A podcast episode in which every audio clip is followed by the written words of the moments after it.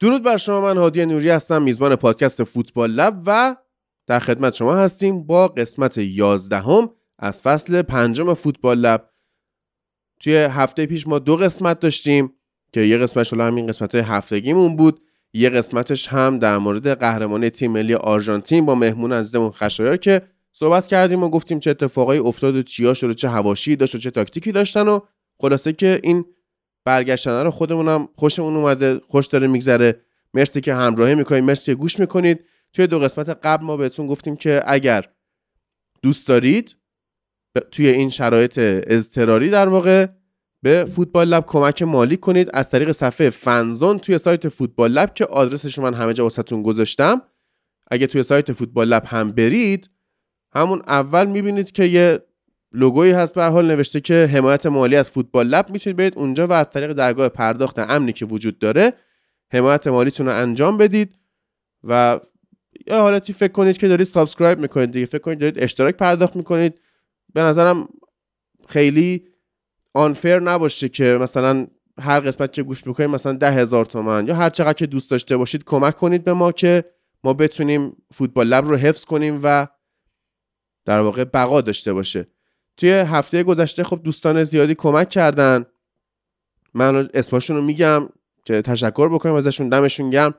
مهران فرجی، امین، امیر سینا، محمد حسن پورقناد، عرفان غنی نژاد، حمید طاهری، محمد رضا بلالی، محمد امین و ایکس صد و سیزده نمیدونم کیه، دمش گرم. حسین کیانی، حسن غزنوی، حمید رضا، پوریا فخیمی، آرش، دوباره عرفان غنی نژاد، فرید رضا ایرجی، پارسا محمدیان، میثم بهزاد، ام دی، داریوش گلپا، سهیل دودانگه، ر ر حالا این نمیدونم کیه ولی خب درود به شرفش، مهدی عطایی، امیر سردارآبادی، سلام سلام، اسم و فامیلیشو نوشته سلام سلام، سپهر مرتضوی، خداحافظ خداحافظ، بله، و علیرضا صفوی. اینا دوستانی بودن که توی هفته گذشته که فوتبال لب دوباره شروع به کار کرده از طریق صفحه فنزان توی سایت فوتبال لب به ما کمک مالی کردن که واقعا دمشون گرم و دستشون رو صمیمانه میفشاریم و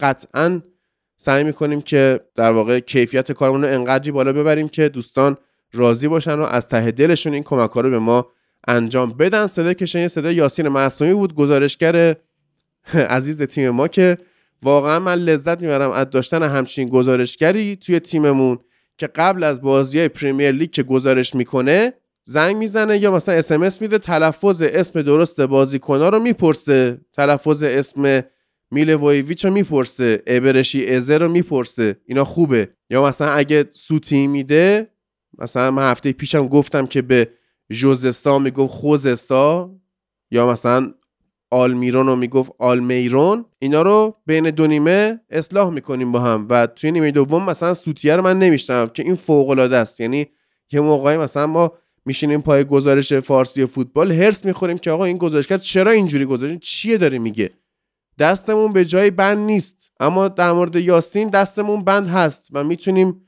باهاش صحبت کنیم. حالا خب همه که علامه دهر نیستن که، یا مثلا همه زبان شناسی مثلا نخوندن که. خب این وظیفه شناسیه رو، این مسئولیت پذیریه رو یاسین داره که اگه نمیدونه میپرسه یا اگه بهش تذکر میدی اصلاح میکنه و میاد و سعی میکنه درست گزارش کنه. با همین سنی که داره من فکر میکنم جزو، والا خیلی هم هندونه زیر بغلش نذاریم، فکر میکنم جزو پنج گزارشگر خوب ایران هستش و امیدوارم که آینده خوبی هم داشته باشه. و این هفته فوتبال لب رو از سری آ شروع میکنیم با یاسین و سهند عزیز و درود بر تو یاسین، انشالله که توی این اپیزود دیگه آره تعریف کردی اصلا اینجا خوب شد. آره مغزمونو شرم میریزم، آره مغزمونو با کوارس خلیا اینجا دیگه نخوری یا میخوری کوارات خلیا کوارات خلیا آفرین کوارات خلیا. آره گفتم اینم یاد گرفتی چجوری اصلاح کنی یا نه کاراتخلیا رو که خیلی وقت دارم. نه چجوری منو اصلاح کنی؟ کاراتخلیا نیومده بود ناپولی داشتم راجبش حرف می‌زدم. آره دیگه. خب چه خبره؟ الانم که یه بازیکن جدید دارم میارم، کورنادزه. بله. اونم گرجیه. اونم گرجیه. بعد حالا توی این دوستانی که گرجیان اگه ازشون بکشیم بیرون در واقع دو تا تلفات دادیم توی این هفته، آقای سینش یا میهایلوویچ، و سه ساعت پیش استاد جان لوکا ویالی به علت سرطان. این عزیزان رو از دست دادیم، روحشون قرین رحمت باشه، برعکس پله که من خیلی حال نمی‌کردم باهاش. و اطلاعات بیشتر رو از یاسین بشنویم. خب من حالا بعد از فوت جان لوکا ویالی بیشتر چیزی که تو ذهنم اومد این بود که توی دو هفته دو تا از صمیمی‌ترین دوستای روبرتو مانچینی درگذشتن، یکی حالا میهایلوویچ، یکی هم جان لوکا ویالی که با هم دیگه تو سامپدوریا با هم دیگه بازی می‌کردن. خب سینش میهایلوویچ خیلی دیگه راجعش حرف زدیم، یعنی بازیکنی بوده که توی لاتزیو تونست از روی ضربات ایستگاهی هتریک بکنه، بعدش اومد اینتر اون گل قشنگ رو به نیمه نکیسا زد. کلی اتفاقات خوب و درجه یک تو ذهن هوادارهای فوتبال ایتالیا ثبت کرده. و جان لوکا ویالی هم که خب حالا با توجه به اینکه ما بیشترین طرفدارامون تو فوتبال ایتالیا طرفدارای یوونتوس هم، بعد بگم که خب آخرین کسی بود که تونست با یوونتوس قهرمان لیگ قهرمانان شه. و خدایی هم حالا یه جورایی اگه با هوادارهای چلسی حرف بزنیم و بیشتر از بیست سال سن داشته باشم بهشون میگی بخاطر کی طرفدار چلسی شدی، میگن که جان لوکا ویالی دو هزار ما رو طرفدار چلسی کرد که اومدن تو سوپر کاپ رئال بردن. بعد از اونم حالا خب اتفاقاتی که برای چلسی رخ داد، آبراموویچ اومد، کلا قصه عوض شد. و خب جان لوکا ویالی بچه مشترک فوتبال ایتالیا فوتبال انگلیس دیگه، چیزام هستش دیگه، بازم هستش. ولی جان لوکا ویالیو اگه دوستان یادشون آره. اگه یادشون باشه دوستان، بازیای جان لوکا ویالی رو و یه ذره حالا سن بیشتری هم داشته باشن، مثلا دوستان شنونده میان سالمون، جان لوکا ویالی خیلی تلاش کرد، خیلی سعی کرد که به یه حدی برسه که بتونه شبیه ترین بازیکن توی فرم بازی و فرم گلزنی به عبدالعلی چنگیز باشه. اگه یادتون باشه متوجه میشید اینو. آره خلاصه. آره. بعد سهند عزیزم حالا گفتی یوونتوس قهرمان شده، اون موقع یعنی با اساتید آقای الگری قانع نشده که مثلا بالا با توجه به این ران بردهای پیاپی یوونتوس میتونن قهرمان بشن، یعنی خود مربی امیدی نداره به قضیه. و از اون بر هم با وجود اینکه اینتر یکیش ناپولی رو برده این هفته، کماکان آقای الگری ناپولی رو گزینه اول قهرمانی میدونه. سهند درود بر تو، صحبت کن در مورد تیم زیباتون که آره بفهم. خب هادی ازم درود بر تو و تمام شنوندگان عزیز فوتبال لب.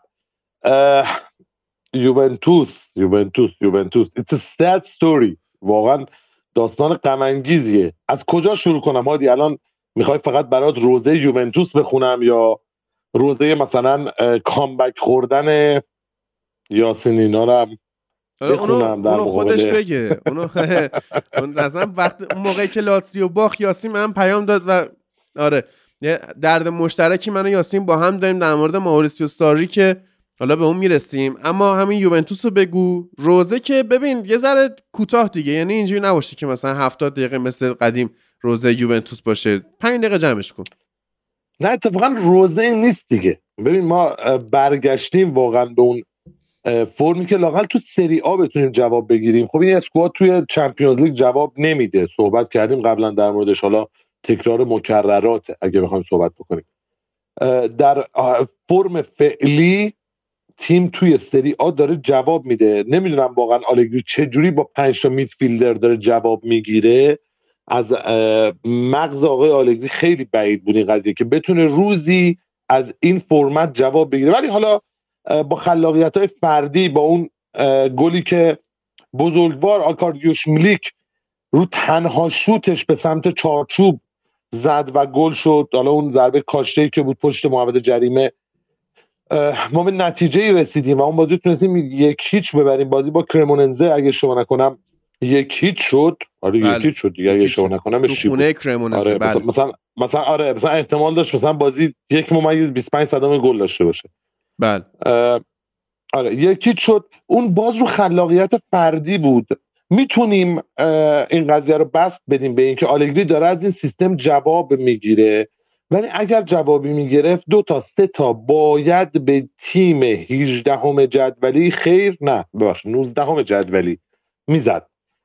ولی خب نتونست. با همون یه دونه اونم خلاقیت فردی بود دیگه. یعنی تاکتیکای آقای آلگری کار نمیکنه.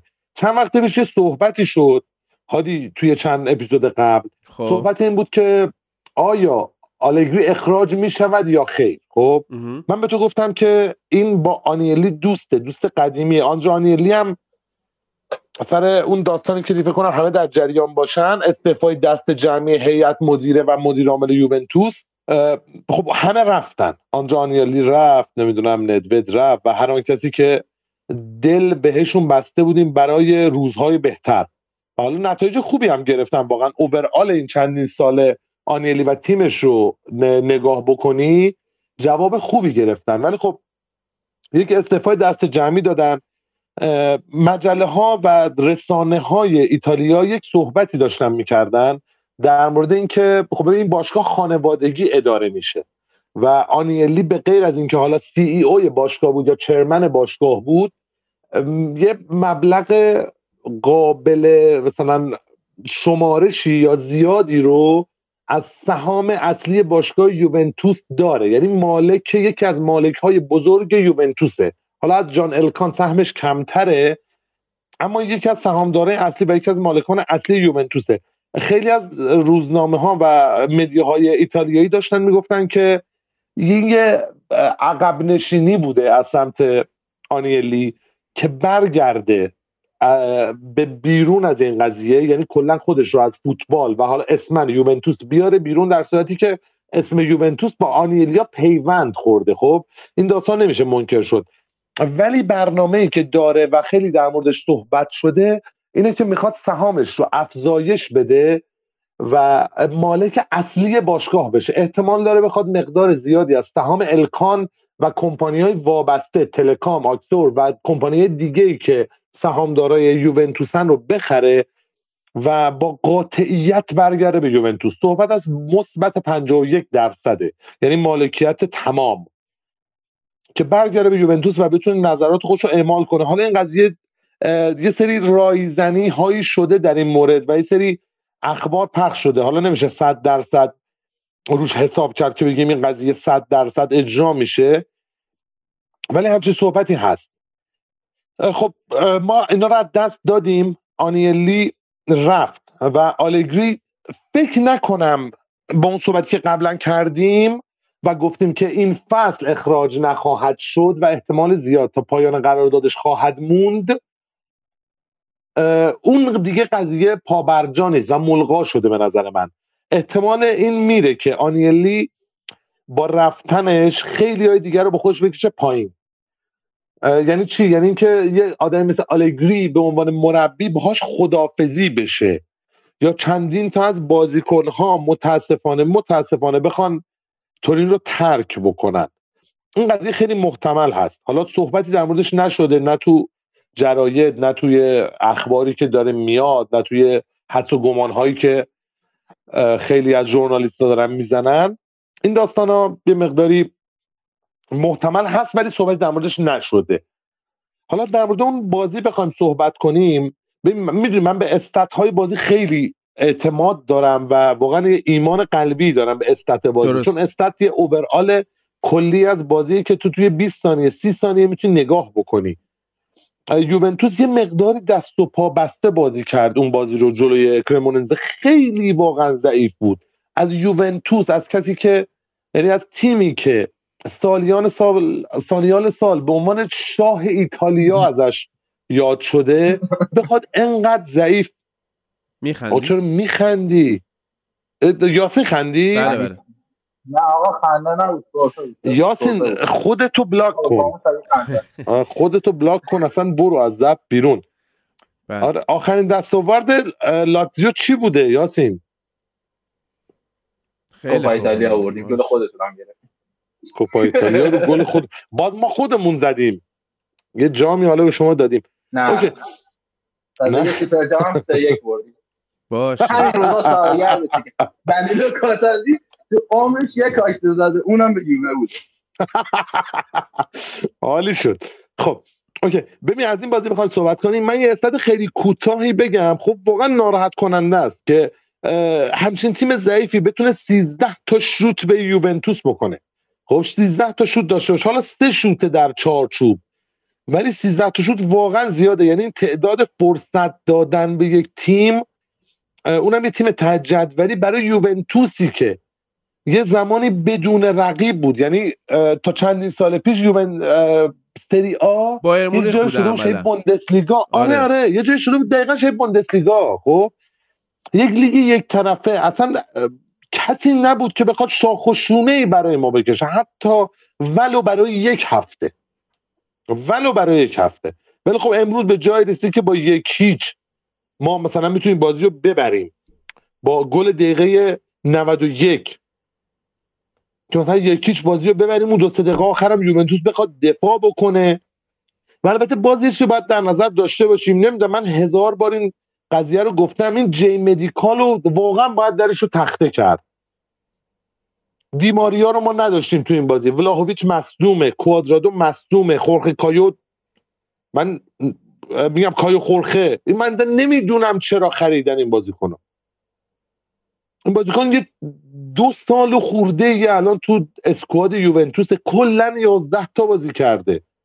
اون یازده تا مثلا نه تاش بازی دوستانه بوده، دو تا دیگه هم دقیقه نود و دو برای وقت تلف کردن آلگری اومده مثلا یک چیچا رو همون تثبیت بکنه. ما بروچی رو دوباره مصدوم داریم، دیشیلیو رو مصدوم داریم، کثافتی به نام پوگبا.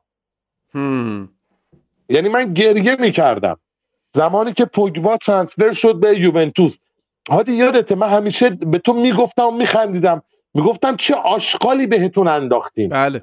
این همه سال تو یونایتد شما رو اذیت کرد و الان برگشته. پوگبا یه دونه بازی کرده تو یوونتوس، اونم یه بازی دوستانه، وسطش هم دقیقه نه وسط نه آخر اواخر بازی بود، دقیقه نود مصدوم شد و هنوز برنگه. من نمیدونم چه اتفاقی داره میفته.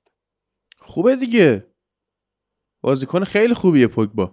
من امیدوارم جونه. خودش بند فسخش رو بده، فرار کنه، بره. نمیدونم، واقعا نمیدونم. یه صحبتایی از لینک شدن ولاهویچ با یونایتد داره میشه. بله، زهر مارتون بشه. بله. اگر یک درصد تازه یه صحبتایی هم شده یونا... که آره فولام میخواد وستون مکنی رو بخره، امروز خبرش اومد. حالا آره اینو من دو روز یک دو روز پیش خونده بودم. آره برمونس از فولام هست. یه صحبت‌های ساوثهمپتون من یه توییتی خوندم، حالا نمیدونم واقعا واقعی شوخیه، این خیلی زشت شوخیش اگه شوخی باشه، ولی واقعا کوفتتون بشه اگه بازیکن شبیه ولاهویچ از این تیم بره. فاتحه یوونتوس این روزها رو باید خوند ام. اگر واقعا ولاهویچ بره از این تیم. من چند وقت پیش اگه یادت باشه توی فکر کنم مرور فصل سری آ بود، گفتم گفتم که یوونتوس شده شبیه یک خانواده‌ای که یک پدر مادر قمارباز، یک پدر مادر الکلی، اذیت کن، نفهم بالای سر تیمه. و گفتم دقیقاً بازیکن شبیه ولاهویچ شاید ول کنه، بره یه جای شبیه پاریس، بگه آقا اشکال نداره، من نهایتاً یه لا شامپیونه میبرم قبل سی سالگی. درست؟ م. حالا این باز دوباره روزه شد. آره. یه مقدار از حالت روزه در بیایم. آقا یوونتوس خیلی آروم و ریز از وسطای جدول بدون اینکه صداش در بیاد، آروم آروم خیلی یکیچ و نمیدونم با نتایج خیلی آروم. دوتاش خیلی آروم نبود، الان یکیشو احتمالاً یاسین یه مقداری سردرد بگیره باهاش، اون سه هیچ لاتزیو و که واقعا اون تیمی که هم مویز کین دوتا گل میخوره قاعدتاً آقای یاسین معصومی یک مشکلی داره. تیمی که هم مویز کین گل میخوره و کینگ آف د مچ اون بازی میشه مویز کین، یک مشکلی داره و حالا گل از ملیک خوردن. ببین با چند تا برد خیلی شل و آروم داشتیم که اصلا کسی نفهمید چی شد. یوهو یوونتوس دوباره اومد تو تاپ فور، یعنی وایساد تو سوم وایساد و هنوز اونجاست. لاتزیو رو سه هیچ بردیم، ورونا رو یک هیچ بردیم، اینتر رو دو هیچ بردیم. البته اینم باید در نظر داشته باشیم، ببین ایتالیایی که واقعا قسمت طرفداریش قسمت بسیار مهمیه، این دو بازی که ما بردیم جفتش توی آلیانز بود، این رو باید در نظر داشته باشیم. حالا شاید ما جلوی اینتر توی سن سیرو خیلی دست و پا بسته تر بخوایم بازی کنیم تا با اون بازی که جلوی اینتر کردیم و واقعا اینتر رو اذیتش کردیم. و درصد ایکس جی اینتر بیشتر بود، توتال شاتاش بیشتر بود، ولی خب مثلا فاجیولی گل خورد اینتر و داستانه دیگه. لچه رو بردیم، امپولی رو بردیم، تورینو رو بردیم تو اون بازی دربی دلامولا. دربی دلامولا دربی دلامولا چی بود هادی؟ من یه سنه فراموش کردم، نمیدونم. دلامولا بود اگه اشتباه آره. نکنم من تلیتره که این باشه. بعد آره موله موله, خب. موله. چی؟ یاسین چی گفتی؟ دربی دلامولا دلاموله دربی دلا آه دربی دلاموله آره دلاموله آره درست میگه. خب خب تو اون بازی آره و اون بازی هم مثلا ما چند وقت پیش بردیم، آروم آروم تونستیم بیایم بالا. این روند این روند اگر ادامه پیدا کند با این باختی که ناپولی جلو اینتر داد و حالا میلان با سالرنیتانا داشت بازی میکرد، خب یارا سالرنیتانا واقعا کمتر کسی بهش امتیاز میده، حالا ما امتیاز بهش دادیم ولی کمتر تیمی بهش امتیاز میده توی سری آ.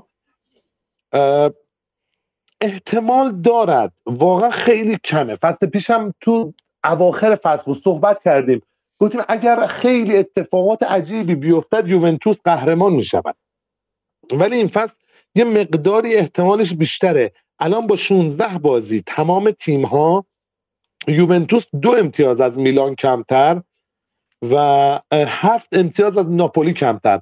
البته یه چیزی هم باید در نظر بگیریم برای ناپولی و اون اینه که اسپالتی معمولا تیماش تو نیمه دوم فصل شل میکنن، یعنی واقعا امتیاز از دست میدن و اون جایگاهی که داشتن رو از دست میدن. فصل پیش اگه یادت باشه، یا فصل پیش یا دو فصل پیش بودن یادم نمیاد، محمد که طرفدار اینتر میگفتش که ناپولی ول نمیکنه، ناپولی احتمال زیاد قهرمان میشه، حالا در صورتی که ناپولی قهرمان نشد. خب ولی این داستان رو باید در نظر بگیریم که تیم‌های اسپالتی معمولا نیمه دوم فصل رو خیلی ضعیف‌تر از نیمه اول فصل ادامه میدن. ما میتونیم به این داستان امید داشته باشیم. اولین باختش هم که خدا رو شکر رقم خورد، یکیش اینتر زدش توی خود ورزشگاه سن سیرو و با همین شیوه پیش بریم. من فکر کنم پیشبینی آلگری اشتباه باشه و خیلی خوشحال میشم که با آقای آلگری یه خداحافظی بکنیم در پایان این فصل. زیزو لینک شده هادی، درست میگم؟ نمیدونم من، یعنی کلا زیدانو لینک میکنن به همه جا، نمیدونم که اصلا چه اتفاقایی واسش میفته. اما در مورد ناپولی باید بهت بگم که فردا، که یعنی پس فردا که یک شنبه باشه، ناپولی میره خونه سمپدوریا. جمعش یعنی سیزدهم ژانویه که مثلا اون موقعی که احتمالاً اپیزود بعدیمون اومده بیرون و تحلیلش میفته واسه قسمت بعدی، ناپولی با یوونتوس بازی میکنه تو زمین خودش که اون بازی بسیار بازی حیاتی و مهمیه دیگه. و با شناختی که لیگ ایتالیا پیدا کردم، یا این بازی نتیجهش دو یک میشه حالا به نفع یکی از دو سایت، یا صفر صفر مساوی میشه. خب اون بازی خیلی سخته هادی، اون بازی هفت روز دیگه است. خب آره. و بازی واقعا سختیه تو ورزشگاه دیگو آرماندو مارادونا شهر ناپل. خب و طرفدارای ناپل هم واقعا بازی طرفدارای اذیت کنین و ایشون باید در نظر داشت که باز به هفت روز دیگه به احتمال زیاد دیماریا به بازی نمیرسه، ولاهویچ نمیرسه، کوادرادو نمیرسه، بونوچی نمیرسه، پوگبا که مرده، دیشیلیو هم که مهم نیست بلد. حالا اون کایو خورخه هم که اصلا هیچ. خب یعنی ما یه تعداد زیادی از اسکواد اصلی این فصل، اون دیماریایی که وینگر عالی واسه با بازی میکرد، اون بلاویچی که بیشترین تعداد گل فصل اینجا تا این تا به امروز یوونتوس رو زده، و اون کوادرادویی که از کنار خط شبیه یکی از دوستانمون که میشناسی، از این سر به اون سر زمین، حالا من نمیخواستم اسمشو ببرم، از این سر به اون سر زمین میدوه. و واقعا واقعا واقعا این بازیکن توی سی و چهار سالگی عجیبه که سمت راست یوونتوس رو انقدر میدوه. اشرف حکیمی با اون سن کمش نمیتونه انقدر بوده، دقیقه هشتاد وا میده، این تا دقیقه نود و نه میدوه. خب ما نداریم بازیکن‌ها رو، بازیکنایی که صد درصد نیستن. این چهار تا عامل مهمن، یعنی دو تا عامل هجومی دیماریا بلاهویچ نداریم تو اون بازی ناپولی، و کوادرادو میدفیلدر رو، و بونوچی که امروز دیگه بالاخره قلب اصلی خط دفاع یوونتوسه، پوگبا هم که خب اصلا ولش کن هیچ. مهم نیست. بالاخره بازیکنی که یه بار میره یونایتد دیگه صحبت خیلی نمیشه در موردش. بله. حالا این در مورد یوونتوس بود. تا بخشای بعدی و صحبت‌های در مورد بقیه تیم‌ها بشنویم تو و یاسینو. اگه موردی بود من باش. آره. یاسین یه سری کوتیشن هستش در مورد آقای جان لوکا ویالی معروف، یعنی آدمایی که صحبت کردن کوتیشن‌های معروف که سه تاش مال روبرتو مانچینیه. گفته که خیلی آدم قوی و باهوشی، حالا این موقعی که زنده بوده آدم قوی و باهوشیه، همیشه یک مثال بوده و یه نقطه‌ای بوده که ما بهش ارجاع میدادیم و میگفتیم که اگه میخواید فوتبالیست باشید مثلا مثل این باشید. بعد گفته، باز دوباره گفته که ما سالهای زیادی رو با هم سپری کردیم، یه رابطه‌ای داشتیم که فراتر از دوستی بود. حالا من نمیدونم، ما قسمت قبلی در مورد مسی و آگورو صحبت کردیم که با هم میخوابیدن. گفته که حالا خیلی مثل یک برادر بوده واسه من، که خوشبختانه آقای روبرتو مانچینی اهل ایالت آلاباما آمریکا نیستش. و دوباره مانچینی گفته که خیلی قویه، حتی از منم قوی تر. بعد یه سری بازیکن‌ها هست من واقعا یه ذره اسماشون واسم سخته. آقای باسکوف یا بوشکوف گفته که مثل یک ببر دفاع میکنه، مثل شیر حمله میکنه و مثل پوما که میشه یوز پلنگ فکر کنم سریعه. بعد گفته که آقای جیانی آنیلی گفته که این مایکل آنجلو کلیسای سیستینه. شنیدم کلیسای این کجاست؟ گفته که یک مجسمه سازیه که میتونه خودش رو به یک نقاش تبدیل کنه، که میگفتی که بفهمیم حداقل. بعد چی؟ ماریو بالوتلی که نیست، مارینو بورتولتی گفته یک مهاجم مدرن که برکت داده شده با قدرت و استایل و بهترین بازیکن زمان خودشه. گابریل گراوینا گفته که کاری که اون واسه تیم ملی ایتالیا انجام داد غیر قابل فراموش شدنه. گرام سونس بیشرف گفته که یه دقیقه فوتبال رو فراموش کنید، اون خیلی روح زیبایی داشت و انسان خوبی بود، که اما بهتر که تو در مورد فوتبال صحبت نکردی. تو یعنی من مطمئنم که هشت میلیارد نفر دیگه رو کره زمین هستن که بیشتر از گرام سونس صلاحیت دارن در مورد فوتبال صحبت کنن.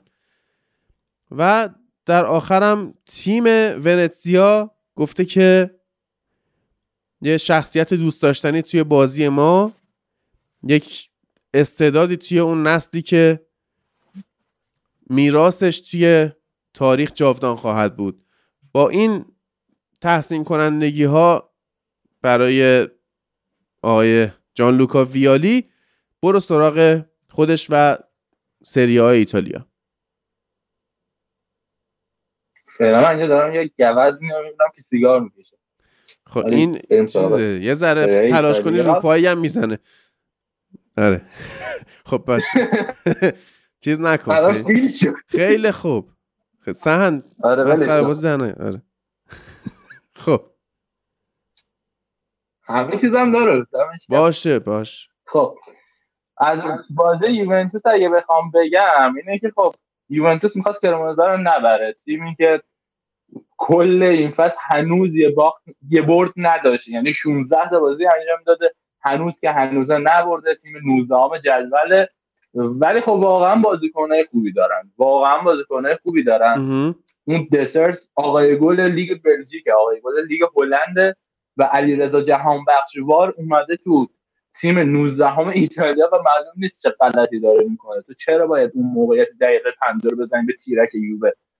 و خب گلرش هم کارنسی که بنده خدا از اول فصل حرف عزیزش بود، بیاد لاتزیو بیاد آتالانتا، تاش برگشت همین کرمونزا و الان خبر از یوونتوس اومده که یوونتوس میخواد جذبش بکنه و خب همه این شرایط وقتی در کنار حوزه یوونتوس قرار میدیم خیلی در نوع خودش جالبه. تیمی که حالا سهن تیکش رو انداخت، گفتش که لاتزیو اینتر رو برده، ولی خب من واقعا حقیقتا میگم من از قبل جام جهانی هیچ فوتبال باشگاهی یادم نمیاد، با توجه به اتفاقاتی که افتاده واقعا یادم نمیاد قبل جام جهانی چه بازی انجام شده.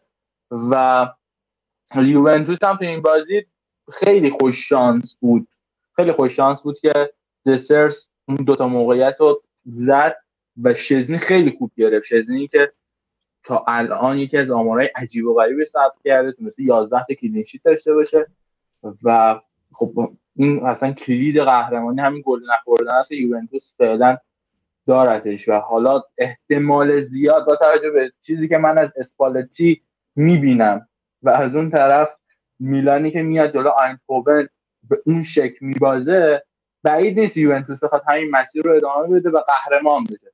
و خب ما اونجا باید گل بگیریم در فوتبال ایتالیا رو. و راجع به جان لوکا ویالی هم حالا حرف زدی، من بیشتر از همه منتظر واکنش روزگولیتم. نام یادته یا نه دیگه، روزگولیت خب سرمربی چلسی بود، بهش بازی نمیداد. آره. بعد کشید به جام حذفی، اونجا منچستر یونایتد پنج هیچ جلو بود که روزگولیت دقیقه هفتاد اینا بود، اینو آورد تو. جان لوکا ویالی دو تا زد، گل سومش یادم نمیاد واقعا که بازی پنج سه شد. یه ما بعدش گفتن که جان لوکا ویالی علیه روزگولیت کودتا کرده، رفتش خودش شد سرمربی و روزه خوب باشگاه چلسی هم شروع شد. بله. ناپولی یاسین فکر می‌کنی که ادامه بده روندشو؟ یعنی الان حالا توی پنجره نقل و انتقالاتی ژانویه هم هستیم که نوید قرار شد از امروز توی سایت فوتبال لب اون صفحه ترانسفر ویندو رو آپدیت بکنه. حالا صحبتایی که هستش اینه که تیم‌های ایتالیا قرار تقویت بشن توی زمستون. تو نظر چیه یاسین؟ چه گزینه‌های لینک شدن توی ایتالیا؟ ناپولی چطور تقویت میشه؟ آیا اصلا تقویت میشه؟ واسه اسپالتی بازیکن میخرن یا نه؟ و به روندش چطور میخواد ادامه بده؟ خب ناپولی اول از همه دنبال اینه که بارتوش برژینسکی از سمپدوریا بیاره، بازیکنی که چون همین هفته هم دیگه قرار هست بازی بکنن، پاشده اومده سر تمرین ناپولی. هنوز بازیکن سمپدوریا است ولی پاشده اومده سر تمرین ناپولی، با بازیکنای ناپولی دیدار داشته. ولی خب بعد از اون دیگه بعید بازیکن دیگه بخواد جذب بکنه. حالا میگم حرف کورنازه از گرجستان، این عزیز اوناهی رو میخوان از آنژه بیارن که جفتشون به احتمال زیاد برای تابستون به ترکیب آقای اسپالتی اضافه بشن. ولی خب مهمترین و بزرگترین مشکل اسپالتی دفاعشه، جایی که اونا وقتی که امیر رحمانی نباشه مجبورن خوانجسوس رو کنار کیم اینجا بازی بدن. لواسیگارد هم زیاد بازیکن خوبی نبوده تا اینجا پس تا اینجا پس حالا ببینیم که بعد از جام جهانی چه عمل کردی داره. و خب من فکر می‌کنم شاید اگه آید دیلورنتیس میتونست کولیبالیو نگه داره، کلا وضعیت این ناپولی فرق می‌کنه و نه تنها در سری آ بلکه تو لیگ قهرمانان اروپا هم ناپولی حداقلش تا مرحله یک چهارم اگه قرعه خوبی می‌خوردش میتونست بالا بره. و از اون طرف هم خب خط هافک یوونتوس خط هافک ناپولی زیاد جالب نیست دیگه. دیگو دیمر رو دارن، بازیکنی که من از شش سال پیش که با فوتبال ایتالیا آشنا شدم این هنوز ناپولیه و هنوزم میخواد از این تیم بره ولی خب هیچ جا نمیره. و الان هم بحثش هست که حالا دوباره برگرده لایپزیگ شده، خب بعیده. در کل آقای اسپالتی همون حرفی که همیشه زدیم، اسپالتی همیشه تا این فصل دوم خوبه و اگه این روند ادامه پیدا بکنه، همونطوری که آریگوستاکی امروز حرف زده بود، گفته بود که بزرگترین مشکل ناپولی ذهنیت خود اسپالتیه و تا زمانی که این موضوع حل نشه اسپالتی و ناپولی باید خواب اسکودتو رو ببینن. و من فکر میکنم که کاملا این حرفش درسته دیگه. اسپالتی دفعه اولش نیست که این فصل رو باخت شروع میکنه، ولی خب باید منتظر بمونیم ببینیم تو ادامه فصل میخواد چه غلطی بکنه. بله، حتی فابیو کاپلا هم گفته که سرنوشت ناپولی دست خودشونه و این خودشونن که ممکنه لاکار بدن. و از اون ور ناینگولان از اسپالتی حمایت کرده، گفته که این فکر میکنم ناینگولان زمانی که اسپالتی مربی روم بود زیر نظرش بازی میکرده، یه شناختی هم روش داره دیگه. آره که آوردش اینتر. آره بعد از به خدمت شما که حالا این بازی که ناپولی باختش به اینتر با تک گل ژکو و الان چی شده این استاد لاوتارو مارتینز بعد از قهرمانی آرژانتین برگشته به تمرین‌های اینتر، بازی میکنه این هفته. خب ببین این زاگی بعد از مدت یعنی برای هر چهار تا دوران آنتنت بد شد، خراب شد. لاوتارو مارتینز پارتون کوریا خب تو ترکیبش بودن، یعنی تو دسترسش بودن و خب همون اول هم رفتی سراغ ژکو و لوکاکو و دیدیم که چه سری زد ژکو، واقعا سر خوبی زد. و از اون طرف هم حالا خب لاوتارو مارتینز بعد از مسئولیتش مصاحبه کرده بود، گفته بود که من حالا دیگه فکر نمی‌کنم قرار هست چه اتفاقی بیفته، فقط می‌خوایم با اینتر ادامه بدیم. و واکنشش اون حرفایی که زده بود بیشتر شبیه بازیکن‌های آلمان بعد از جام جهانی دو هزار و چهارده بود که اکثریتشون افسرده شدن، یعنی بازیکن به تمامی افتخارات رسیده هیچ انگیزه‌ای نداره. این شکم میاره. حالا میگن که لاوتارو مارتینز مشکلی نداره واسه بازی کردن این هفته. چی؟ یعنی مسی شکم میاره. تو معتقدی که این اتفاق میفته؟ آره دیگه. دیگه شکم آورده دیگه بره خونه‌شون. و از اون طرف هم که خب دوست دخترش همونه که خانم ونداندارا معرفی کرده، زندگی خوبی داره دیگه. چرا بعدش بیاد ام. میشینه خونه کیفش میبره، لذت میبره دیگه. بعد اینکه اصلا بیا از در مغزمون رو سرویس کن، صحبت هایی که شده آقای آقای ماسیمو موراتی اندرسون میخوایم نه نه ماسیمو موراتی صحبت کرده، گفته که آره گفته که این کواراتسخلیا تأثیری که گذاشته روی ناپولی مثل تأثیر رونالدو برزیلی اون زمانی که اومده بود اینتر. بگو شروع کن. ببین کواراتسخلیا خب وینگر فوق‌العاده‌ایه، ولی این بازی افتضاح بود، این بازی افتضاح بود. بعد چون من همین الان مصاحبه آریگوستاکی خوندم، اینجا هم اشاره بکنم که خود آریگوستاکی گفته بود من فکر کردم کواراتسخلیا یه داداش دیگه داره اون تو زمینه. خیلی افتضاح بود جلوی اینتر و البته که یه مسئولیت بد موقع هم داشت، یعنی از هفته سیزده هم مسئول شد، نتونست بازی بکنه و خب حالا که برگشت کیفیت زیاد جالبی هم نداشته. اما با توجه به چیزی که از فصل قبل از فصل‌های قبلی توی فوتبال گرجستان و فوتبال روسیه من کواراتسخلیا دیدم، به نظر میرسه که واقعا یکی از بهترین بازیکن‌های این فصل و اگه ناپولی بین سه تا تیم اول تموم بکنه اصلا بعید نیست که بهترین بازیکن فصل معرفی بشه. و خب از اون طرف هم الان می‌بینیم دیگه چلسی، منچستر یونایتد که البته خبرش کنسل شد فکر کنم، نیوکاسل، پاریس سن ژرمن، همه اینا دنبال کواراتسخلیا. و اسپالتی هم اول یه واکنشی نشون داد، گفتش که نه اصلا کی به کیه. مرسی تلفنتون زنگ. آره خب خب داشتیم ادامه میدادیم. بعد از اون طرف هم کواراتسخلیا با دو سه تا از بازیکن‌های ناپولی خیلی خوب مچ شدن، یعنی اوسیمن، زیالینسکی، بازیکن‌هایی هستن که قشنگ کاورش میکنن. و خب خود اسپالتی هم اول اومد یه واکنش نشون داد، گفتش نه تیم ما اصلا به کواراتسخلیا وابسته نیست، ما هر طوری که باشه بازی میکنیم میبریم. و حتی وقتی الماس جایگزین شد اومد گل زد، گفتش که دیدید این الماس عین خود کواراتسخلیا است، از اونم بهتر. حتی که حالا کواراتسخلیا اینطوری عمل کردش بد بوده، اومده گفته که نه اتفاقا کواراتسخلیا رهبر تیم ماه و میتونیم باهاش به اسکودتو هم برسیم. این ذهنیتی که آقای اسپالتی داره اوکی، اما این بازیکنی که من این هفته دیدم خیلی اوضاعش خرابتر از چیزی که ما فکر می‌کنیم. درست. بعد برو سراغ بازی‌های دیگه سری آ.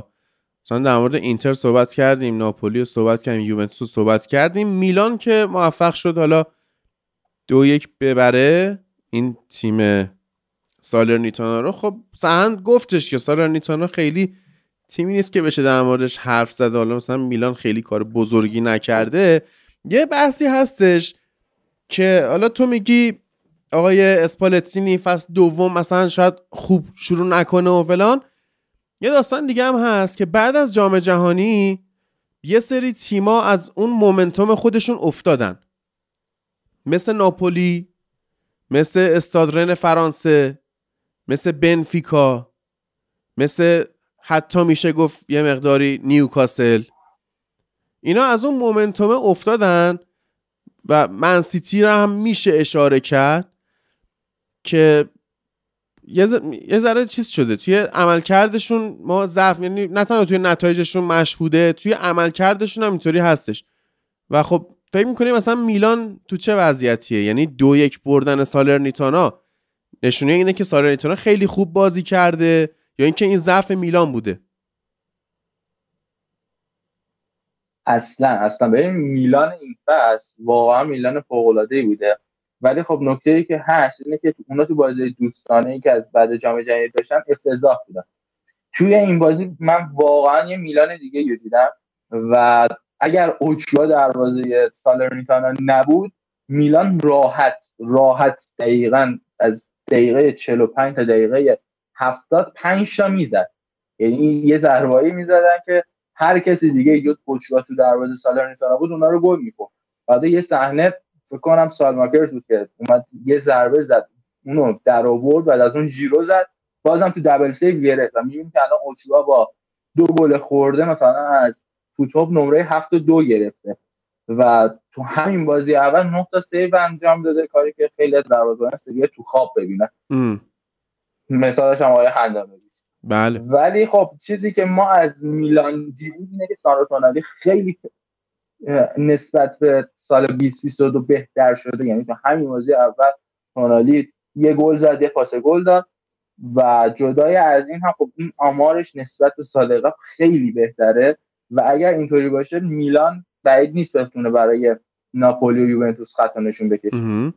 روم هم که موفق شد با دقیقه، یعنی با گل دقیقه شش لورنزو پلگرینی رو نقطه پنالتی. بفرم اینا جامونه بحث میلان بشیم از این سراغ روم، گفتم جا نمونه. خب اونا تو دروازه الان یه مشکل اساسی که دارن حضور تاتاروشانو و میرانتر، یعنی میلان از روزی که جام جهانی شروع شد فعلا مانیان مصدومه نمیتونه بره جام جهانی، اینا دنبال دروازه‌بان بودن. آقای پیولی اول گفتش تاتاروشانو، بعد مالدینی گفتش که آقا میرانتر هست بنده خدا گناه داره اینم بازی بده، بازیش داد.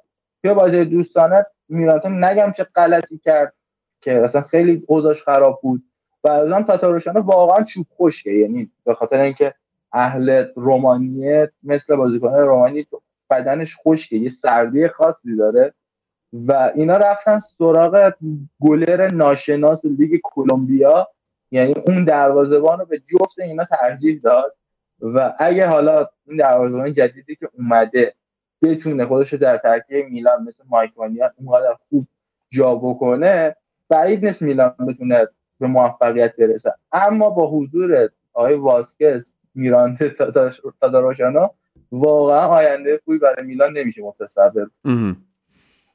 آره. آه اینم تاریخ گفتی جانمونه جانمونه رافائل لیاو از میلان میره توی زمستون. رافائل لیاو امروز فابریزیو رومانو یه خبر داده بود که گفته بود باشگاه میلان نسبت به تمدید قراردادش اعتماد داره ولی بعید الان بره و خاک تو سر فرناندو سانتوس که این بچه رو بازی نداد. تو همین بازی اول جلوی سالرنیتانا واقعا رافائل لیاو خیلی ترکون. من حالا زیاد ازش تعریف نمی‌کنم، بازیکنی نیست که زیاد به نسبت بهش بخوام تعریف و تمجید بکنم، ولی تو بازی که جلوی سالرنیتانا دیدم خیلی خوب کار کرد و واقعا حیفه تو میلان بمونه دیگه. میتونه بره تو باشگاه لیگ جزیره، حالا لیگ جزیره نه هر تیمی، مثلا برای منچستر واقعا خراب میشه، برای انگلیس خراب میشه. آره حالا دیگه آره. بعد اینکه آره جزیره انگلیس گفتشون میگه روم با جزیره بریتانیا ساخت عزیز من جزیره شامل چرا فکر میکنی؟ خب بگو. میگم جزیره شامل اسکاتلند و ولز و میشه. باشه بگو. اوکی یاسین چرا فکر میکنی واقعا لیگ مثلا پرمیر لیگ یه مقداری از بقیه لیگا بالاتره؟ آقا پرمیر لیگ بهترین محل پولشویی دنیاست، یعنی صرفا اروپا نه، بهترین محل پولشویی دنیاست. آره پول دارن ولی خب بخاطر ببین یه... یاسین یاسین یه موردی من بهت بگم، جک گریلیش مگه گرونترین انتقال تاریخ پریمیر لیگ نبود؟ خب نیمکت نشینه، دیشب پاس گل داد، نیمکت نشینه. نه آقا نیمکت نشینه. خب این از این لیگ چه چیزی مثلا در خواهد آمد؟ اوورال بعد مثلا آوتپوت این لیگ چیه غیر از پولشویی؟ یه سری برند پریمیر لیگ بدترین لیگ دنیاست. پریمیر لیگ از لیگ ایران هم بدتره. آقای نوری خودتون از زبط لطفاً حذف کن. این چه وضعیه؟ بدترینه. چرا طرفداری یک جانبه از پریمیر لیگ میکنی؟ نه اصلا بدترین لیگ، من دارم بعدش رو میگم، اصلا آشغاله. نگاه نکن. میگی برترین لیگ. نه نه بد آشغاله. خب آخر... آره. تو خوب. هادی جان. ببین هاد... نه من که آخه من اگه لیگ داشتم قطعا خوب میشدم. خب. خب. ولی هادی ببین لیگی که آرسنال اوله، سیتی دومه، بعد نیوکاسل سومه، یونایتد با هفت نست جام و مثلا افتخار و فلان چهارمه، یونایتد هم پدر مادر الکلی داره، ششمه.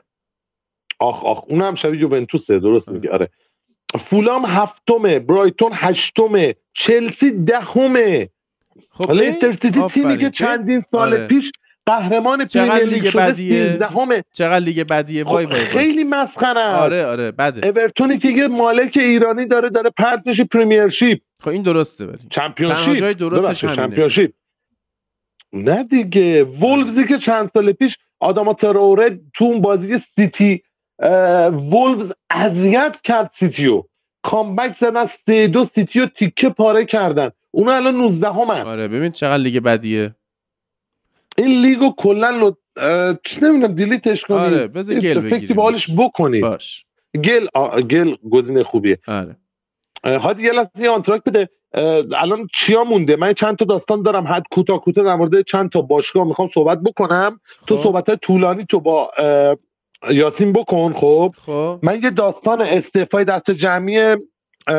هیئت مدیره سری میگم هیئت مدیره یوونتوس و داستان اینکه سری آ نمیذاره که یووه بره سری بی و میخوام یه مطرح بکنم. خب چقدر طول میکشه صحبت سری همین؟ خیلی خوب الان میگم آخر کار. آره, آره. منو دوباره صدا کن. باش. آره من مایکو میبندم گوش میدم دیگه. باشه باشه. من فکر کنم هفت هشت دقیقه ده دقیقه نشه سرجم. نه مال مال هم نمیشه. پنج دقیقه هفت دقیقه. آره روم تونس با... برو برو. آره روم تونس با تکل پلگرینی از نقطه پنالتی دقیقه شش یکیش بولونیا رو ببره و بقیه مدت بازی رو همینجوری سپری کردن با نتیجه یکیش. که خب مورینیو اینجوریه کلا، یعنی یه چیزی از فرگوسن یاد گرفته باشه اینه که سعی میکنه با نتایج یکیش یکیش بردهای سه امتیازی با کلین شیت مومنتوم به تیمش تزریق کنه که بتونن یه روندی رو داشته باشن. که حالا در هفته های آینده بیشتر میشه در مورد روم صحبت کرد. و اسپتزیا دو دو با آتالانتا مساوی که آتالانتایی که دیگه خیلی حالا نباید جدیش گرفت، سمپدوریا دو یک ساسولو رو برد و فیورنتینا با مونزا یک یک مساوی کرد که نتیجه جالبی نیست واسه فیورنتینا با اون اسکواد جوان و تقریبا خوبی که داره. امپولی اودینیزه یک یک مساوی کردن و در نهایت بریم سراغ خود یاسین با باخت دو یک لاتزیو به تیم لچه که اگر در مورد بازیه که من اشاره کردم صحبتی داره کوتاه بکنه، لاتزیو رو صحبت کنه، بعد بریم سراغ سهند. برو بریم. خب روم همونطور که گفتی با همون نتیجه یکی که برد اقتصادی جلوی بولونیا کسب کرد و خب مهمترین اتفاق بازی مسئولیت زانیولو و دیبالا بود، دو تا بازیکن خط حمله تیم روم که بعد از اون گفتن اول مشکل دارن نمیتونن واسه دو سه هفته دیگه آماده شدن. اما جوزه مورینیو ما گفتش که نه آقا ما هر دو تا بازیکن رو واسه بازی هفته بعدمون در دسترس داریم. و من حالا دیگه نمیخوام به خدا ایستاری گیر بدم، باید بگم که لعنت کنه اون کسی که از کنیا موز وارد ایتالیا کرد تا آقای ساری بزرگ بشه و سرمربی تیم باشه. واقعا روزای خوبی نداره لاتزیو. درسته که ما الان یه پنجم جدولیم، تونستیم با سیزده گل خورده بیست و هفت گل زده یکی از تیم‌های خوب این فصل باشیم، اما واقعیت اینجاست که آقای ساری در نهایت پررویی میاد تو کنفرانس خبرداری میگه مشکل ما تموم کنندگی، در حالی که همه میدونن، یعنی الان کل تیم‌های سری آ مشکل بازیسازی لاتزیو رو خبر دارن، یه هفته با لوئیس آلبرتو قاطی میکنه، اون طرف هم به هاویچ میخواد بره، کلا داره به آیساری خوش میگذاره و پدرو مصدوم فیلیپ اندرسون که حالا ما همیشه پوشش دادیم روی یه فرم خیلی خوبی داره کار میکنه، یهو فیلیپ اندرسون نیمکت نشین میشه، پدروی که مصدوم بوده وارد زمین میشه، شصت دقیقه بازی میکنه، هیچی هم نمایش نمیذاره و میاد اون سوتی عجیب و غریب و جلوی دروازه ما میده. آقای استفزام که خیلی راحت اومد دروازه ما رو باز کرد و از اونم که خب لورنزو کولومبو بازیکن سابق میلان بود که گل دوم رو تونست وارد دروازه ما بکنه و خب کلا وضعیت لاتزیویی که ما تو سال بیست بیست و سه یعنی تو این بازی جلوی لچه دیدیم واقعا در قیاس با کل فصل افتضاح بود، یعنی افتضاح به تمام معنا و امیدوارم که تیم ما با توجه به اینکه ما الان تو کنفرانس اروپایی و دیگه تو لیگ اروپا هم نیستیم، حداقل آقای استاری بتونه یه دستی به سر این تیم بکشه. الان هم پیش اینده میشه ایوان ایلیچ قرار هست از هلاسورونا به لاتزیو بیاد و خب این خیلی خبر خوبیه دیگه، چون ما الان خیالمون راحت میشه که توما باشیش بازیکنی که واقعا بهش نمیخوره فوتبالیست باشه، یعنی من تنها ذهنیتی که از چهره باشیش دارم اینه که تو کلاس سوم میز جلوی من میشه سلام بازیکن لاتزیو از عینکه پسر جیگولی میزنه موارم خیر هیچی، این بازیکن رو میذاره کنار ساویچ و کاتالی بعد انتظار داره که واسه تیرو ایموبیل موقعیت بسازه و خب تا زمانی که خب باشیچ تو تیم باشه، آلبرتو دلش لاتزیو نباشه بخواد بره اسپانیا و ساویچ هم روز به روز قیمتش زیاد بشه دیگه، او از پاریس سن ژرمن پیشنهاد میاد، آرسنال یون حساب این ابراز علاقه میکنه و میره سراغ شاخته میراد واسه مخایلو مدری، کلا وضعیت خوبی نداره ساویچی. بعد از جام جهانی هم که یه مقدار با توجه به اتفاقی که برای خودش و همسرش افتاد بچه دار شد، کلا هوش و حواسش به زمین بازی نیست، فقط و فقط باید پناه ببریم به چیوای موبیله، مهاجمی که تو این بازی تونست گلزنی بکنه، مصدومم بود خیلی وقت بود که ندیده بودیمش ولی خب تو اولین بازی اومد و ترکون. بله خب سند بگو ببینم این داستان حتی من اینم بگم بگو بذار بذار اینو من بگم قبل از اینکه وارد بحث یوونتوس بشیم در اشاره به اون حرفی که سهند زد، خب این خیلی خنده‌داره که لیگ جزیره تمامی تیم‌ها پولدار، تمامی تیم‌ها حق دارن میتونن با حق پخش این همه بازیکن درجه یک بگیرن، ساوثهامپتون بیست میره اورشیت میاره و خب چه خنده‌دار باشه که باشگاه لاتزیو ردیه پنجم سری آ رو به خودش اختصاص داده اما شاخص نقدینگیش از سال دو هزار و بیست و یک هنوز که هنوز منفیه. روز خوش. بله خدا رو شکر که لیگ انگلیس هست که شماها بتونید بدبختیاتون رو گردن یکی بندازید که اصلا به شماها ربطی نداره و پول دارن برای خودشون دارن، پول شماها رو نخوردن. سن اول کار در مورد استعفای دست جمعی آنیلی دوستان یه صحبتایی کردی، حالا اون بس داده شدهش رو بهمون بگو و بریم سراغ داستان‌های دیگه‌مون. اوکی هادی جان، چند وقت پیش خبر استعفای دست جمعی هیئت مدیره یوونتوس به حالا مدیریت جناب آقای آنیلی اومد، درست این قضیه چهل و هشت ساعت حتی تو خود رسانه‌های ایتالیا محل مناقشه بود، محل صحبت بود، هزار تا گمانه‌زنی شد در موردش و بعد چهل و هشت ساعت یه خبر صد درصدی اومد که گفتن آقای خبر تایید شده از سمت باشگاه، جان الکان و حالا مالکای دیگر یوونتوس که خب خدا شکر یه صاحب نداره دیگه، یعنی در از یک صاحب داره با هزار اس. خب اون خبر تایید شد، چند تا آدم مختلف برای مدیریت باشگاه پیشنهاد شدن ولی یه داستانی که هست، خب اینو باید در نظر داشته باشیم. اگر اشتباه نکنم اگر اشتباه نکنم یوونتوس تو پنج لیگ معتبر دنیا، حالا اصلا شما پرتغال هم اضافه کن، شش لیگ معتبر دنیا تنها تیمیه که طولانی ترین مدت یعنی طولانی ترین مدت مدیریت توسط یک خانواده، یک کمپانی، یک هلدینگ یا هر چیزی رو داره، درست یعنی اصالت این باشگاه از سمت یک خانواده تایید شده است، حالا هم برای ایتالیایی ها و هم برای طرفداران حالا در هر کشور دیگه‌ای که میخواد باشه. این قضیه خیلی یهو اتفاقی پیش اومد، کسی فکرشو نمی کرد قاعدتا یوونتوس قحط الرجال نیست، بدون آدم نمیمونه، شخص دیگه انتخاب میشه همیشه برای این قضیه و شاید از آنیلی بهتر باشه برای مدیریت.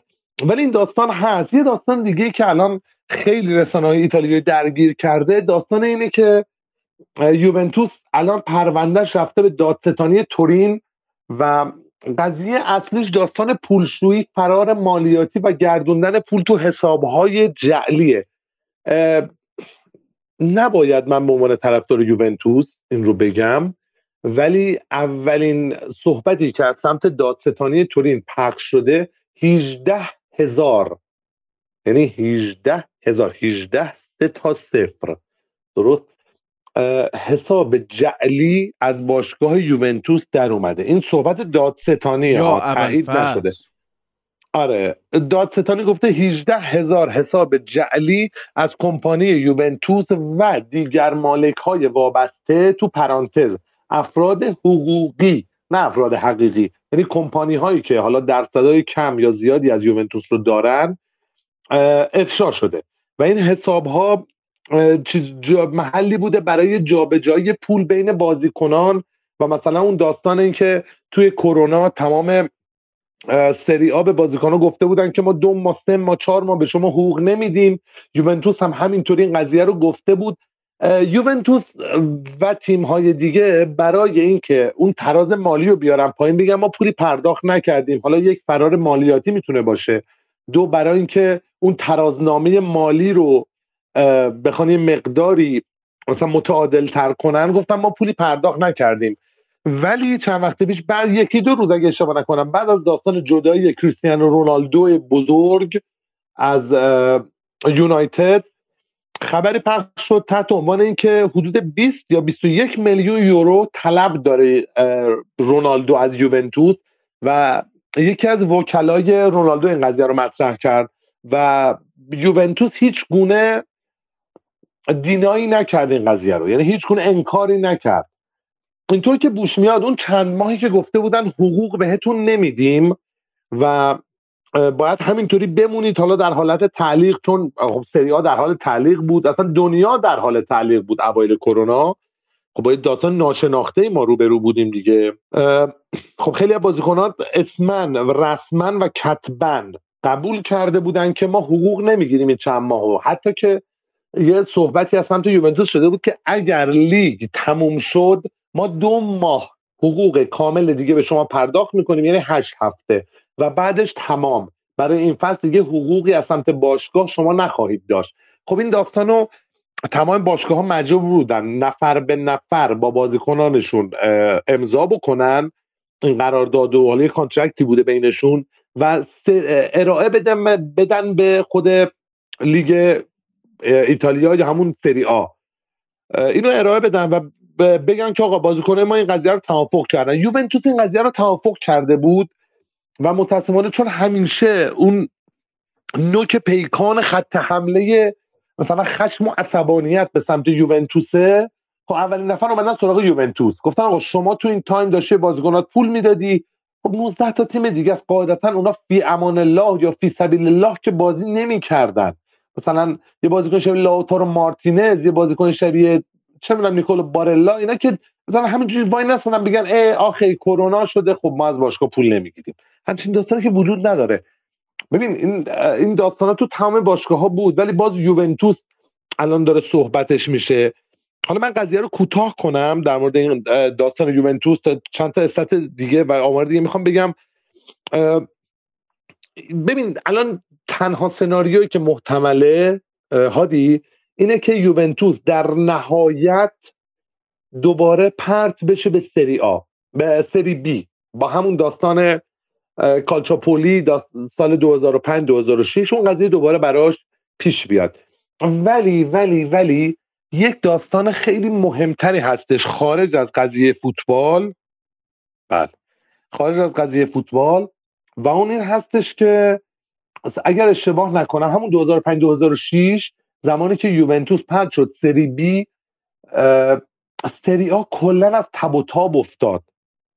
سری آ دیگه اون جذابیت قدیمو نداشت. الان سالیان سال دوباره دارن تلاش میکنن، سعی میکنن، نمیتونن برگردن به اون سطحی که رقابت کنن با لیگ های پولشوینده‌ای شبیه انگلستان یا حالا دیگر لیگ های معتبر اروپایی، نمیتونن. و صحبتی که الان توی ایتالیا بسیار داره دهم به دهم میچرخه اینه که اگر یوونتوس محکوم بشه در این قضیه، البته قبلش چیزی بگم، باشگاه یوونتوس گفته که چون به دلیل اینکه تو سهام باشگاه و کمپانی آکسور یه صحبت‌هایی شده، این قضیه باید از تورین ارجاع داده بشه به میلان یا روم، چون که قضیه بورس داره پیش میاد و اون استاکس که میگن که تو داستان استاکا هم یه داستانی پیش اومده و تورین خب اون سازمان بورس رو نداره، میگن ارجاع بدید به میلان یا روم برای رسیدگی. حالا دادستان تورین فعلا قبول نکرده این قضیه رو. خیلی قضیه داره کش میاد هادی به نظر من، ولی یه اقبال فراوانی داره یوونتوس و اون این هستش که حتی دادستان اصلی ایتالیا، دادستان خود تورین حتی و بزرگترهای این لیگ، همه میترسن از یک داستانی، از این داستان که یوونتوس باز محکوم بشه. یک لیبلی که شما خود شما جناب آقای نوری سالیان سال داری میزنی به اسم مافیا رو بیاری، یعنی اسم دیگه آخر خط دیگه, دیگه وحشتناکتر از این نداریم که بگی این کمپانی این برند وصل به مافیا. خب اگر بار دیگه یوونتوس همچین داستانی براش پیش بیاد، کوچکترین جریمه‌ای بشه، هزار و یک لیبل به این تیم میخوره. اگر به این تیم بخوره یعنی به سری آ خورده. خب ببین اگه یوونتوس محکوم شه کسی نمیاد بگه اودینزه درگیر بوده، کسی نمیاد بگه سالرنیتانا درگیر بوده. شاید میلان، ناپولی و اینترناسیونال اینا درگیر بشن، خب فکرن درگیر بشن بین مردم، ولی در واقعیت درگیر نمیشن. خب و یوونتوس اگر محکوم بشود، سری آ محکوم به یک شکست بیست الی سی ساله است به نظر من.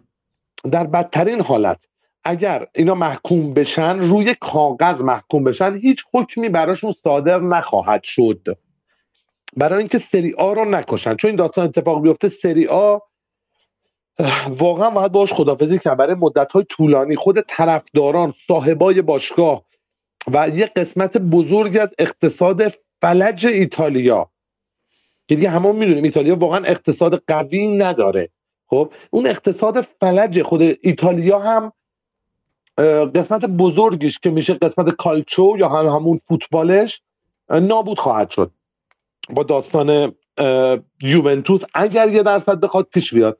حالا من یه صحبت کوتاه دیگه بکنم. بازی رو داشتیم که آتالانتا به زور با با گل‌های دقایق هفتاد و هفت و نود و سه مجبور شد اسپتزیا رو یه جوری اذیت بکنه که نهایتاً در دقایق آخری بازی که اگر اشتباه نکنم کلا بازی پنج دقیقه وقت اضافه داشت و دقیقه نود و سه پاچالیچ گل آتالانتا رو زد و مساوی شدن و اینا مجبور شدن این بازی رو مساوی تن بدن بهش. و هادی اون تیمی که چند سال پیش توی چمپیونز لیگ داشت خط و نشون میکشید حتی برای تیم‌های بزرگ، حالا ما تو اپیزود قبلی بهش گفتیم لات کوچه خلوت، ولی واقعا اذیت میکرد.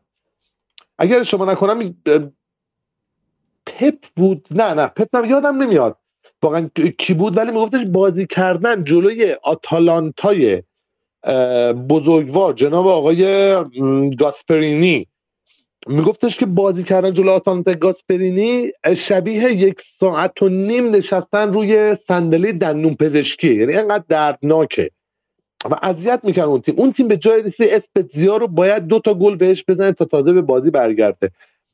بازی تورینو ورونا که اصلا مهم نیست، حالا یک یک وسط جدولیا خیلی صحبتی نریم در موردش. روم دوباره برگشته به همون بردهای اقتصادی مورینیو. خب من خوشحالم واقعا ولی یک چیزی ناراحت کننده است و اون که جواهری به نام دیبالا واقعا ما دستش دادیم، زانیولوی که قرار بود ما بگیریمش لینک شده بود با ما و نیومد یوونتوس با این نتیجه یکیش گرفتن، اونم توی استادیو اولمپیکو روم. نتیجه ضعیفیه برای مورینیو ولی خب نهایتا سه امتیاز دیگه. به قول تو امتیاز و بازی زیبا مهم نیست، به کی جام میدن. این سه امتیاز مهمه. اون کامبکی که لاتزیو خورد، حالا یاسین امروز صحبت کرد، یک بازی دیگه کلا توی این هفته مهم بود، حالا من چند ثانیه امروز صحبت کنم، بازی اینتر ناپولی که بالاخره ناپولی از اون نوار بردهای پی در پی و آن بیتنش شکسته شد، بالاخره بالاخره شکسته شد و اولین باخت رو داشت بعد از پونزده بازی که نه باخته بود و نه نه باخته بود دیگه، آره مساوی کرده بود، نه باخته بود و اینتر دستش درد نکنه. اینتری که واقعا این فصل اقبالی ندارد برای فکر کنم قهرمانی، یعنی اقبال یوونتوس واقعا بیشتره یا حتی میلان، ولی خب بالاخره یکم اذیت ناپولیون نذاشت اونقدر فاصله بگیره با بقیه تیم‌ها و همین برای بل. این هفته همین. خب حالا یه نکته من بگم بهت سهن، بگو ازم. تو کل انگلستان هجده هزار تا حساب بانکی وجود نداره که یوونتوس هجده هزار تا حساب بانکی پول شویی کرده، فلذا دیگه به لیگ انگلیس نگو، بهترین جا واسه پول شویی وقتی تیم خودتون غرق در این کثافته. آره لیگ انگلیس بده. خب تو خوبی بله هادی، من چی بهت بگم، انگلیس کشور انگلستان، من بریتانیا صحبت نمی‌کنم، کشور انگلستان در سال دو هزار و هجده نزدیک پنجاه و پنج و هشت میلیون جمعیت داشت، اگر اگر اشتباه نکنم الان باید شصت میلیون رو داشته باشه دیگه. خوب. این یک. خب و بر چرا من میگم پریمیر لیگ بهترین جا برای پولشوییه، چون تو با یک حساب میدونی چند صد میلیارد دلار پولشویی کنی کسی کاریت نداشته باشه. یوونتوس بنده خدا کلا می‌خواستن مثلا یه چون مثلا پنجاه میلیون یورو جابجا کنه، متوسل شده به هجده هزار تا حساب. خجالت بکشید جناب آقای نوری. و نوری یه سوالی من ازت بپرسم، حالا آخر این قسمت سری آ، به نظر گلیزرها یونایتد رو میفروشن، تو راضی شی، تو راحت شی، اینقدر قرب جون ما نزنی. دارن میفروشن.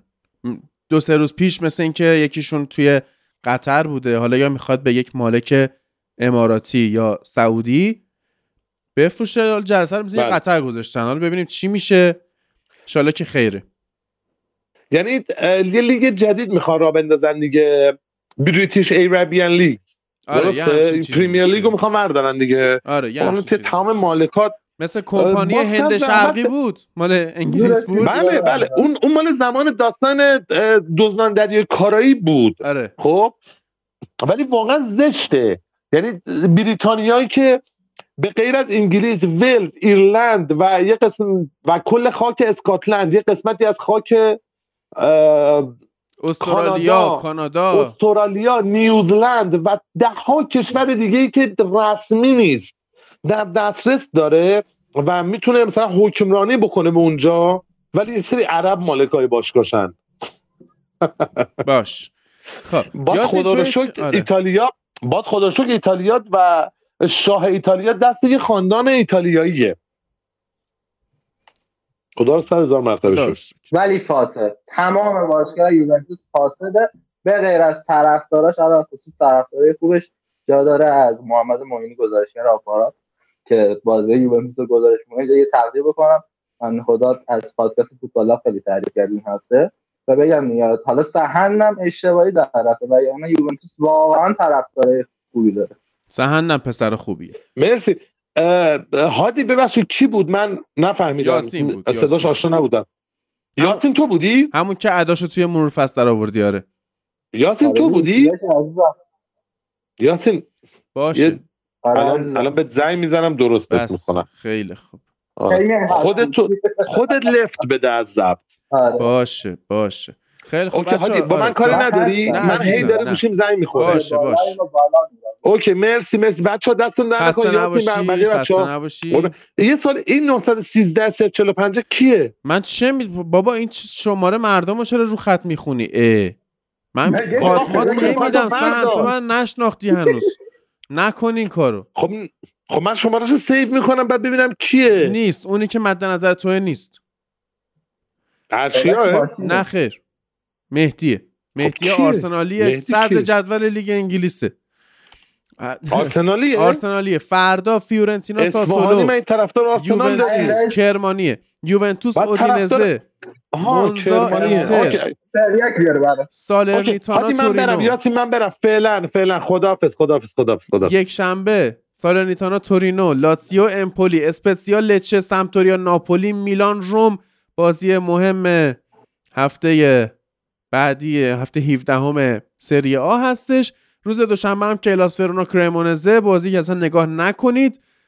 بولونیا و آتالانتا که حالا صحبت کردم که برای هفته بعدیش که واقع جمعه سیزدهم ژانویه باشه، جمعه شب ما بازی ناپولی و یوونتوس رو داریم که خیلی مهم و حیاتی هست. از اینجا میخوایم بریم سراغ لیگ برتر انگلیس بدون فاصله که من الان میخوام براتون چیکار کنم، براتون سورپرایز داشته باشم. بعد آره داستان چیه؟ داستان اینه که اولا که دمتون گرم که فوتبال لب رو گوش میکنید و برامون کامنت میذارید، از همون حمایت مالی میکنید تو صفحه فنزون سایت فوتبال لب که من لینکش رو هم براتون گذاشتم همه جا. الان میخوایم چیکار کنیم؟ قبل از اینکه بازیای این هفته لیگ برتر انگلیس رو شروع کنیم، گلرخ رو بیاریم رو خط که ایشون با بودجه شخصی بلند شد رفت جام جهانی قطر رو از نزدیک ببینه و تنها اتفاقی که براش افتاد چیزی بود که از دماغش در اومد و مثل اینکه اصلا بهش خوش نگذشته، اصلا جالب نبوده. خیلی کوتاه گلرخ در مورد قطر صحبت کن که چه بلاهای سرت اومد در حدی که من مجبور نشم چیزی رو سانسور کنم و بعدش مستقیم بریم سراغ داستان‌های لیگ انگلیس. خب منم سلام میکنم به همه شنونده‌های فوتبال لب. در رابطه با قطر بخوام بگم، چیزی که به طور خیلی خلاصه بخوایم بگیم اینه که کل آدمایی که اومدن و همه کسایی که اونجا بودن متفق القول یه جمله رو همه تاکید میکردن که میگفتن دیگه بمیریم پامون رو تو قطر نمیذاریم. یعنی عملا چیزی که قطر براش خیلی تلاش کرد و این همه هزینه کرد که بخواد اسم خودش رو تو دنیا بیاد حالا مطرح کنه و گفتش که اصلا هزینه ها برام مهم نیست. حالا این حجم از فنزون و فریزون و حالا ویلیج و همه اینایی که درست کرده بود و فستیوال سیتی و چیزایی که هزینه کرده بود، ولی خب عملا کاری کرد با رفتارای غیر اخلاقی و حالا نژاد پرستانه و مسخره و اصلا نمیتونم بازش کنم حقیقتا خیلی زیاد کاری کرد که تمام دنیا دقیقاً معروف بشه و اسمش رو بشنون، ولی برعکس اون چیزی که میخواست و عملاً تمام دنیا راضی ناراضی بودن. من تو کل مدت تقریباً یک ماه کمتری که اونجا بودم عملاً انگلیسی جز بازی ایران انگلیس ندیدم توی شهر، یعنی پاشونو بیرون نمیذاشن. آلمانیا که مثلا در حد دو سه نفری که ما دیدیم برگشتن گفتن که آره خیلیا نیومدن، بایکوت کردن. فرانسوی واقعا ندیدن، حتی در عین ناباوری اصلا شما میدیدید مثلا توی ورزشگاه هم آنچنان طرفدارای تیمای اینجوری نبودن چون اکثرا بایکوت کرده بودن. در حد تک‌وتوک اسپانیا یعنی چیزی که خیلی زیاد میدیدیم، حالا یا مراکشی بود یا طرفداری مکزیک. البته طرفداری مکزیک و این چیزا رو بیشتر توی آیریش بار و اینجور جاها میشدید چون واقعا این بدبختا با شوکی که چهل و هشت ساعت قبل از شروع جام جهانی بهشون وارد شد اصلا عملاً نمیدونستم باید چی کار کنم، اصلا نمی اومدم بیرون. مثلا برزیلیا خیلی تک و توک، اصلا میگم تنها کسایی که میدیدیم یا مراکش یا کامرون طرفداری حالا آفریقایی یا, یا عربا بودن یا حالا مال عربستان سعودی، کسایی این مدلی. بیشتر مسلمون تورا رو میتونستین تو شهر ببینید تا کسایی که حالا اروپایی، برزیلی، آرژانتینی، مکزیکی فان غیره و حالا اینا بودن. و خب در رابطه با این یه کلیاتی بود که اتفاق افتاد. حالا تمام این اتفاقا رو میتونیم بس بدیم به ایرانیا و جهنمی که برای ایرانیا بود اونجا، حالا از هر لحاظی و مخصوصا خب بازیای تیم ملی، بازیای تیم ملی و جو بازی‌ها، جو بازی‌ها واقعا وحشتناک بود.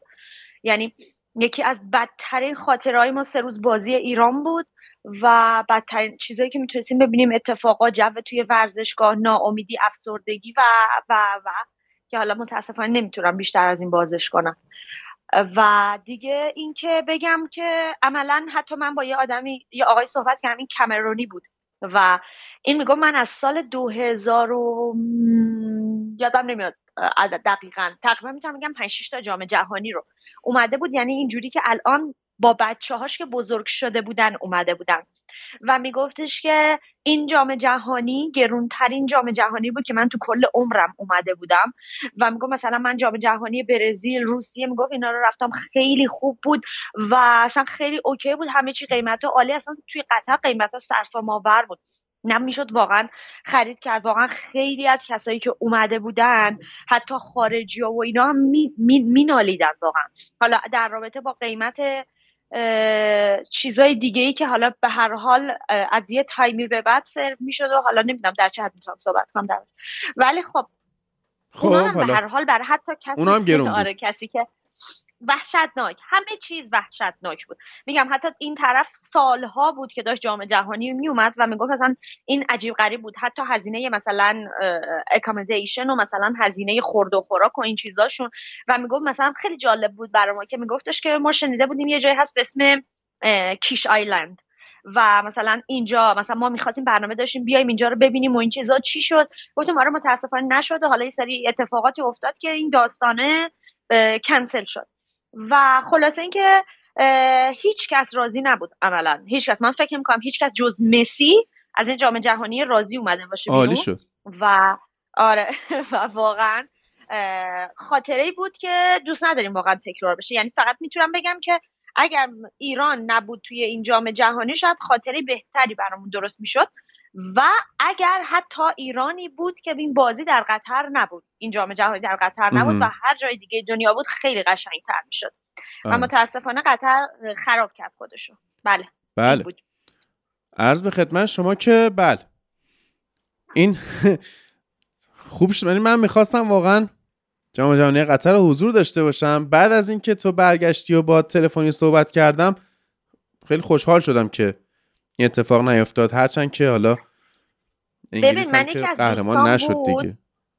نه اصلا اون انگلیس که اصلا یعنی حتی مثلا نقطه اوج این بازی، نقطه اوج مثلا برای ما حتی بازی ایران انگلیس هم نبود، انقدر که حالا فشار و استرس رو ایرانی‌ها مخصوصا بود تو بازی‌های مختلف و تو ورزشگاه و حتی می‌دیدی خود هواداره انگلیس قشنگ، کسی که دو نفری که کنار ما نشسته بودن تو بازی ایران انگلیس مال اورتون بودن و حالا قشنگیش این بود که ما داشتیم اونجا کلکل لیورپول اورتون می‌کردیم با هم دیگه و بهشون میگفتیم آقا ما یه عمر سال‌هایی که داریم می‌بینیم بازی پریمیر لیگو انگلیسی‌ها رو دیدیم تو ورزشگاه چجوری خودشونو می‌کشن، تو در و دیوار می‌کوبن، چتونه شما پنج چهار پنج تا گل زدید صداتون در نمیاد، نشستید انگار دیوار دارید. میگفت آقا اینجا بیر نداریم، ما اینجا اصلا خیلی بده، اصلا نمی‌تونیم تحمل کنیم این وضعیت و این چیزا و یعنی حتی اون بازی هیچ جذابیتی نداشت چون که انگلیسی‌ها بعد از گل ششم تازه شروع کرده بودن یکم سر و صدا کردن، من فهمیدم تازه مثلا از خواب بیدار شده بودن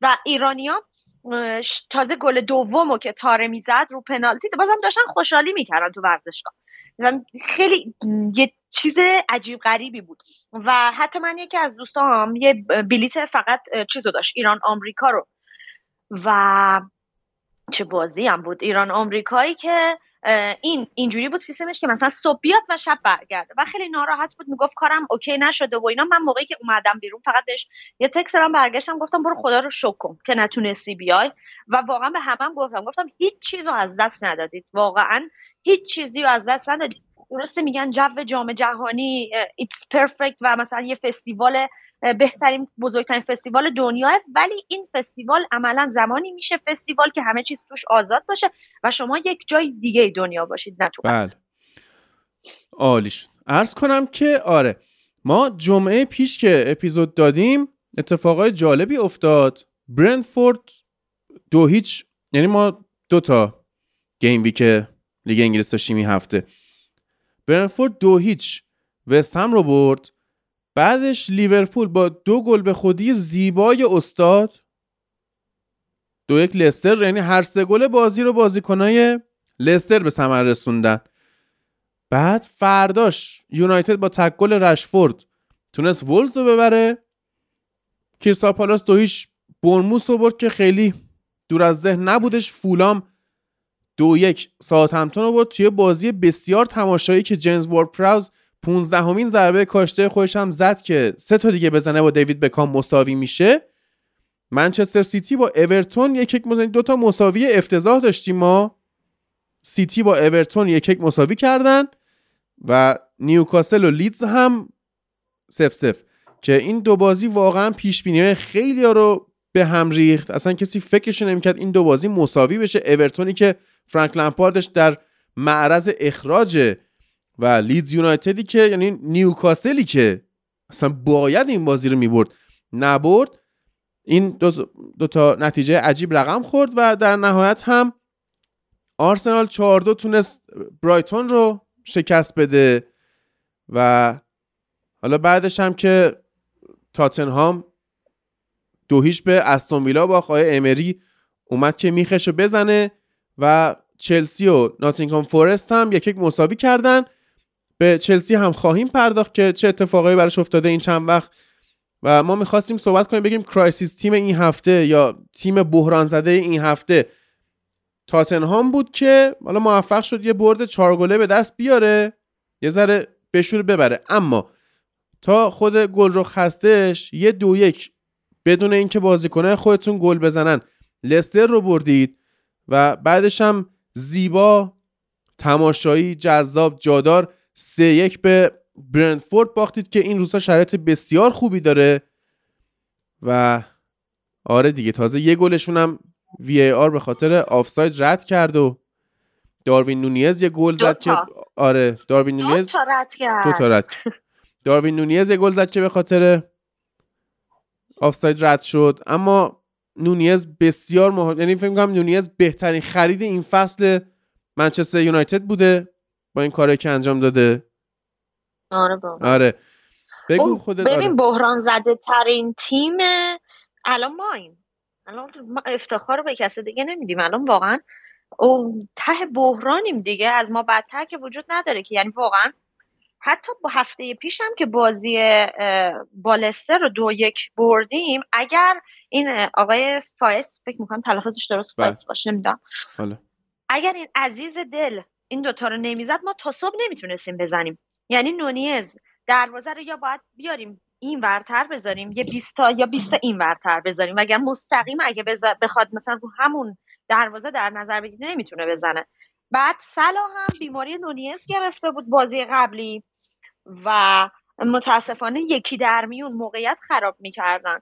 حالا یه نکته‌ای که هست دقیقاً چیزی که خب نونیز خب خیلی فشار روشه، من هنوزم قبول دارم این قضیه رو که نونیز بازیکن خوبی خواهد شد. یعنی یه چیز خیلی جالبی که جدیدن توی حالا سوشال مدیا پخش میشه مقایسه عملکرد سال اول لواندوفسکی و نونیز هست که حالا عملا حتی نونیز عملکردش هنوزم باز بهتر از لوا هست ولی هنوز خیلی زوده و خب توی لیگ انگلیسی داره بازی میکنه که خب فشار رسانه‌ها خیلی خیلی وحشتناک روشه و این اصلا جنبه این فشار نداشته عملا و میبینیم که چجوری زیر فشار اصلا ترکیده. شاید واقعا خیلی زمان لازم داشته باشه، حداقل میتونم بگم که شاید از فصل آینده نونیز بتونه خودشو خوب نشون بده، ولی الان اتفاقی که داره میفته اینه که با خراب کردنهای نونیز لیورپول بیشتر و بیشتر داره ضربه میخوره. چرا؟ چون که توی یکی داره تق تق میکنه. حالا توجه نکن ایلیاس. آره. چون که توی دفاع لیورپول فوق‌العاده الان داره vulnerable نشون میده، آسیب پذیره. بله آره یه لحظه نیومد بعد خودش لود شد. بعد میدفیلد طبق معمول همیشه دیگه واقعا خسته شدم، اصلا دیگه خسته شدیم هممون از بس این جمله رو گفتیم و تکرار کردیم، سه سال داریم میگیم نداره، یه هافبک بازی ساز میخواد، تیم هافبک لازم داره و همچنان هم دیگه یعنی واقعا کلمه جمله دیگه کلیشه‌ای شده از بس اینو گفتیم و واقعا نداره تیم. و چیزی که هست اینه که حالا الان توی کنفرانس خبری امروز ظهری که کلوب داشته خودش برگشته گفته مشکل ما عملاً میدفیلد نیست، مشکل ما فقط در واقع بگم میدفیلد نیست، اینه که ما توی بازی با برندفورد حداقل باید همون اول کار دو تا میزدیم قبل از اینکه برندفورد اصلا بخواد به ما گل بزنه و این یه نکته خیلی مهمیه که همیشه از قدیم و ندیم گفتن نزنی میزنن پس تو اگر موقعیت گیرت میاد باید بزنی. پس الان یکی از بزرگترین مشکلات لیورپول علاوه بر دفاع و هافبکش اینه که نمیتونه توپو هم بزنه. تو حداقل اگر یه دفاع داغون داری، حداقل اگر هافبکات پیرن، چه میدونم نمیتونن بدون، اصلا داغونن، هافبک بازیساز نداری، هیچی نداری، همه چیز خرابه، اگر دو تا بازیکن اون جلو داشته باشه که حداقل دو تا موقعیت گیرشون میاد بتونن اون دوتا رو گل کنن، بازم میتونی یه جوری جمعش کنی. ولی وقتی از همه ور داغون باشه و فشار رو تیم باشه، این میشه بس. وگرنه اگر لیورپول دو تا بازیکن داشت اون جلو که میتونست حداقل یه لوئیس دیاز حداقل اونجا بود، یه وینگر چپ درست داشتیم، به جایی که مثلا حالا اون چمبرلین عزیزی که حالا لطف کرد گلم زد بود، یا یه ژوتا، یا حتی بابی فرمینو که اینا از موقعیت ها خیلی خوب استفاده میکنن بودن، حداقل یکی از اون موقعیت ها رو میومدن همون اول کار گل میکردن، اصلا بازی ممکن بود برگرده و این اتفاق نیفته. و این بلایی که داره این روزا سر لیورپول میاد که امیدواریم حالا با حضور نمیدونم گاکپو، نمیدونم خاکپو، نمیدونم هاکپو، از بس در بارش زیاد صحبت میکنن، اسمای مختلف براش میذارن، بعد بیا میبینیم گزارشگر انگلیسی چجوری تلفظش میکنن. خب این متاسفانه و... ایشون خیلی حروف غیر مشترکی با پوگبا نداره، یعنی بعید نیستش که فلاپ بشه. آره من من حتی سرچ هم کردم و نوشته بودن که گاکپو تلفظ میشه. ام. حالا باید ببینیم چه جوری تلفظش میکنه. ولی چیزه، باید بیایم ببینیم که حالا ایشون آیا کاری میتونه بکنه برای تیم ما، آیا میتونه اون تاثیر رو اون جلو داشته باشه، چون ما همچنان امیدی به هافبک نداریم. کیتا هم دوباره مصدوم شد.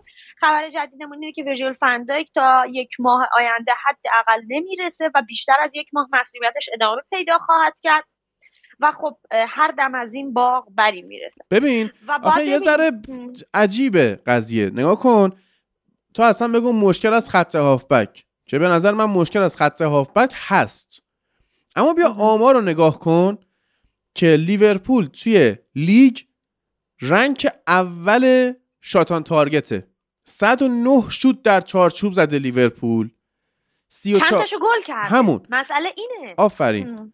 ایکس جیش هم سی و یک و نیمه که سوم لیگه. خب اما کانورژن ریتش هشت و چهار دهم درصده. خب دیگه بعد آره سیتی و تاتنهام کانورژن ریتشون یه ذره بیشتر از یازده درصده که همین دو سه درصد میبینیم جایگاه تیما رو تو جدول چقدر متفاوت میکنه. و این به نظر من یعنی اگه شما مهاجم خوب داشته باشید کماکان میتونید، اما مشکلات دفاعی لیورپول هم نباید چشم پوشی کرد که اون حالا ما سالهاست داریم میگیم فضای پشت سر آرنولد، که دیگه این اسمش فضای پشت سر آرنولد نیست، اسمش فضاست، یعنی اصلا کلا فضاست. تو اصلا توی این دو بازی گذشته مخصوصا بازی با لستر اصلا عمل کرده آرنولد باور نکردنی بود، یعنی اصلا بازی با لستر اگر آر آرنولد اصلا ریست شده بود، یعنی اصلا این آرنولد اون آرنولدی که ما سالهای داریم میبینیم نبود. تمام توپا رو جمع کرد آرنولد از اون سمت که بعد به جای رسید که دیگه کلوب اصلا تعویض کردیم بچه رو آورد بیرون از ترس اینکه یهو مصدوم نشه، از بس داره تلاش میکنه و واقعا اصل قضیه همینه. ولی قبلا فقط این مسئله بود. الان من توی این دوتا بازی کردیت رو نمیتونم، کردیت فاجعه بودن رو نمیتونم به آرنولد بدم. نه اصلا. آرنولد واقعا داشته همه بدن. آره دیگه الان دیگه دقیقاً الان دیگه همه بدن، همه با هم دیگه. و الان دیگه خب دیگه فیجر فندک هم که کلا دیگه رفت رفت رو تخت بیمارستان. جون ش... کیتا هم چون احساس کرد فندک تنهای رفت سری جوین شد بهش. و این وسط الان من هم می حرف من همینه، میگم دفاع داغون، هافبکت همچنان با وجود همه اینا داره موقعیت سازی با همه. ببین یعنی این وسط یه تییاگو واقعا به نظر من داره حروم میشه تو این خط هافبک. از این وسط این همه کار میکنن، همینجوری تلاش بکن، با بدبختی موقعیت درست کن، میرسه و اون جلو تو باید از تک موقعیت ها وقتی وضعیت تیمت این شکلی استفاده کنی تا بتونی بازی رو در بیاری. میزنی موقعیت ها رو خراب میکنی تو در و دیوار و سمت چپ و خب چرا درست دقت، یعنی اصلا یک جوری شرایط نونیز که وقتی توپ بهش میرسه آدم احساس میکنه تمام تن و بدنش داره میلرزه. ببین یه چیزی هم هست آخه، الان تو بیا مثلا مقایسه‌ای که کردی فصل اول نونیز در مقابل لواندوفسکی مقایسه درستیه، اما الان اینطوریه که هر مهاجم تو هول و هوش مثلا کمتر از بیست و پنج سالی که میخوان بررسی کنن دیگه متاسفانه با هالند مقایسه میکنن که دقیقاً. تا هر که با هالند مقایسه کنی استرس میگیره دیگه. خب اصلا مسئله اینه که حتی کسی اینو هم در نظر نمیگیره که لواندوفسکی کجا بوده فصل اول، نونیز داره کجا بازی میکنه و بعد توی چه لیورپولی داره. مثلا نونیز اگر سه فصل پیش میومد توی این لیورپول اصلا هیچ مشکلی براش ایجاد نمیشد. الان توی اوج مشکلات و توی اوج تمام فشارهای رسانه‌ای دقیقاً همزمان با هالند اومد، لیگو شروع کرد، این مقایسه ها شروع شد، یعنی توی بدترین موقع زمانی برای این و این یک آدمیه که خب یعنی در واقع نیازمند یک آدمیه با دقیقاً همون حجم اعتماد به نفس که هالند داره. یعنی این بچه شاید اصلا اگر توی این شرایط نبود، توی لیورپول نبود، خیلی عملکرد بهتری داشت. یعنی الان این حجم از فشار داره اینو داغون میکنه و هیچ کس به این نکته بازم توجه نمیکنه که هالند داره چه جوری تغذیه میشه و نونیز داره چه جوری تغذیه میشه تو بازی. آره. خب این اینا همش هست دیگه. به خاطر همین من میگم نونیز واقعا بازیکن بدی نیست. این یکی از قشنگ ترین جاگیری هایی که من تو زندگیم دیدم و نونیز انجام میده تو لیورپول. یعنی توی بهترین موقعیت ها، توی بهترین زمان قرار میگیره ولی نمیتونه تموم کنه. ام. مشکلش اینه. آره. مشکلش تموم نکردنه. یعنی اگر نونیز با تموم کنندگی حتی اوریگی بود شرایط لیورپول خیلی بهتر بود الان. بعد هفته آینده پریمیر لیگ چهاردهم ژانویه شما با برایتون بازی میکنید، اما قبلش فردا که شنبه باشه یازده و نیم شب با وست توی اف ای کاپ که فکر میکنم یکی از تنها شانس‌های جام آوردن لیورپول این فصل همین اف ای کاپ باشه، چون لیگ اصلا شان... اصلا فکرش هم نکن، چون که فندای که خب خودش گفتم که آلردی مصدومه، کیتا که مصدومه، فردا احتمالاً چیز باشه، گاکپو استارت بزنه برای لیورپول، یعنی استارت بازیشو نه اینکه شروع کنه، بهش شانس بده. به علاوه آکادمی دیگه کسی نداره عملاً، تیم کسی کیو میخواد. هندرسون تازه از کنکاشنش برگشته و یعنی ضربه مغزی. آره چیز یاد بیران بند افتادم و معلوم نیستش که فردا که نود درصد هم فیکس بازی نمیکنه و کلوپ دیگه داریم میبینیم اصلا بعیده که کلوپ حتی فردا بخواد تیم اصلی که داره رو بفرسته تو زمین، چون اینا نصفشون همینجوری آلردی مصدومن. فردا هم بفرسته تو زمین سه چهار تا دیگه‌ش هم میتره که دیگه چیزیش نمیمونه برای بازی با برایتون.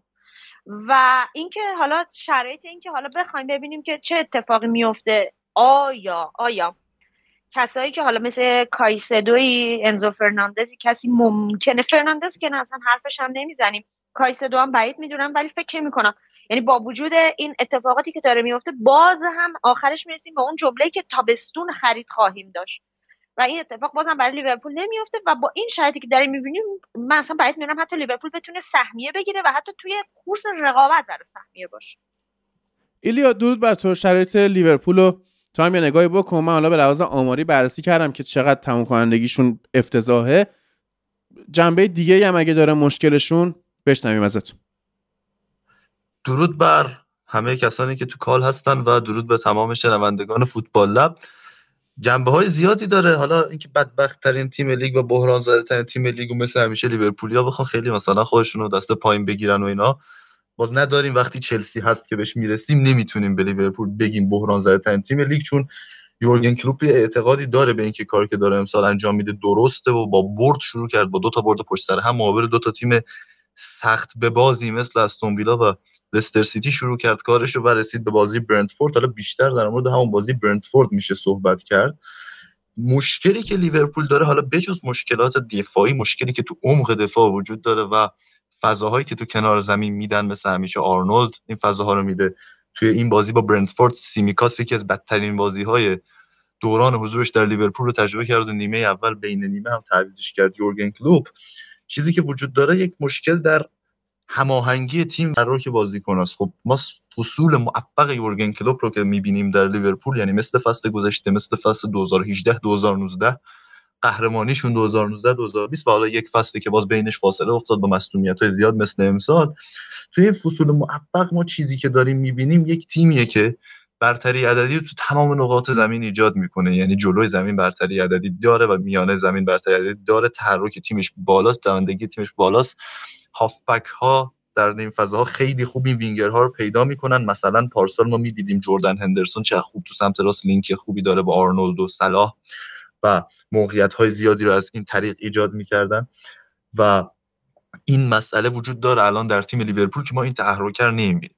یعنی اگه شما به نیمه دوم بازی لیورپول و برندفورد نگاه کنید، نیمه‌ای که خب اینها از لحاظ آماری عملکرد بسیار خوبی داشتن توی این موضوع که بتونن در نیم فضاها یا زون چهارده توپا رو بگیرن و بتونن اونجا موقعیت سازی بکنن. یعنی خب شصت و شش تا پاس توی دو تا نیم فضا دادن، بیست و هشت تا تو زون چهارده. این برای لیورپول یکی یه گل زده، این آمار برای برندفورد ده و دو، یعنی ده تا پاس کلا تو نیم فضا داده، دو تا تو زون چهارده.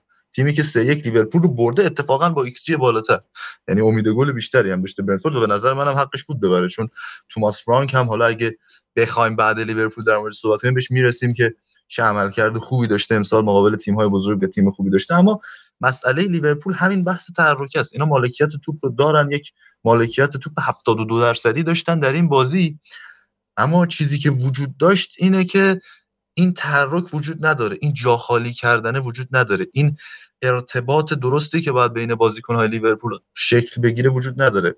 یکی از مشکلات به نظر من اینه که تییاگو به عنوان یک بازیکن تنها بازیساز خط هافبک لیورپول شده و این پاس‌های بلندی که مجبور این بده، این وظیفه‌ای که به این موحول شده، باعث نمیشه که این اجازه رو دیگه به تییاگو نمیده که بخواد خیلی تو فضاها قرار بگیره، بخواد خیلی با وینگر چپ سمت چپش که تو این بازی چمبرلین بود، بخواد خیلی با فولبک تیم ارتباط‌های پاسکاری داشته باشه. همین مسئله برای فابینیو هم که هفته پیش از افتش گفتیم صدق میکنه. در کنار این هاروی الیوت شاید الان از جردن هندرسون گزینه بهتری باشه و جردن هندرسون تو روزای خوبش نباشه، اما اصلا نمیتونیم با جردن هندرسون آماده مقایسش کنیم. یعنی خیلی کار رو واسه بخش هجومی آرنولد و خود صلاح سخت کرده هاروی الیوت. میبینیم مثلا تو پاس مپ این بازی واقعا ارتباط زیادی وجود نداشته بین بازیکن لیورپول، با وجود این همه پاسی که به هم دیگه دادن، پاس‌های تاثیرگذار و مهم اینا خیلی به هم دیگه ندادن. و داروین نونیز هم همین مشکل رو داره. یعنی اگه بخوایم نگاه کنیم ارتباط داروین نونیز با دوتا وینگر تیم که توی این بازی صلاح و چمبرلین باشن رو، اوضاع خوب نیست واقعا. و داروین نونیز میان میگم تو جاگیریاش، توی پشت دفاع قرار گرفتن، توی فرار کردن و اینا استاده، اما بازیکن باهوشی نیست. همین تردید ایجاد میکنه در مورد اینکه این با وجود این همه استعداد، توانایی بدنی که داره، دوندگی که داره، خوب خودش رو جایگیری میکنه و اینا، آیا میتونه بازیکن بزرگی بشه یا نه. چون بازیکن باهوشی تو این لیگ نشون نمیده. تو همین بازی هم یه حرکتی مثل با حرکت هفته دومش با کریستال پالاس که جوی یواکیم اندرسن اخراج شد زد و یه خطای الکی کرد توی سر کورنر جلوی برندفورد و موقعیت‌ها رو داره به بدترین شکل خراب میکنه. خب تحت فشار و اینا مشخص، اما چیزی که هست اینه که این آدم هنوز نتونسته مثل فرمینو که یک فالس ناین بسیار خوب بود و خوب با خط هافبک و وینگرهای لیورپول مچ میشد، مچ بشه.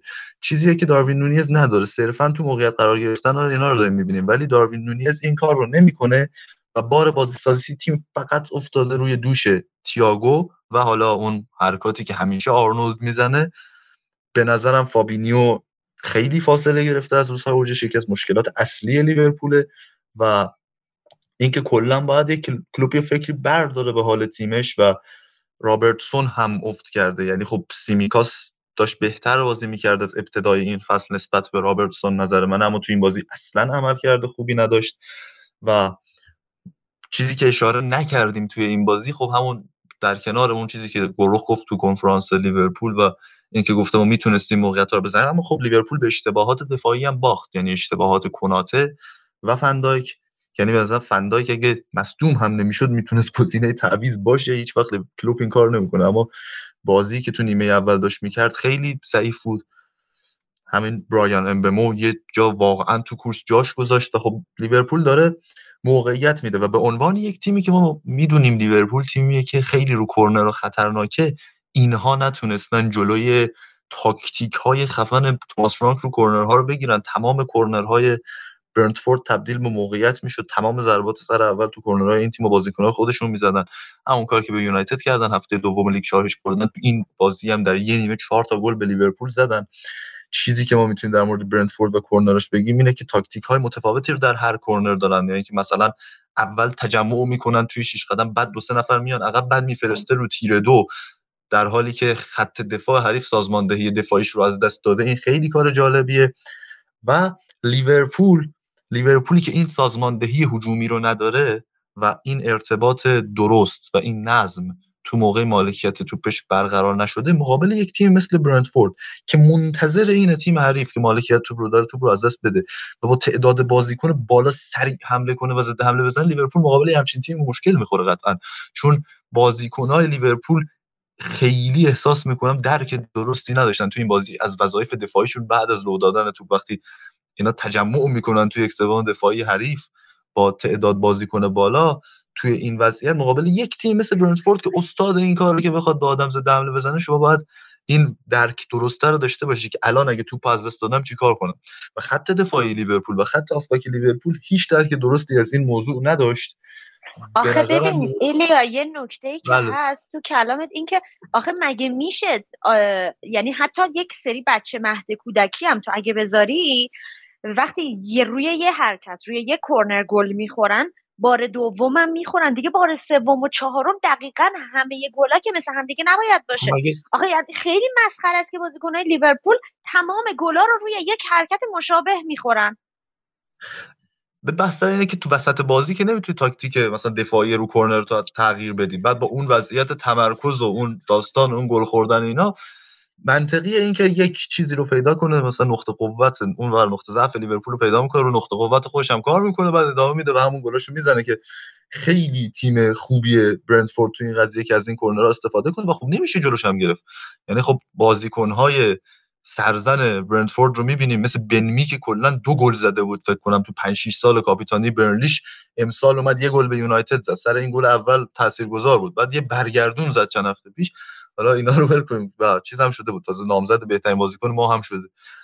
ولی چیزی که در مورد برندفورد میتونیم ببینیم، اینا بازیکن‌ها سرزنی دارن، قدرت بدنی دارن، خیلی نمیشه راحت جلوشون رو گرفت. یعنی خب نقطه قوت این تیم همین بهترین بازیکن برندفورد که حتی تو این بازی هم نبود و مصدوم بودن آیونتونی تو این بازی به ضرر برندفورد نشد، بزرگترین مزیتش و چیزی که ما اون رو بهش میشناسیم اینه که ضربات سر اول خوب میزنه.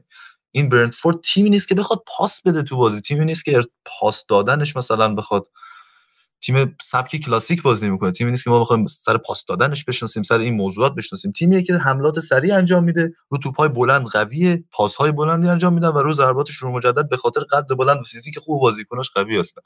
و این نقطه قوت برندفورد بود که روش کار کرده بود و لیورپول خیلی روش کار نکرده بود. خیلی منطقیه که توی یه بازی اینجوری لیورپول از این موضوع ضربه بخوره و تاتنهام هم مثلا ضربه خورد توی یک نیمه مقابل برندفورد بازی هفته گذشته، اما تونست خودش رو جمع کنه، اما لیورپول این مسئله رو نداشت. و به نظرم باید احترام بذاریم به توماس فرانک و لیورپول درست میشه. حالا یه ماه مصونیت فندایک قطعاً کار رو سخت میکنه، قطعا لیورپول تو تایتل ریس نیست. من حالا به یکی از مخاطبا که با من حرف زده بود گفتم سهمیه سه تیم قطعیه، خیلی در همین جا که تو اوایل دو هزار و بیست و سه هستیم عرض میکنم سهمیه سه تیم قطعیه با توجه به بازی‌ها و وضعیتی که من دارم میبینم، منچستر سیتی، آرسنال و منچستر یونایتد، و رقابت اصلی بر سر جایگاه چهارم رو لیورپول، تاتنهام و نیوکاسل خواهند داشت و سهمیه نگرفتن چلسی هم قطعیه.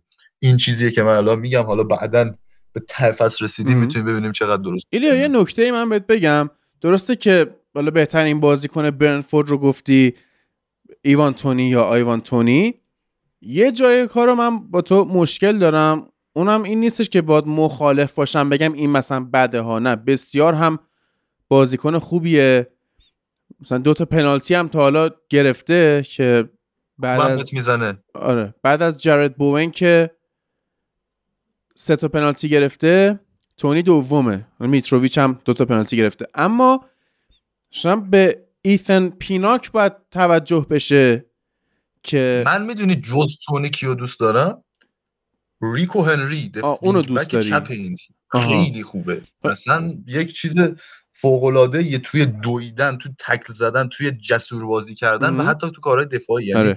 از لحاظ هجومی هم ما ریکو هنری رو ببینیم، خیلی بازیکن خوبی. دیشب اتفاقا اومده بود استنفورد بیج بازی چلسی سیتی رو دیده بود، بل. در کنار ریس جیمز و تونی که شایعه‌هایی رو ایجاد میکنه کلا به نفع چلسی.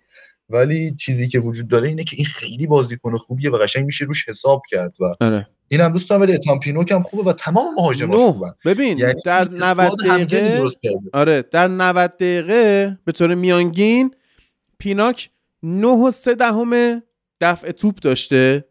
اون وقت بنمی بنمی که الان از برنلی اومده دفاع وسط برندفورد شده تو هر بازی یک و چهار دهم بلاک داشته. بلاک یعنی مثلا شوتی که احتمالاً احتمال زیاد گل بوده دروازه‌بان هم نمیگرفته این بلاک کرده. خب بله. آره اما به نظرم بهترین بازیکن یعنی بازیکن دوست داشتنیه. آها دیوید رایا دروازه‌بانشون هم که بیشترین میانگین سیو توی نود دقیقه داشته چهار و چهار دهم سیو در نود دقیقه.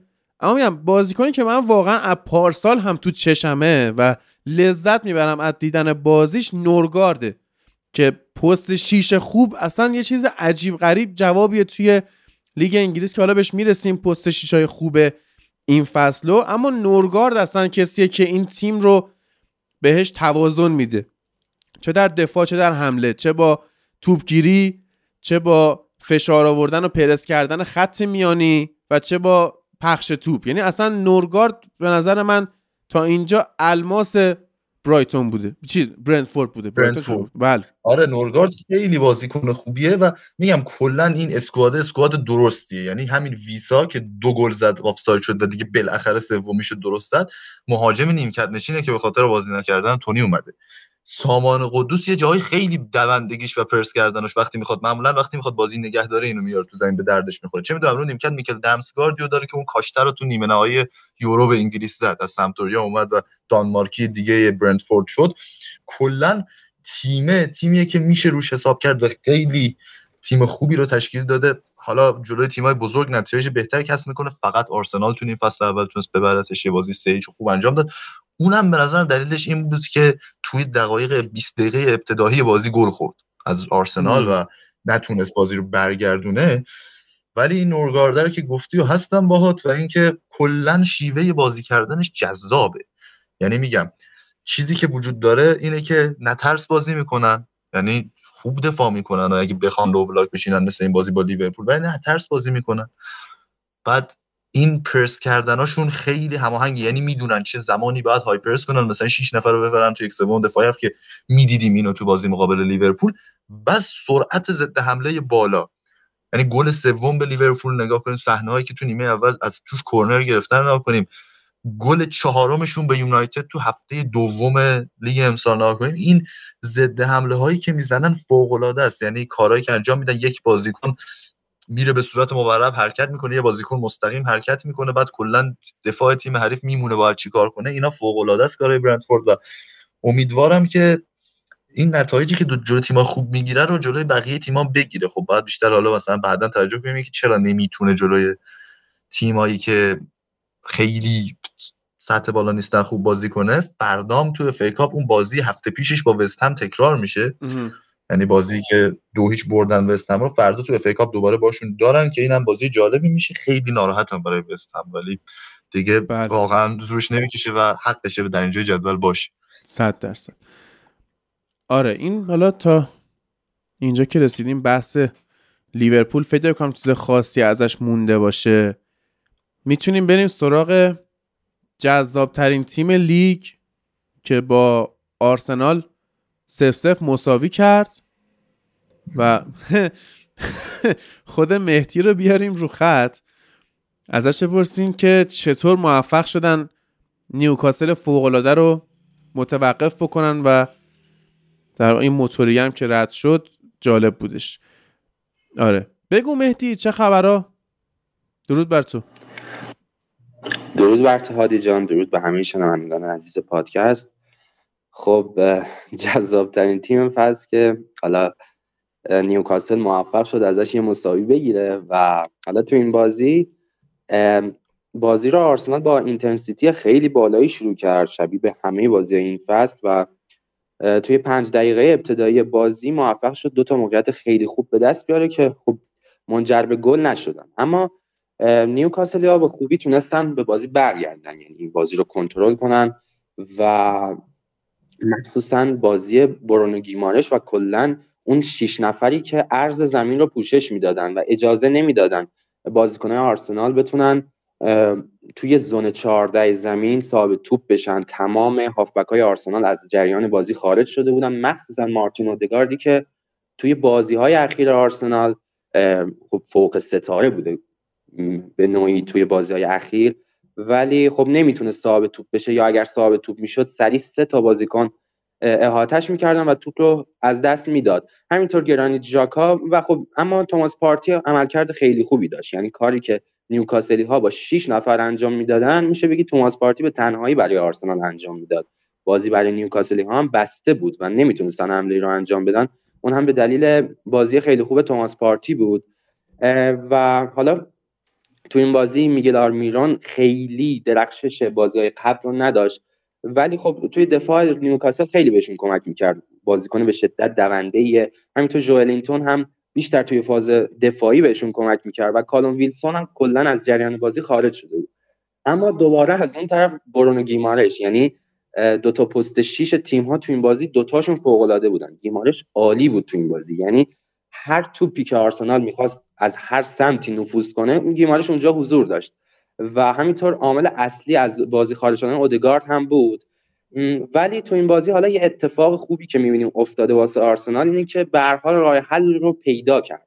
درسته دیر دقیقاً از دقیقه هفتاد به بعد بود میشه گفت، ولی راه حل پیدا شد. راه حل هم این بود که بازیکنان آرسنال به جای اینکه حالا بخوان درگیر بشن با خط میانی نیوکاسل، کاری که انجام دادن این بود که اونها هم بیان میدفیلدرهای نیوکاسل رو از جریان بازی خارج کنن توی فاز دفاعیشون، و مدافعین آرسنال آر رمزدیل همینطور می اومدن با پاسهای طولی که به زون چهارده میدادن، حالا یه مقدار حالا پاسا میتونستن با ارتفاع باشن یا بدون ارتفاع، و گرانیت ژاکایی که می اومد پشت محوطه قرار می گرفت پشت به دروازه و حالا توپ‌ها رو دریافت می‌کردن اینجوری، و با یه پاس‌های تک ضربی سعی می‌کردن وینگرهای آرسنال رو صاحب توپ کنن، اینجوری به یک سوم هجومی برسن. خب این کار بعد از دقیقه هفتاد برای آرسنال جواب داد و من میتونم بگم اگر شاید پنج دقیقه دیگه بازی ادامه داشت آرسنال میتونست به گل برسه، چون تو دقایق پایانی بازی واقعاً فشار آرسنال زیاد شده بود،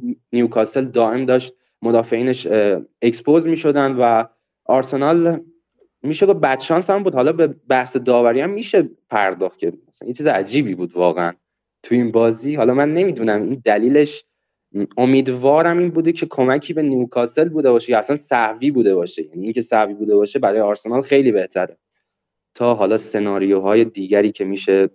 چه سناریویی یعنی چی؟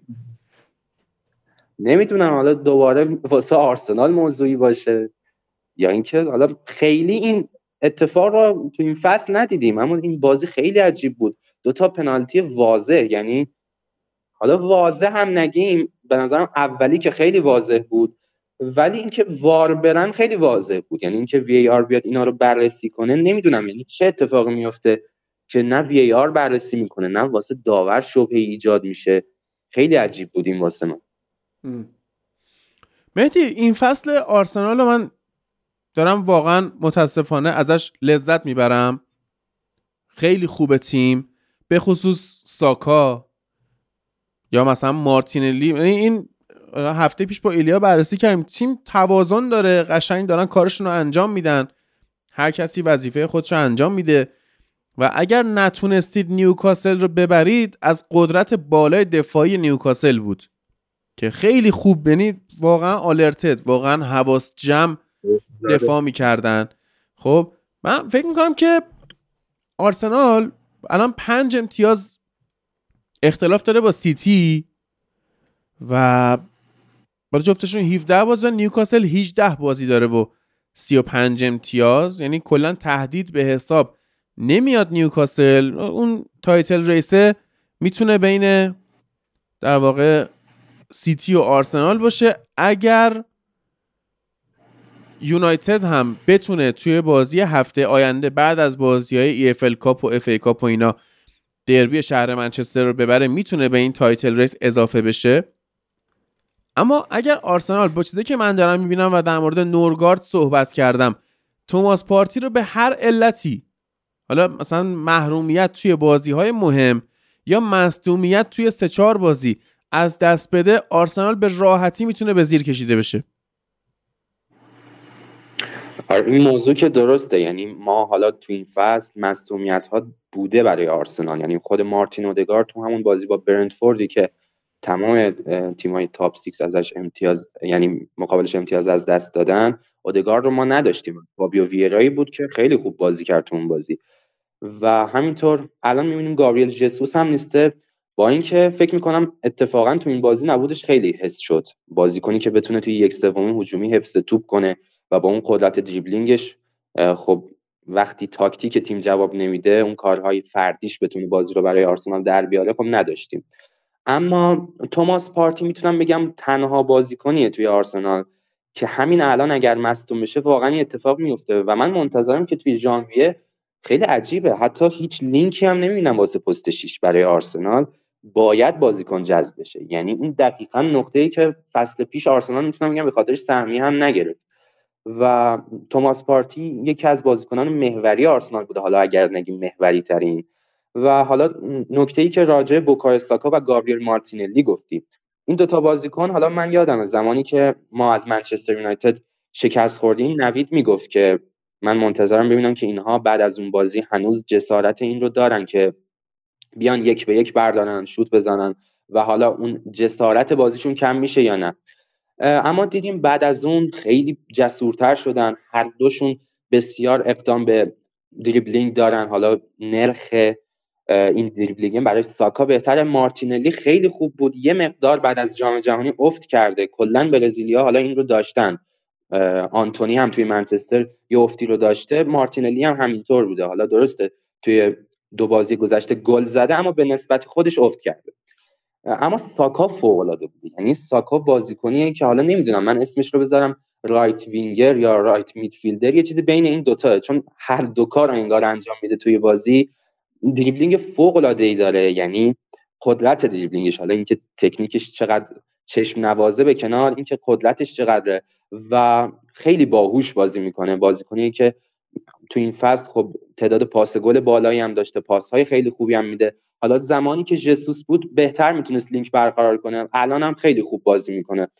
و همینطور مارتین اودگارد، یعنی البته تو این بازی با نیوکاسل اودگارد ضعیف ظاهر شد، با اینکه حالا عملکرد خیلی خوب خط میانی نیوکاسل بود، اما اودگارد هم ضعیف بود. و یه انتقادی که من این فصل به این آرسنال دارم و آقای آرتتا این که چرا تعویض نمی‌کنه، یعنی جلوی نیوکاسل من منتظر بودم که فابیو ویرا بیاد به بازی.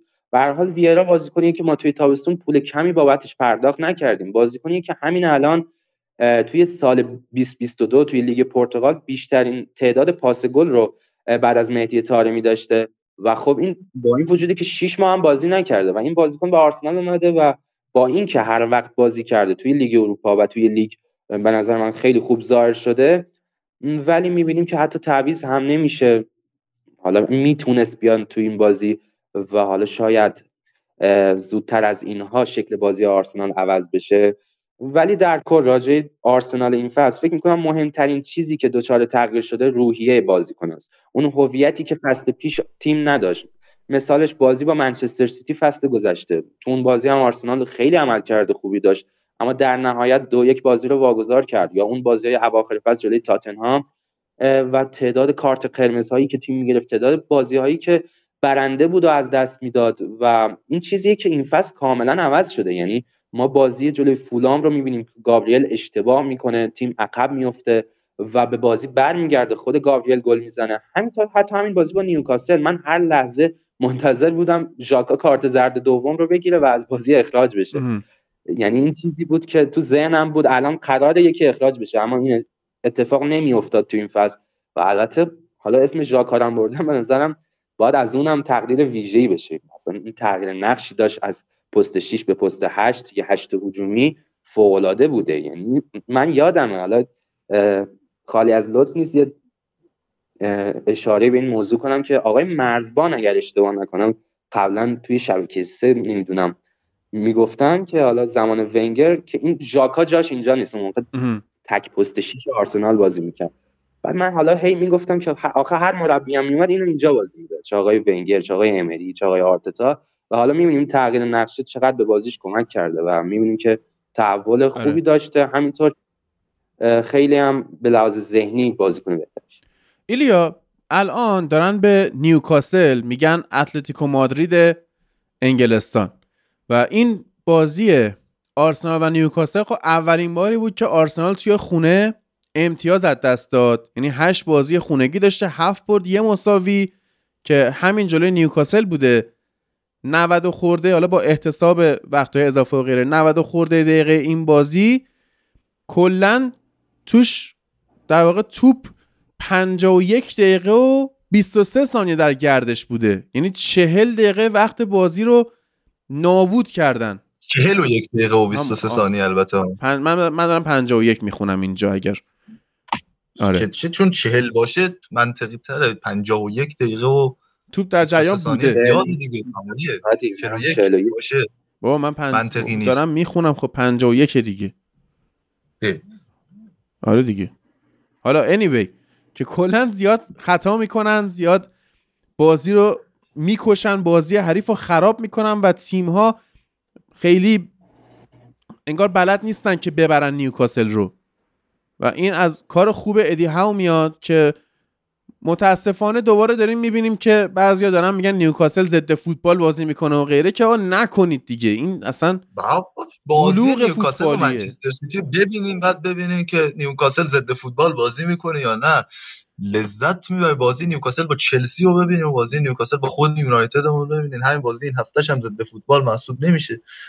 حالا من میخواستم یه ببندم ساید آرسنال رو، بعد برم سراغ ساید نیوکاسل دیگه. خودت از آره نیوکاسل شروع کردی، ولی چیزی که در مورد نیوکاسل وجود داره اینه که خب اینا از موقعی که ما اپیزود قبلی رو گرفتیم دو تا صفر صفر داشتن تو لیگ، یه دونه مقابل لیدز و یه دونه مقابل آرسنال که داستان کاملا تو جفت بازی فرق میکنه. آره.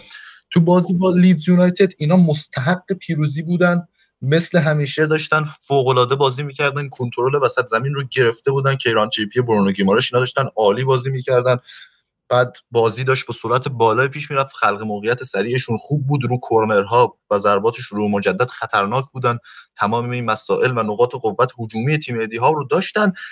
بعد شانسی، فرصت سوزی و البته عملکرد خوب یان ملیه دروازه‌بان لیدز یونایتد باعث شد که تو اون روز دو تا امتیاز از دست بدن. خیلی خیلی سیو کرد، یعنی می... از منو اذیت کرد به عنوان کسی که طرفدار نیوکاسل هم نیست.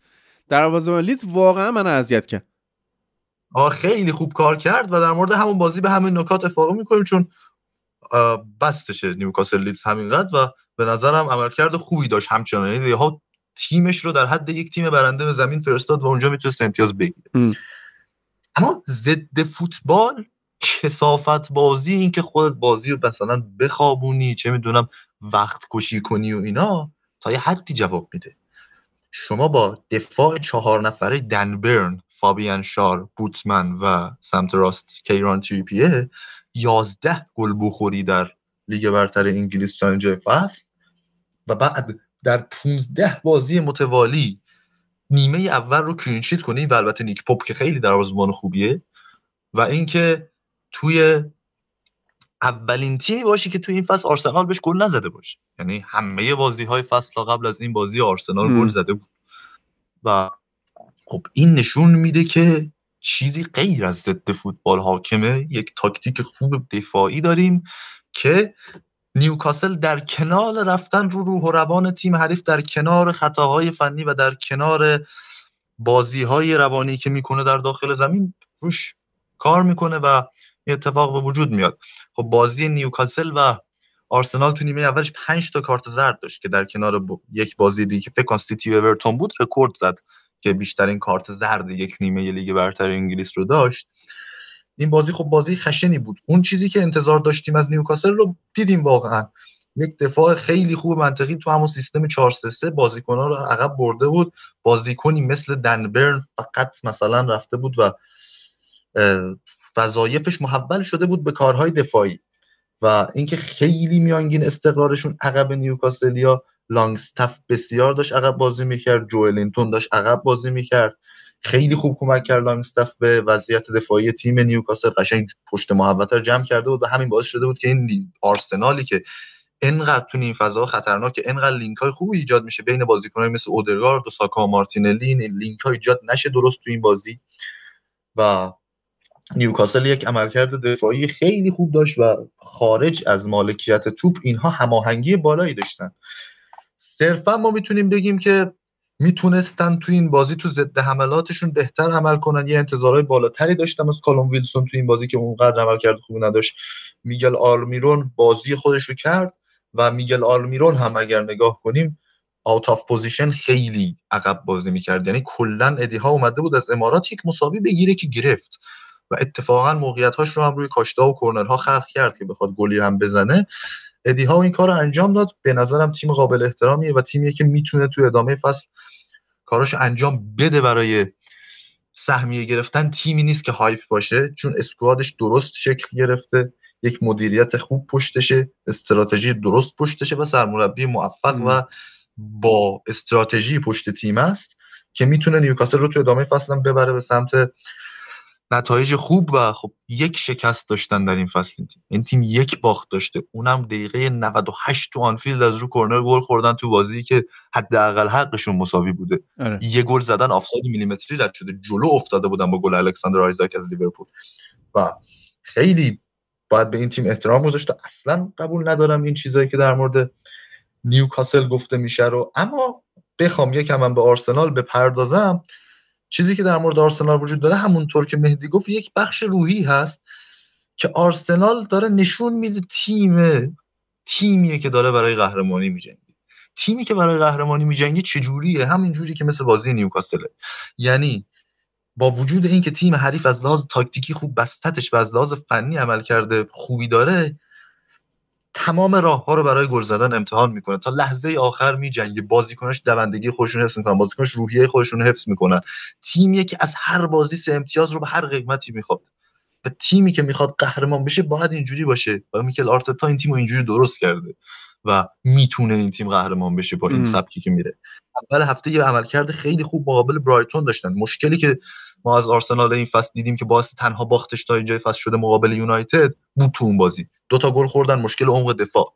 مشکل عمق دفاع داره آرسنال. دیزربی هم همین رو کشف کرده بود و آرتتا هم باش حال کرده بود.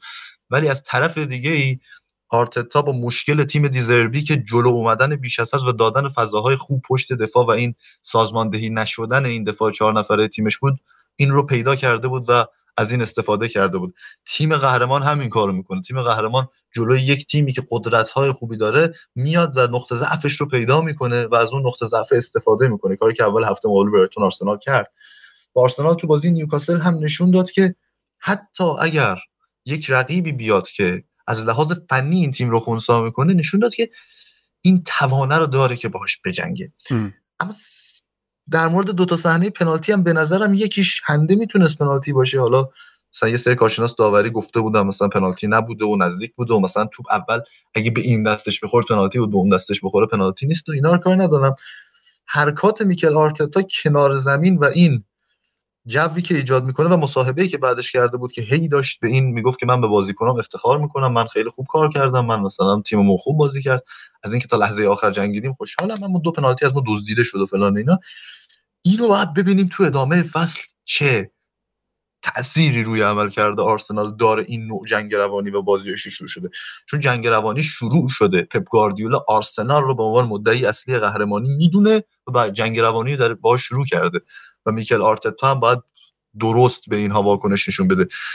به نظرم باید ببینیم تو ادامه فصل چه اتفاقی میفته و این تیم آرسنال با این اسکواد جوان و این مربی که تازه داره نشون میده در کنار فکرهای فنی خوبی که داره چطور میتونه تیمش رو مدیریت کنه به سمت قهرمانی لیگ برتر. باید ببینیم در ادامه فصل توی فشار روحی تایتل ریس میخوان چیکار کنن هره. که از الان به بعد این تیم به عنوان یک مدعی جدی قهرمانی محسوب میشه، نه از تا الان رو ولش کنیم. تا الان آرسنال بیشک بهترین تیم لیگ انگلیس بوده تا اینجا فصل، ولی از الان به بعد یک داستان متفاوتی رو در پیش خواهیم داشت. چیه پنج بازی بفهم؟ من فکر میکنم خیلی مهمه که آرسنال تو این پنجره چیکار میکنه، چون حس میکنم حالا چیزی که تا الان بوده قرار نیست همه چیز اینجوری پیش بره. تو این نیم فصل دوم تیم‌ها دیگه با آرسنالی طرف نیستن که صرفاً عملکرد فنی خوبی داشته، میدونن این تیمیه که توی تایتل ریسه و خب شاید اگر تیم میان جدولی یا آخر جدولی که قبلا میومد که جلوی آرسنال حتی سه امتیاز بگیره، الان میاد که شاید همینجوری مثل نیوکاسل صرفاً یه دونه تساوی از بازی بکشه بیرون. این یکی. دوم که نیمکت آرسنال رو شما تو این بازی نگاه کنید، افتضاحه، یعنی واقعاً افتضاحه. یه دونه فابیو ویرا توش بازیکن خوبه که اونم اصلا به زمین نیومده و من فکر می‌کنم این ژانویه خیلی تاثیرگذاره. باید بازیکنانی جذب بشن و اگر عمق ترکیب اینجوری بمونه صرفاً خوش شانسی مصدوم نشدن بازیکن‌ها میتونه باعث قهرمانی آرسنال بشه.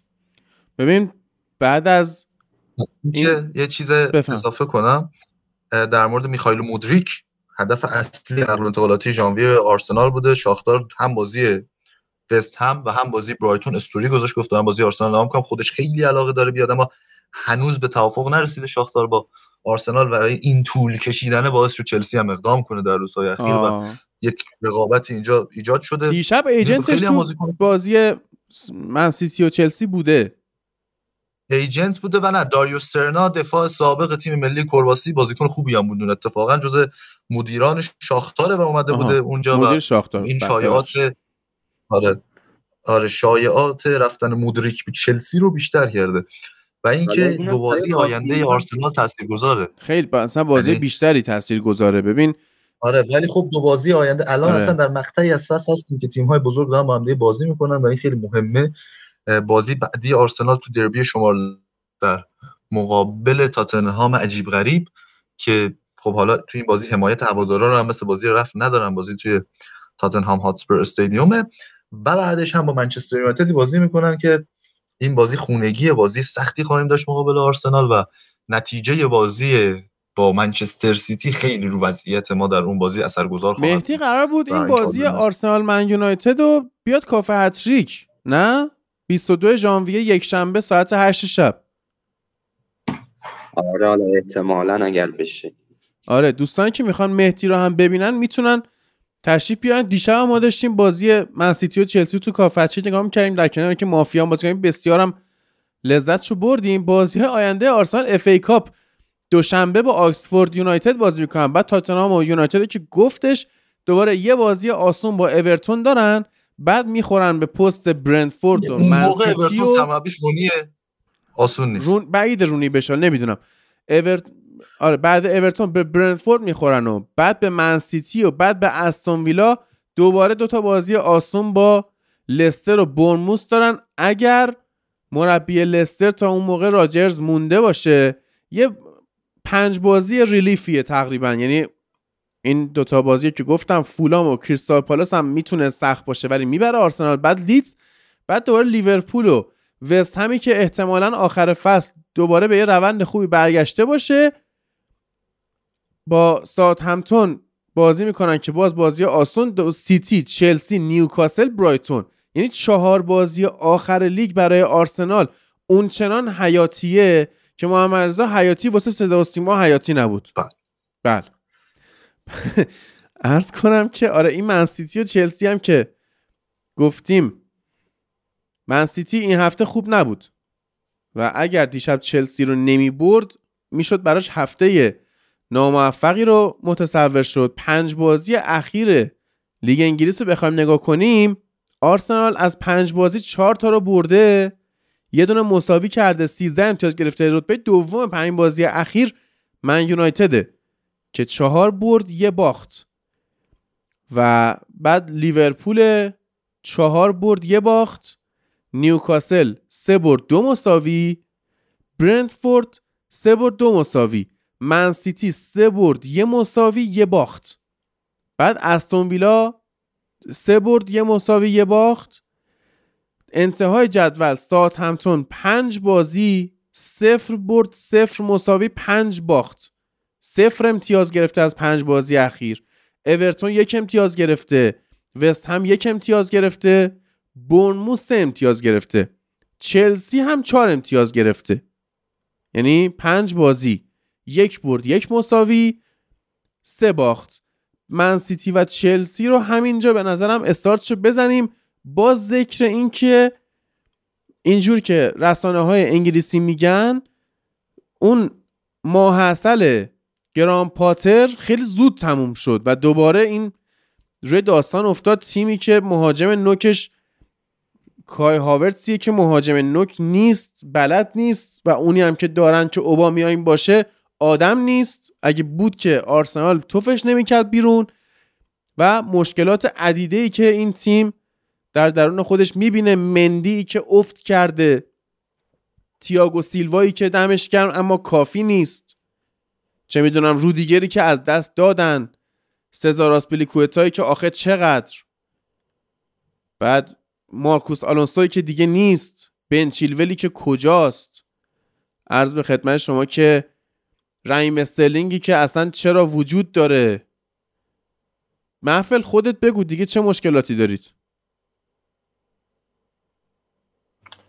درود درود. مشکل که تیم کلا مشکله، جایی که مشکل نداشته باشیم و پیدا کرد. آره فقط آکادمیمون سالمه، داره این آدم کار میکنه.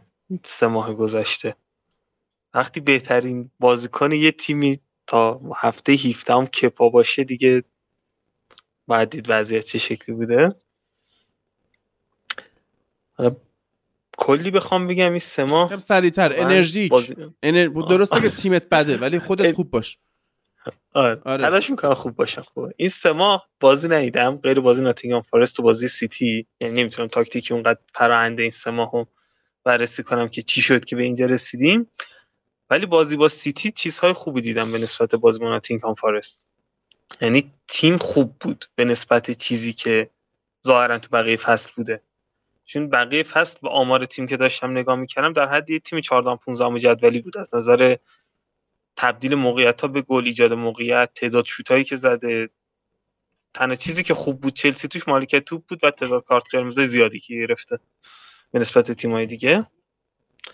و خب تو بازی با سیتی یه چیز خوبی که دیدیم این بود که زکریا کوچیچ برعکس چیزی که حالا خونده بودم در مورد بازی قبل و بازی ناتینگهام فارست که دیدم، تونسته بودن دو نفره از نظر فیزیکی خط وسط رو کنترل کنن و اتفاق مثبتی میشد حساب کرد، با اینکه خلق موقعیت تیم خیلی مشکل داره هنوز از وسط زمین.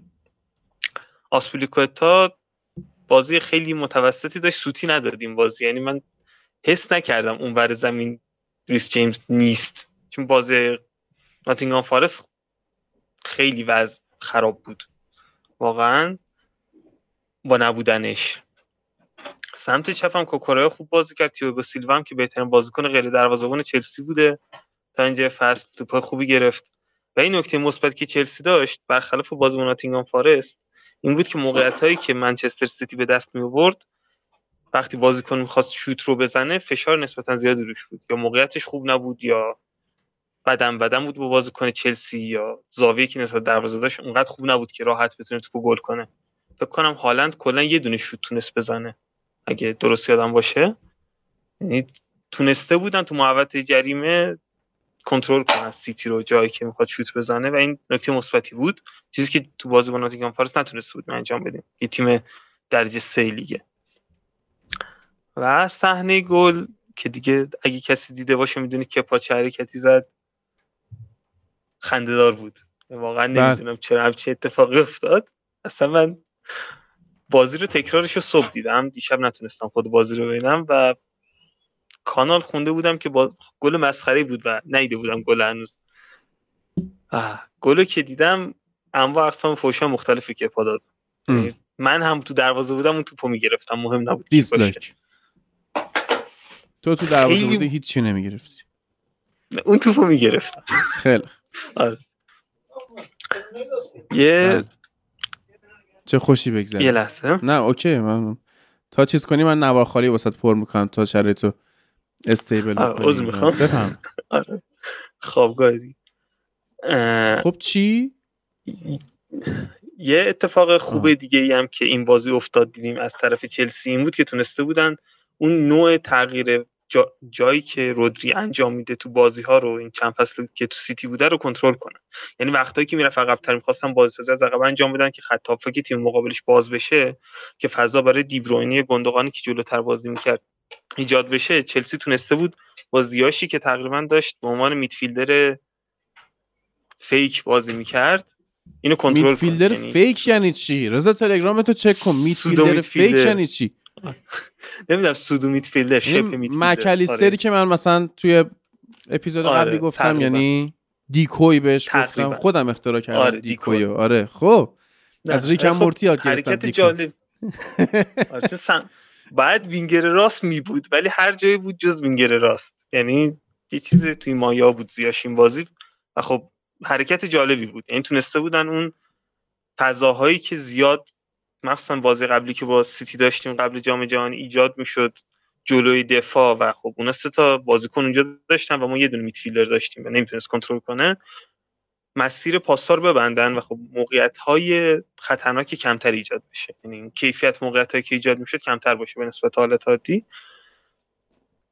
ولی خب سمت چپمون که کوکوریا بود، با اینکه کوکوریا خوب بازی کرد تاکتیک‌های سیتی چربیده بود، مخصوصا بعد از اینکه کانسلو رفت بیرون و سیلوا اومد اونجا بازی کرد، تعویض که نشد بیاد اونجا بازی کرد، یعنی پستش به اونجا تغییر پیدا کرد از خط وسط اومد سمت راست. خب خیلی نفوذای زیادی از اون بر صورت میگیره و یکی از ویژگی مثبت که چیل به نسبت کوکوریا داشت همین خاصیت دفاعیش بود، یعنی سرعت عکس العملش نسبت به پاسایی که داده میشد بیشتر بود. یعنی اینجا دیدیم دو جا سه جا کوکوریا پاس که داده میشد نیم ثانیه ثانیه بعد اینکه توپ میرسید دست بازیکن حریف حتی شروع میکرد حرکت کردن باش. بخوام خیلی باعث شد که جا بمونه دو بار سه بار. یه اتفاق جالب دیگه هم که افتاد از طرف سیتی، لوئیس بازیکن نمیدونم آکادمیشون جدید خریدن ندیده بودمش قبلا، یه چیزی شبیه اینورتد وینگ بک داشت بازی میکرد و حرکت جالبی بود و خب اون کاری که چلسی بازیاش اومده بود انجام بده که خط هافک رو اورلود کنه تعداد نفر رو برابر بشه با سیتی رو اومد باز یه نفر دیگه اضافه کرد بهش وقتی سیتی تو فاز تهاجمی بود و خب از وقتی اومد داخل زمین چلسی تقریبا هیچ کاری نتونست بکنه برای جلوگیری از پاسکارهای پاسکاری های خطرناک سیتی. اصلا چلسی هیچ کاری نتونست بکنه، یعنی کلا آره دو شوت قبل در... آره دو شوت در چارچوب دفاع می‌کردیم و کلا هیچ موقعیت بزرگی هم خلق نکرد. ایکس جی من سیتی دو و پنج صدم بود، مال چلسی چهار دهم. خب بله تیم رو بعد به نسبت جایی که هست مقایسه که چلسی از نظر آمار تهاجمی در حد تیم پانزدهم جدول بود تا اینجا هست، به نسبت چیزی که بوده دفاع خیلی خوبی کردیم، یعنی از این نظر میگم این کارهایی که انجام داد تو فاز دفاعی خوب بود. بله ولی آمار دفاعی فصل هم که دیدم این از میانگین فصل خیلی بهتر بود این بازی. ولی خب کارهای تهاجمی حالا اشاره کردین جوری بود که توپ میرسید به خط وسط زمین چلسی وقت داشت حمله میکرد ادامه‌شو نمیدونستم میخوام چیکار کنم، یعنی چوکومکای مقدار ران‌های مثبتی انجام میداد تو فاز تهاجمی که خب با یه دونه بازیکنی که مثبت عمل کنه نمیشه کاری کرد. یعنی اگه استرلینگ مصدوم نمیشد شاید میشد از اون فضایی که ایجاد میشد سمت چپ دفاع سیتی استفاده کرد که خب با اومدن اوبامیانگ رسما هیچ کاری نمیتونست بکنه، یعنی اوبامیانگ بود و نبودش هیچ فرقی نداشت این بازی. بله به معنی واقعی مزخرف ترین بازیکن تیم بود و خب وقتی که تیم حمله نتونه بکنه در بهترین شرایط بازی صفر صفر مساوی میشه. خب باختیم طبیعتاً جلوی سیتی. آره نظر تهاجمی واقعا چه بازی با ناتینگهام فارست چه این بازی چلسی هیچ برنامه‌ای نداره، اونا نمیدونن وقتی توپ میرسه دستشون وسط زمین رد میشن که میخوان برن توی معرف برای چه کاری انجام بدن ام. و مثل تیم‌های کلاسیک حالا چمپیونشیپ اینا بازیکنی هم نداریم اون جلو بذاریم وایس صرفا ضربه سر بزنه. بله وضعیت خرابه اصلا ریتم انداخت. خب آقا این باشه بذار یه ذره از چیز خارج شیم، از این فضای ذهنی تو خارج شیم. است جالب بهتون بگم که بگی آره این دیلی بلیند مثل این که داره میره بایر مونیخ بعد دوز بوستر واکسن کرونا مثل این که خرابه، یعنی الان مزروعی مشکل قلبی پیدا کرده و اینجوریه که دوز بوستر واکسن کرونا یا باعث مشکلات قلبی میشه تو کل جهان، یعنی آمریکا، اروپا فلان، یا باعث مشکلات قلبی داره میشه یا باعث سرطان. خیلی جالبه، یعنی این مشکلات که دارن بهشون برمیخورن به خاطر واکسن کرونا طبق آزمایشایی که انجام شده. خوشبختانه من همون دو تا دوز زدم ولش کردم، یعنی سوم و چهارم. آره بعد من باید داداشم بیارم یه اکسترا، خب به عنوان ضد واکسن ترین آدم جهان. باریکلا. بله بله زده ها، برای مجبور شد بزنه، ولی نفر دوم آنتی واکسرای جهان بعد از نوواک جوکوویچ که اون صدر جدول اونم نمیزنه ب... نفر سومش هم کی میشه دادن بالاخره. و ولی نکته جالب در این خصوص اینه که آره این تاثیر رو داره و اینکه حالا خود دیلی بلند قبل از اینکه کرونای وجود داشته باشه مشکل قلبی داشت. آره. و نمیدونم برای کدوم واکسن بود و وقتی هم که تو منچستر یونایتد بازی میکرد مشکل مغزی داشت که اونم نمیدونم برای کدوم واکسن بود. مشکل فلج اطفال داشت، کلا فلج بزرگسالان. فلج اطفال بود، یعنی وقتی تو بابات دستیار لوئیس فن خال باشه و همیشه دستش باشه و همیشه با لوئیس فن خال معاشرت کنه، قطعا موقعی که داره تو رو بزرگ میکنه هم به طفلش یک سود، یک ضرری میرسونه که تو فلج اطفال بگیری از دست اون پدری که داری که مثلا از ساعت هشت صبح تا پنج بعد از ظهر میره پیش لوئیس فن خال، بعد پنج بعد از ظهر تا لازم میاد تو خونه تو رو بزرگ کنه. خب این که با باز, باز این خیلی بهتر از اون یکی استاد هلندیه، اسمش یادم رفت، کدوم دستیار فن خال ادگار؟ نه بابا این چیز مربی بارسا بودش، اسمش یادم رفت، کمان. آفرین دلوفئو. آره اون داستان اگه فنخال مثلا هشت تا پنج وقت باباتو میگیره، رانکومن دوازده تا پنج وقت ما، یعنی این که آنتونیو کونته گفته که چیزه دو تا از جوانای تاتنهامو قرضی فرستاد رفت و اینکه در مورد چلسی فکر کنم محفل حرفای کامل رو زد و خیلی بدن دیگه. خلاصه سیتی رو هم، حالا اگه چلسی حرفی داری بگو، سیتی رو هم بگو، رضا هم تلگرامش چک کنه، من دوباره تذکر دادم. بعد بگو. بله خب دو تا تیم با دو تا بازی فاجعه اومدن به پنجشنبه و این بازی رو بکنن قبل از اینکه پس فردا یعنی یک شنبه دوباره تو اف ای کاپ بازی میکنن، یعنی هم اف ای کاپ بازی کردن، اف ای کاپ هم با هم بازی میکنن. اما بحث اینه که خب چلسی بازی بدی رو داشت، یک برد داشته در هشت بازی اخیر، بدترین شروعش رو داشته از فصل دو هزار و پانزده شانزده، اون داستانه مورینیو، آبراموویچ و اون خانم دکتر. اما چیزی که در خصوص سیتی میتونم بگم اینه که اینا واقعا نسبت به فصل پیش توی مسائل دفاعی با افت ادرسون، با افت یک با پیدا نکردن یک زوج منطقی خوب به جای اون دیاز استونزی که اون فصل داشت خوب کار میکرد و با افت کانسلو، اینا از لحاظ دفاعی مشکل خوردن. همچنین رودری که بعد از جام جهانی وقتی رفت توی دفاع وسط بازی کرد تو جام جهانی هنوز به اون فرم ایدئال خودش نرسید و خب تیم ضعیف‌تر از فصل گذشته است، نمیتونیم منکر این قضیه بشیم. یعنی پپ با وجود اسکواد خوبی که داره هنوز یه ترکیبی پیدا نکرده که مطمئن باشه از این نتیجه میگیره، هنوز وینگر راست مطمئنشو پیدا نکرده، جک گریلیش تازه داره به یه چیزایی میرسه، خب توی این دو تا بازی اخیر خوش سه تا پاس گل داد برابر لیدز و چلسی. اما چیزی که میتونم بگم اینه که تنها آپشن مثبت سیتی نسبت به فصل پیش اینه که بهترین مهاجم فوتبال جهان اون جلو وجود داره و خب توی خلق موقعیت، توی اون موقعیت درست کردنها، توی اون فشاری که سیتی همیشه روی تیم حریفش می آورده و تیم حریف رو نود دقیقه تحت فشار میذاشته و اذیت میکرده، به نظرم واقعا سیتی امسال اون تیم نیست و خیلی مشکلات زیادی داره. قبل از این بازی چلسی تو چهار تا بازی قبلشون پنج تا گل خورده بودن، ادرسون ناکام بود در کلین شیت کردن و خب اینا چیزاییه که میشه توجه کرد بهش، اما هنوز میشه سیتی رو شانس اول قهرمانی دونست. اول برم سراغ قبل بازی که گواردیولا رفت و یک مقداری جنگ روانی رو علیه آرسنال شروع کرد. آرسنال و تیم شاگردش آقای میکل آرتتا به عنوان یک تهدید بزرگ دید و جنگ روانی رو شروع کرد.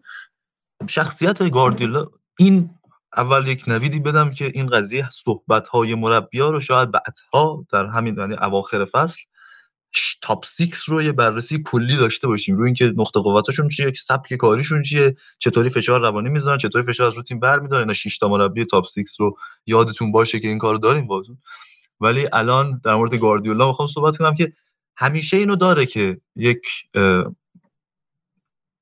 تعریفی میکنه از تیم رقیبش، هیچ وقت به تیم رقیبش گیر نمیده گواردیولا، یعنی اصلا هیچ وقت مربی تیم رقیب، بازیکن تیم رقیب به تیم رقیب گیر نمیده، همیشه تعریف میکنه و همیشه به تعریف کردن و با بالا بردن سطح انتظار از تیم حریف جنگ روانی رو انجام میده و توی خود مستند سیتی هم ببینید این مسئله وجود داره، حتی توی خود رختکن تیمش هیچ وقت تیم حریف رو نمیاره پایین، همیشه سعی میکنه تیم خودش رو ببره بالا. اومد و گفت که آرسنال با این روند بره جلو صد امتیاز میگیره و قهرمان میشه. منچستر یونایتد رو هم وارد تایتل ریس کرد، گفت آرسنال و منچستر یونایتد چانس بهتر و راحت‌تر و کار راحت‌تری دارن از ما برای قهرمان شدن، چون انتظارات ازشون انتظار قهرمانی نیست. و صرفاً با این حرکت به عنوان یک مربی بزرگ تو فوتبال جهان اومد گفت که آقا این دوتا انتظار قهرمانی من دارم ازشون. یعنی اون فشاری که رو آرسنال و یونایتد نبود رو ایجاد کرد با یه حرکت روانی خیلی جالب قبل از بازی چلسی، و این واسه من جالب بود که با این حرکت اومد و فشار رو از رو تیم خودش که قهرمان بوده، الان هالند رو داره، تو سالهای اخیر قهرمان شده، از فشار رو از رو تیمش که همه انتظار اول قهرمان دارن انداخت رو آرسنال که آقا الان آرسنال بچسبید. برسیم به خود بازی. چیزی که در مورد بازی چلسی و سیتی صدق میکنه اینه که خب چلسی در کنار همه مصدومانی که داشت قبل از بازی، میسن ماونت اضافه شد به مصدومین پورت اعداد چلسی، وسط بازی هم همون اول استرلینگ رو از دست دادن، بعدش پولیشیش رو از دست دادن. خب مصدوماشون الان ده تان مصدومای مهمشون، یعنی تیمی که الان چیلول و جیمز رو نداره، وزلی فوفانا دفاعی که اون همه روش خرج شده رو نداره، ادوارد مندی رو نداره، رومن لوفتوس چیک رو نداره، میسن ماونت که بازیکن مطمئنشه و همین یک بردی هم که تو هشت همین یک بردی هم که تو هشت بازی قبلی به دست آوردن از روی کار میسن ماونت و بازی خوبش بوده، اون رو هم نداره دیگه تو این بازی. خب واقعا سخته برای چلسی که بتونه با این وضعیت سر کنه، ضمن اینکه کلا هم هافبک نداره. توی این سیستمی که تغییر داد و پاتر روی آورده به سیستم چهار دو سه یکش، صرفا ما میتونیم یک بازیکن امیدوار کننده ببینیم و اون هم دنیس زکریاس. تو گفتی که کای هاورتس مهاجم نیست، اما خب خیلی بیشتر از اوبامیانگ به درد پاتر میخوره. پاتر یک مهاجمی میخواد که به همه جای زمین سرک بکشه، یک مهاجمی میخواد که بتونه ارتباط برقرار کنه با سه تا بازیکن پشت سرش، و این کار رو اوبامیانگ اصلا نمیتونه الان درست انجام بده با این فرمی که الان داره، با اون سبک بازی که الان داریم و ازش تو بارسلونا میدیدیم کلا گم بود، و همین شد که با وجود اینکه به عنوان یار تعویضی اومده بود تو انداختش بیرون از زمین و اوبامیانگ به این شکل از بازی رفت بیرون. و به نظرم اصلا قرار نیست تو تیم گراهام پاتر ما جا جا افتاده ببینیم پیر امریک اوبامیانگ رو. از سمت دیگه اگه بخوایم بریم سراغ تیم منچستر سیتی، یه بازی خوب رو از لحاظ دفاعی ارائه دادن نسبت به بقیه بازی‌های این فصلشون، به خصوص از سمت ژائو کانسلو. تغییری که ما در ترکیب سیتی دیدیم این بود که خب یک چهار سه سه همیشگیه، فکری که میکنی و قبل از بازی اون لاین اپ رو میبینی فکر میکنی که نیتن اکه و استونز رو گذاشته دفاع، دو تا دفاع وسط، واکر رو گذاشته دفاع راست، کانسلو رو هم گذاشته فول بک چپ که بخواد اون بازی همیشگی خوشو بکنه. ولی چیزی که توی این بازی میدیدیم این بود که همونطور که ما خودمون قبل بازی داشتیم صحبت می‌کردیم، نیتن اکه دفاع چپ بهتریه تا دفاع وسط بهتری، حداقل برای تیم گواردیولا که بازی سازیش با دفاع وسطاش انجام میشه دیگه. یعنی م. خیلی نقش مهمی دارن روی سیستم‌های دو سه پنج و سه دو پنج این بازی سازی رو که حالا به استونز هم میرسم. تو این بازی نیتن اکه رو گذاشته بود دفاع چپ، از زوج واکر و استونز استفاده کرده بود در میانه زمین و در میانه خط دفاعی، و وینگر راست به ژائو کانسلو بود نه دفاع راست. یعنی ژائو کانسلو رو اگر بخوام میانگین بگیریم چه توی پاس مپ چه توی استقرارش خیلی جلوتر از برناردو سیلوا بازی کرده. در واقع ما یک سیستم سه دو پنج رو داشتیم که نیتن اکه مثل اکثر زمانهایی که فیکس بازی میکنه تو سیتی کنار استونز و واکر سه دفاع عقب رو تشکیل میدن، دو تا بازیکن وسط رودری بود و برناردو سیلوا که توی فرمیشن اول بازی شما به عنوان وینگر راست در نظرش میگیره، هرچند که با اومدن محرز خب عوض شد و خب بعد از همون هم گل زدن. یعنی محرز نمیتونه دوتایی ایجاد کنه این حرکت رو با رودری که ریکو لوئیز خیلی هم دفاع خوبیه، دفاع راست جوونشون که از آکادمی اومده، اون اومده بود این کار داشت انجام میداد.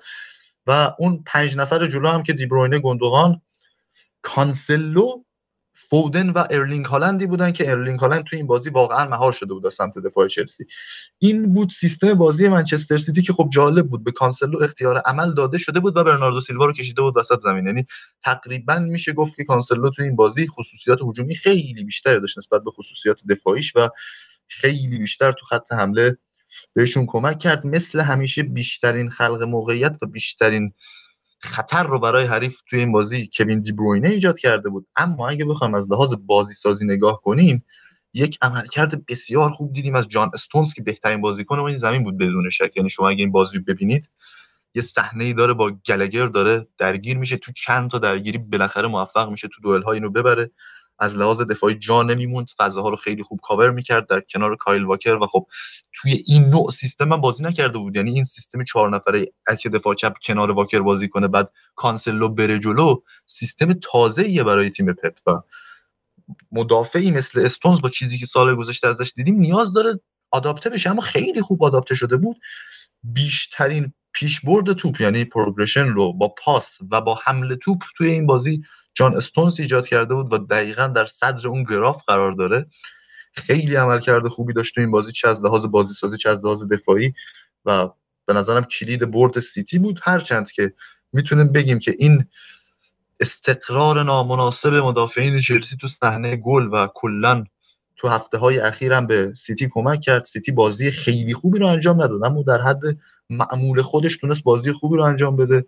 توی این فضاها خیلی موقعیت ایجاد کردن، از همون طریق هم تونستن به گل برسن و به نظرم میشه این سیتی رو برد. حالا اگه بخوایم بعد ببندیم تیم بعدی یونایتد دیگه، نه اگه آره.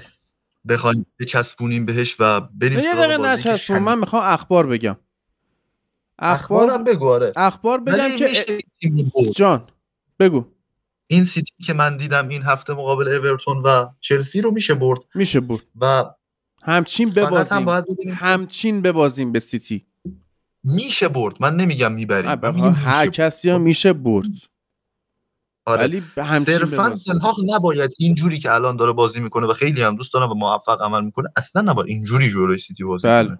یعنی دقیقاً همون کاری که تو بازی رفت کرد و ما شش تا خوردیم. مشکل این بود که داشت با فرمول موفق بازی قبلیش پیش میرفت. آره. فرمول بازیش اینجوری بازی نیست ولی قرار نبود جلوی سیتی آره نتیجه بده و امیدوارم یه فرمول دیگه‌ای درست کنه. آره. آقای گالاتو چی گالاتاسرای آقای فنرباخچه اقدام کرده برای جذب ایدن هازارد از رئال مادرید که این واقعا مشکلات دو طرفو حل میکنه، حتی مشکلات سه طرفو. یعنی هم رئال از دست هازارد خلاص میشه، هم فنرباخچه به مراد دلش میرسه، اینم میره اونجا ترکیه اشغالشو میکنه. همین که ما توی فوتبال لب راحت میشیم از آوردن اسم ایدن هازارد. بعد در راست بله درود بر تو رضا. چطوری؟ درود. نه نه تو جواب نگرفت. آره. در راستای ادامه آباد شدن خاورمیانه بعد از اومدن کریسمس رونالدو به النصر عربستان، فدراسیون فوتبال عربستان استفاده از اون بلنگوهای سبزی فروشی رو چیز کرد، تو استادیوم ها ممنوع کرد دیگه. اون صداها نمیاد توی مسابقات ای اف سی چمپیونز لیگ، اگر نگاه میکردید صدا میومد، دیگه نمیاد. خیلی خوب بود صداها، دوست داشتم اونا رو. یعنی تنها ایرانی بودم که از اون صدا خوشم میومد فکر کنم، یعنی کسی دیگه اگه تو ضبط بود و فلان. ولی بعد اتفاق خنده‌دار دیشب قرار نبود بازی کنه رونالدو تو این بازی النصر، ولی اتفاق خنده‌دار برق ورزشگاه مشکل پیدا کرد و بیست و چهار ساعت بازی به تأخیر افتاد. یعنی اعلام رسمی توییتر باشگاه النصر بود. حداقل تو توییترتون این اعلام رسمی رو نکنید که آبروتون نره، همین الان که همه توجه میکنن و فالو آره. می‌کردن. هر حال هر چقدر هم پیشرفت بکنی، نیوکاسل بخری، رونالدو بخری، کاخ واسش داری، نمیدون تو خاورمیانه هستی باید همچین مشکلات خنده‌داری پیش بیاد. آره دیگه. بعد جک باسلند رو که سالها پیش ما باید می‌خریدیم به عنوان دروازه‌بان سوم یا حتی دوم با قرارداد قرضی اومد به من یونایتد که شش ماه هست و بند خرید هم نداره. رفتن دنبال ژائو فیلیکس به یه آدم دیگه شماره هفت بدن خرابکاری کنه که شاید این یه نفر نکنه. و دیگه اخبار بهتون بگم که آه اصلا اخبار خوب، اخبار میمون امسال، یعنی این فصل جاری که سه چهار ماه ازش بیشتر نمونده، آخرین سال قضاوت متو لاهوس خواهد بود و از شر ایشون فوتبال دنیا خلاص میشه. این واقعا خوب شد. اون وقت بریم سراغ بازی بازی های من یونایتد که وولورهمپتون رو یکیش با گل سه امتیازی، گل دو امتیازی رشفورد برد. این واقعا یکی از نقاط عطف زندگی ایلیا بود. اون روزی که گفتش که اون گل گل دو امتیازیه، چون شما اگه مثلا گل دو امتیازی رو نزنی که یعنی بی خود بهش میگن گل سه امتیازی. اگه بازی صفر صفر باشه شما یک امتیاز داری، اون یه دونه گل فقط دو امتیاز بهت میده که اصلا گل سه امتیازی پس نداریم از این به بعد. گل دو امتیازی زده آقای رشفورد. آره. بعد یه بازی دیگه هم که با برنموث سه هیچ موفق شد یونایتد ببره با گلزنی کاسمیرو روی پاس گل کریستیان اریکسن، که اریکسن این فصل شش پاس گل داده، نفر سوم پاس گل دهنده های این فصله. بعد حالا ایلیا صحبت بکنه، من یه مقاله جلوم باز کردم مال سایت دی انالیست دات کام The Quiet Influence of کاسمیرو، که تأثیر کاسمیرو در من یونایتد چه چیزی خواهد بود. بگو ایلیا تا من اینو بخونم ببینم چی نوشته. بله. در اصفهان ما یک، یعنی ما که به عنوان من اصفهانی نیستم ولی من خوردم اینو، یک غذا و یک خوراک، غذا که نمیشه یک خوراک، معمولا عصرونه یا صبحونه اینا استفاده میشه، معمولا عصرها میخورن، یک چیز نامانوسیه که یک چیز بسیار شیرین رو در کنار یک چیز بسیار ترش میخورید و لذتش میبرید. دوغ و گوشفیل که حالا احتمالاً خیلی‌ها میشناسن، اصفهانی‌ها که خیلی خوب میشناسن، و این دوغ و گوشفیل اصلا به هم نمیخوره، یعنی اصلا یک چیز ترشی رو میخوره در کنار یک چیز بسیار شیرین. فکر نمی‌کنی اصلا اینها در کنار هم دیگه خوشمزه باشن، یه سریام بدشون میاد تازه، ولی میخوری و لذت میبری. دابل پیوت اریکسن و کاسمیرو دوغ و گوشفیل این فصل دیگه برتر فوتبال انگلیسه که پارسال اصلا فکر نمی‌کردیم یه همچین چیزی رو ببینیم به جای مکفرد در ترکیب و داره جواب میده. خیلی چیز زیبایی این، اصلا اریکسن با اون وظایف و اون استعداد و اون توانایی‌ها در بازی در کنار کاسمیرو با این توانایی، اصلا چرا باید این جواب بده و انقدر جذاب باشه و خوب باشه؟ اما خوبه و خیلی چیز قشنگیه. این چیزی که ما داریم میبینیم تو منچستر یونایتد، بالاخره داریم در مورد همه تیم‌های لیگ که حرف زدیم، مدعیا سیتی، لیورپول، آرسنال، اینا همه بازی‌ها دارن گل میخورن. یونایتد سه تا بازی کرده تو پریمیر لیگ، چهار تا بازی کرده از بعد جام جهانی، چهار تا بازی از بعد رفتن رونالدو، همه رو کلین شیت کرده. بعد وقتی کاسمیرو و واران رو همزمان تو ترکیب داشت اصلا گل نخورده. بعد داره همه بازی رو خیلی خوب میبره، داره گل‌های اول رو میزنه، برخلاف اون سالی که با اول دوم شدیم که همش می‌خواستیم کامبک بزنیم، مثل وضعیت فعلی تاتنهام که تو ده تا بازی پشت سر هم گل اول خورد. اما الان منچستر یونایتد خیلی خوب میتونه توی این بازی‌ها گل اول رو بزنه، کنترل بازی رو در دست بگیره. و چیزی که ما داریم تو چیزی که هفته پیش گفتم، اریک تن هاخ روی نظم، روی اصول و روی این که تیم یک سبک بازی مشخصی رو داشته باشه خیلی تأکید داره و تونسته بشناسه نقاط قوت بازیکنها و به بازیکنها آزادی عمل داده شده که اونجوری که دلشون میخواد در چارچوب اون نظم بازی کنن. یکی داریم که یک بازیکنی بخواد اون هر طور که دلش میخواد بازی کنه، مثل این که با آنتونی بگی که تو میتونی هر کاری دلت میخواد بکنی، هر دریبلی دلت میخواد بزنی، هر جوری که باشی با توپ بر بری.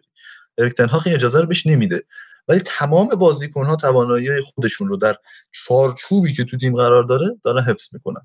مثلا لوکشاو خودش توی این وضعیت بیماری یونایتد تو تمرین به تن هاخ گفته که آقا نظرت چیه؟ یعنی خود تن هاخ گفته ها که لوکشاو اول این ایده رو به من داد که من بیام دفاع وسط بازی کنم، که دیدیم چقدر خوب جلوی ناتینگهام فارست و وولورهمپتون بازی کرد. لوکشاو اول این ایده رو بهش داده، اما استفاده درستی کرده از پا به توپ بودن لوکشاو به خاطر پست تخصصی که داره تو این زمینه و عقب نگه داشتنش، ضمن این که تونسته از جلو بازی کردن کاسمیرو و این نترس بودنش تو درگیری‌ها استفاده کنه، از آزاد بازی کردن برونا تونسته استفاده کنه، از باهوش بودن اریکسن توی این پاس هایی که میده و این انتقال توپ از دفاع به خط حمله، این لینکی که تشکیل میده با فول بک ها، از این داره استفاده میکنه.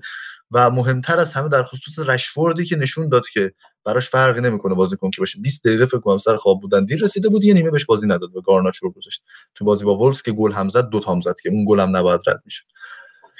و از رشفورد هم همون چیزی که گفتم، از پا به توپ حرکت کردنش داره استفاده میکنه و از حرکات عمقی بسیار خوبی که داره، یعنی پشت دفاع فرا کردن ها رشفورد وقتی آماده بشه بسیار خوبه.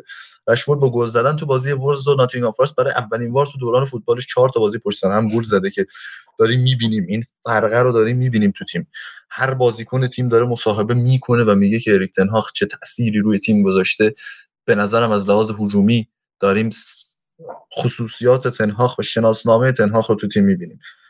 حمله توپ سریع، انتقال توپ سریع از دفاع به حمله، پاس‌های مهمی که بازیکن‌های دفاعی میدن در شکل‌گیری حملات.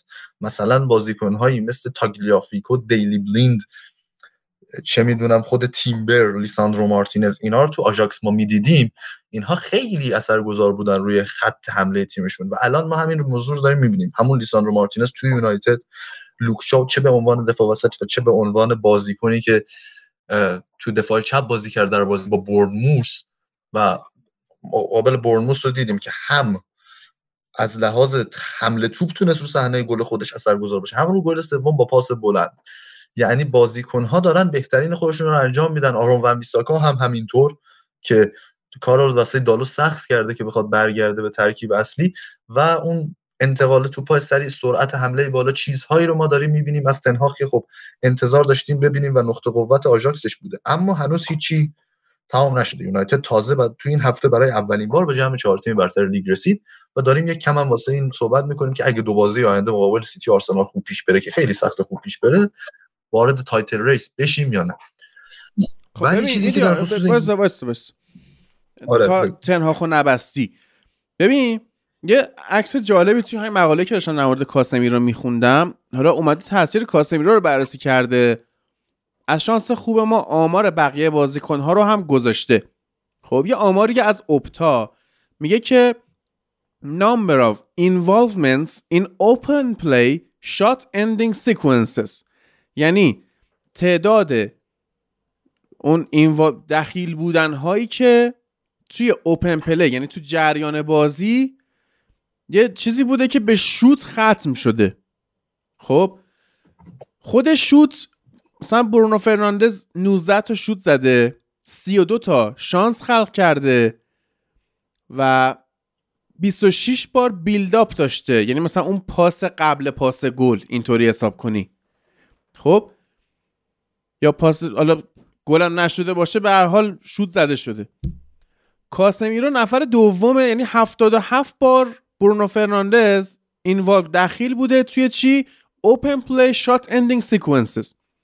کاسمیرو نفر دوم با شصت و دو بار، ده تا شوت زده، دوازده تا موقعیت خلق کرده، چهل تا بیلد اپ تو شات داشته. مارکوس رشفورد حالا چجوریه؟ برونو هشتصد و نه دقیقه بازی کرده، کاسمیرو هشتصد و نود و هفت دقیقه، رشفورد که نفر سوم این لیسته هفتصد و هفتاد دقیقه بازی کرده، بیست و دو تا شوت، پنج تا خلق موقعیت و بیست و دو بارم بیلد اپ تو شات. اریکسن نفر بعدی با ششصد و سی دقیقه بازی کردن، چهل و سه بوده این عدد براش. آنتونی چهل و سه بوده با چهارصد و نود و نه دقیقه بازی کرد. لوکشا، یعنی این پیشرفت لوکشا اینجا مشخص میشه، هشتصد و هفتاد و پنج دقیقه بازی کرده، یعنی فقط یه ذره کمتر از کاسمیرو و چهار تا شوت زده، یازده تا موقعیت خلق کرده، بیست و سه تا بیلد اپ تو شات داشته که سالهای گذشته عملکرد لوکشا رو بررسی کنه هیچ فرقی با عملکرد ون بیساکا نداره. توپ خط دفاعی میگرفت، می آورد تا خط وسط زمین، اونجا یه پاس عرضی میداد به مکفرد و با خدافظ دیگه، یعنی اینوالو خاصی دیگه نبود. نفر بعدی فرده که خیلی جالبه، با دویست و نود و سه دقیقه فقط بازی کردن، سیزده تا شوت داشته، ده تا موقعیت خلق کرده، پانزده تا هم بیلد اپ تو شات داشته. دالو پیشرفتش باز واضحه، هفت تا شوت، ده تا خلق موقعیت، هجده تا بیلد اپ تو شات. لیساندرو مارتینز شوت نداشته، دو تا موقعیت خلق کرده ولی پاسای پروگرسیوش نوزده بار بیلد اپ تو شات رو به ما داده. و مارسیال با سیصد و چهل یا نوده سیصد و چهل دقیقه بازی، نه تا شوت زده، سه تا موقعیت خلق کرد، چهار تا بیلداپ تو شات داشته، یعنی عدد واسه مارسیال شانزده، واسه کاسمیرو شصت و دو، که اگه شما بخوای یعنی این شصت میلیون یورو، شصت میلیون پوندی که واسه کاسمیرو پرداخت شد با این عمل کردی که الان صحبت کردم، واقعا یه جورایی مفتخری بوده. توی آمار تکل ها چهل تا تکل زده توی لیگ دومه، توی توپ ربایی ها سیزده تا توپ ربایی داشته، مشترکاً با حالا یه بنده خدای نفر پنجمه. پوزسیو وان هفتاد بنده خدا نمیدونم زده پنجم مساوی با یکی، ننوشته کی. آره پوزسیو وان یعنی در واقع چی میشه ترجمهش نمیتونم بفهم، برگردوندن مالکیت توپ به تیم خودی هفتاد و سه بار بوده، نه توپگیری قبلی بود، برگردوندن تو توپگیری ممکنه مثلا توپو بگیری بزنی یه کار دیگه بکنی باش، که توپو بگیره به جریان بندازه هفتاد و سه آره. بار بوده پنجمه، هفتاد و هفت تا دوئل برده دوم لیگ، بیست و دو تا دفعه توپ داشته دوم لیگ، که یعنی من نورگارد رو گفتم، اون استاد توماس پارتی رو گفتم، اینجا هم باید کاسمیرو رو بگم، نمیگم من اریکسن رو از این فصل یونایتد دوست دارم، همینه که هست. بله خب اصلا آره. جفتشون دوست داشتنی فوق العاده است. آره حال بگو در مورد این قضیه که گفتی، حالا من آمار همین بازی برموس رو میگم که تیم یونایتد ده تا های ترنوور گرفته از برموس. حالا های ترنوور چی میشه؟ توپ هایی که مالکیت توپ در چهل متر منتهی به دروازه حریف گرفته، و خب تو همه بازی ما داریم اینو میبینیم. مثلا اون موقعیتی که گارناچو زد و گرفت خیلی خوب خوزسا ازش تو بازی شنبه با وولفز، یکی از اینا بود، های ترنوور حریف بوده باز شیوه پرس. یعنی این یکی از چیزاییه که مشخص میکنه شما پرست چقدر جلوه، چقدر داری مثلا های پرس میکنی و چقدر این جواب میده.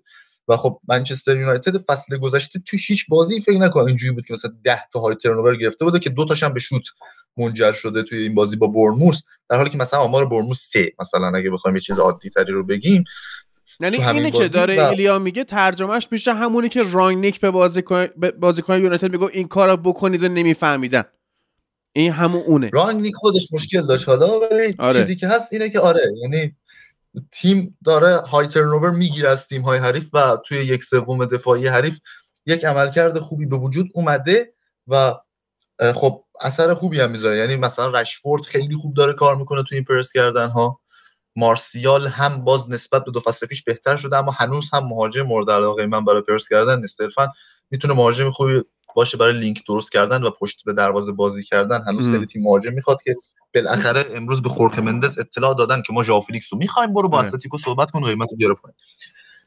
اما چیزی که در خصوص رونا یونایتد هست و تنها خودش به درستی چیزی که در خصوص رونالدو هست که نمیشه گفت توی چیز ولی و بوق بذاری، ولی چیزی که در خصوص یونایتد هست اینه که خود تن هاخ به درستی اشاره کرده که ما هنوز به چیزی نرسیدیم، هنوز تازه اومدیم جزو چهارتا، باید در ماه آوریل در جایی باشیم که استانداردامون بالا باشه، در جایی باشیم که بتونیم برای جام بجنگیم. حالا من نمیگم الان میریم تایتل ریس یا یعنی اینکه مثلا بخوام کاپ بگیریم، یونایتد باید ماه آوریل جایی باشه که برای جام بجنگه.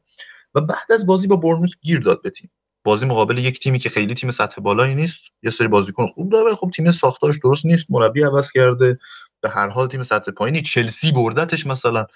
و این برنموث تونست خیلی موقعیت خلق کنه مقابل یونایتد که دخیا با بازی خوبش جلوشو گرفت، هرچند که این زوج دفاعی لیندلوف مگوایر قطعاً زوج دفاعی اصلی و مد نظر تن هاخ برای این فصل نیست دیگه. واران مارتینز حتی اگه مارتینز هم نبود، واران شاو رو ترجیح میده به این زوجه که تو بازی سخت‌تر ازش استفاده کرد. اما چیزی که وجود داشت اینه که خود تن هاخ گفت که ما داریم تنیس بازی میکنیم در دقایقی از بازی، و توی نیمه دوم من از این موضوع شاکی بودم که این تن بازی ما یا تو حمله ایم یا خیلی سریع میریم تو حمله موقعیت ایجاد میکنیم و تعداد موقعیت هایی که ایجاد میکنیم فوق العاده است. حتی وقتی که فرد اومد داخل زمین، گارناچو اومد داخل زمین، این بازیکن‌ها هنوز داشتن بر اساس همون تاکتیک درست قبلی به حملات خودش ادامه میدادن و موقعیت‌هایی رو ایجاد میکردن. گارناچو یه پاس گل داد، یه موقعیت خوب داشت که زد به تیر. اما این مسئله وجود داره که بجز کاسمیرو بقیه بازیکن‌های تیم باید عملکرد بهتری رو موقع توپ لو دادن داشته باشن و بتونن خوب جاگیری بکنن که جلوی این حملات و ضد حملات تیم‌های حریف گرفته بشه. برای همین میگم جلوی منچستر سیتی نباید اینجوری بازی کنیم. و یک چیز دیگه‌ای هم که هست اینه که منچستر یونایتد فصل گذشته مشکل کنترل بازی داشت، یعنی اینکه یه گل دو گل میزد یهو میدیدیم انقدر موقعیت داده میشه به حریف که بازی از دست میره. مثلا یه بازی که با استون ویلا دو دو کردیم زمان رانگنیک توی خود ویلا پارک پارسال، یا جلوی نوریچ دو هیچ جلو بودیم به خاطر ترکیب افتضاح رانگنیک دو دو شد، بعد حالا رونالدو کاشته زد سه دو بردیم هتریک کردیم. این مشکل کنترل بازی رو یونایتد داشت و از ابتدای این فصل هم همین مسئله وجود داشت. داره بهتر میشه، یعنی یونایتد داره مالکیت توپ بیشتر رو میگیره. خب تو این بازی با برنوس نزدیک شصت درصد مالکیت توپ با یونایتد بود، داره مالکیت توپ بیشتر میگیره، داره بازی دیکته میکنه، داره روند بازی رو یونایتد شکل میده، حداقل مقابل تیم هایی که پایینترن از سطحشون از یونایتد، یا حداقل توی بازی مقابل وولفز که روز روز خوب همه بازیکن‌ها نیست. اما چیزی که وجود داره اینه که تیم باید خیلی بهتر از اینها بازی کنه و جلوی این حملات حریف و تعداد بالای حملات حریف رو بگیره، مخصوصا وقتی که خط دفاع بالا داره بازی میکنه. این کنترل بازی باید بهتر شکل بگیره و این چیزیه که تن هاخ از تیمش میخواد و توی حرفهاش هم بهش اشاره میکنه و امیدوارم این شکل بگیره کم کم. حالا امشب جلوی اورتون هم یک همچین بازی داریم. اورتون دقیقاً تیمیه که توی این موضوع میتونه اذیت کنه یونایتد رو، با تمام مشکلاتی که تیم فرانک لمپارد داره، چه تو اسکواد چه تو تاکتیک‌های اشتباه فرانک لمپارد. اورتون تیمیه که اگه نتونی بازی رو جلوش کنترل کنی، مثل بازی سیتی یهو میاد با یک سری بازیکن که توانایی فردی دارن اذیت میکنه. حتی تو بازی لیگ با خودمون هم دیدیم که اول جلو افتادن و بعد که دو یک یونایتد جلو افتاد، تیمی بودن که فشار میتونستن بیارن رو دروازه یونایتد. و به نظر ما باید این مشکل رو حل کنیم تو تیم، که یعنی دوستان و تن هاخ و کادر فنی میخوان این مشکل رو حل کنن و امیدوارم این کنترل کردن روند بازی توی تیم شکل بگیره که شاهد یک همچین اتفاق نباشیم که تو بازی مثل برنوس که تیم از لحاظ هجومی داره فوق‌العاده عمل میکنه، ونبیساکا و لوکشا عالی ان، فرد اریکسن کاسمیرو اریکسن که مثل همیشه خوب، رشفورد خوب، گارناچو خوب، دخیا هم مجبور بشه انقدر واکنش نشون بده از خودش و امیدوارم بهتر بشه اوضاع تیم از این لحاظ. دخیام قبول کرده با کاهش دستمزد تمدید بکنه که مخالفم. آره منم مخالف هستم با این موضوع. مخالف که نه، چند بار اعتماد کردیم اینجوری و بعد دستمون رو در پوست گردو گذاشت دخیا. و حالا امیدوارم این شش ماه جک باتلند که اومده مثلا بازی چارتون فیکس بشه دیگه. ولی چیزی که هست اینه که دین هندرسون برمیگرده و خب دیدیم مثلا یونایتد سه هیچ ناتینگهام فورست رو بدون دین هندرسون و حضور وین هنسی که به برد در دو ماه اخیر به یه بردهای کمک کرده، کمک در حضور دین وین هنسی سه هیچ برد. بعد دین هندرسون برگشت هم جلوی چلسی خوب بازی کرد، هم جلوی ساوثهمپتون توی بازی مهم پایین جدول که ناتینگهام فورست برد. حالا این هفته به تاتنهام کار نداریم، بازیاش خیلی جالب نبوده. هوش مصنوعی اومده جدول نهایی پریمیر لیگ رو شبیه سازی کرده، نشسته همچی با خودش بازی کرده. به این نتیجه رسیده که من سیتی با تفاضل گل با هشتاد و سه امتیاز قهرمان میشه، آرسنال تیم دوم باز با هشتاد و سه امتیاز، بعد من یونایتد تیم سوم هفتاد و یک امتیاز، لیورپول چهارم شصت و نه امتیاز، لیورپول چیز دوباره گفتم لیورپول نیوکاسل پنجم دوباره با شصت و نه امتیاز، یعنی باز با تفاضل گل که من بعید میدونم تفاضلی که نیوکاسل یعنی اون خط دفاعی که داره این شکلی بشه. تاتنهام ششم شصت و دو امتیاز، تیم‌های سقوط کرده رو زده فورست و بورنموث و وولز که من فکر نمی‌کنم با وجود ساوثهمپتون و این لستر افتضاح و حالا نمیدونم ساوثهمپتون، آره یعنی ساوثهمپتون سقوطه، هوش مصنوعی نبوده، خنگ مصنوعی. آره واقعا چلسی رو گذاشته زیر برایتون بالای برندفورد و آره اینجوری این. ولی ساوثهمپتون دیگه نه بازیکن داره، آره نه مثلا جای هازن هوتل مربی مربی جوون آورده، کلا یه سال تو لوتون تاون خوب بوده، بعد شش تا بازی پشت سر هم باختن به ناتینگهام فورست تو آره. خودشون باختن. چطوری ساوثهمپتون سقوط نمیکنه؟ کی گفته همچین چیزی؟ با ذکر این که خوش به حال فابرگاس باید بگم که کمپانی به عنوان سرمربی بنلی تو چمپیونشیپ صدرنشین پانزده تا برد داره، هشت تا مساوی، دو تا باخت. بالاترین نرخ گلزنی و کمترین نرخ دریافت گل تو چمپیونشیپ داشته. این خیلی خوبه. مایکل کریش از زمانی که مربی میدلزبرو شده از ده بازی بیست و دو امتیاز کسب کرده. حالا جدول چمپیونشیپ هم خیلی جالبه. یه تعداد زیادی، فکر کنم فاصله تیم سوم تا تیم مثلا پانزده هم هفت امتیازه. خیلی افتضاح هستن چمپیونش جدول چمپیونشیپ. بعد آره اگه چمپیونشیپ بخ... جذاب این فصل. آره. بعد مرسان کمپانی از اندرلخت اومد تو اندرلخت، اصلا مربی خوبی نبود، نتایج خوبی هم نگرفت، بعد اومده سیستم تیم رو عوض کرده. اینا هر بازی حداقل پنجاه و پنج درصد مالکیت رو دارن و داره به سبک گواردیولا بازی میکنه. هر چند که من در یه اپیزود ابتدای این فصل گفتم که اگه برید بخونید ریشه توتال فوتبال از برنلی اومد. بله. شهر فوتبال بخونید، برید گوش بدید. آره از برنلی اومد. نه برید بخونید که اون منابعی که خودم بعد آره دیگه. اون موقع توی لالیگا گفتم که ریشه توتال فوتبال از برنلی اومده. ولی آره خوبه. مارکل کریک هم تیم از پایین کشید بالا، یعنی تیم داشت تو سطح سقوط می‌جنگید. از کی گرفت؟ از کریس وایلدر گرفتیم که پارسال تو میدلزبرو تاتنهام و یونایتد واسه اف ای کاپ حذف کرده بود، گرفتیم و الان کشونده بالا. مربیای جذاب دیگه هم داریم. کلا چمپیونشیپ جای جالبیه و با ببینیم تو اف ای کاپ تیماش چیکار میکنن در هفته آینده. هیچ کدوم از تیم‌ها چمپیونشیپ نرسیدن به هشتای ای اف ال کاپ که فقط یه دونه چارتون رسیده که اونم از لیگ وان اومده. اون تو لیگ وان هم وضعش خوب نیست. دو تا برادر دوقلو سالی دو میلیون دلار حقوق میگیرن، بادیگارد کریسمس رونالدو توی عربستان شدن که تو سال دو هزار و سیزده توی لیست چهل تا نظامی بودن که ناتو فرستاده بود افغانستان. اینم این عالیه. آره باز جالبه. بعد امشب هم که من یونایتد و اورتون بازی میکنن که هیچی، دیوید بکان گفته همه پسرای من طرفدار آرژانتینن که تو خب مشخصه که یه جای کارت ایراد داره. Nobody is perfect. مثلا دیوید بکان توی انتخاب همسر به نظر من و توی تربیت بچه واقعا خرابکاری کرده. لمپارد باید اخراج بشه. بعد امشب تمام کارش. آره هفده گروه هواداری اورتون یه نامه سرگشاده فرستادن به فرهاد مشیری، گفتن تغییرات گسترده ایجاد کن، سرمربی با صلاحیت و با تجربه رو به خدمت بگیر. بعد آنجلوتی بود که چرا؟ آره دیگه خرن دیگه. آنجلوتی خودش رفت. خب چیکار کنه؟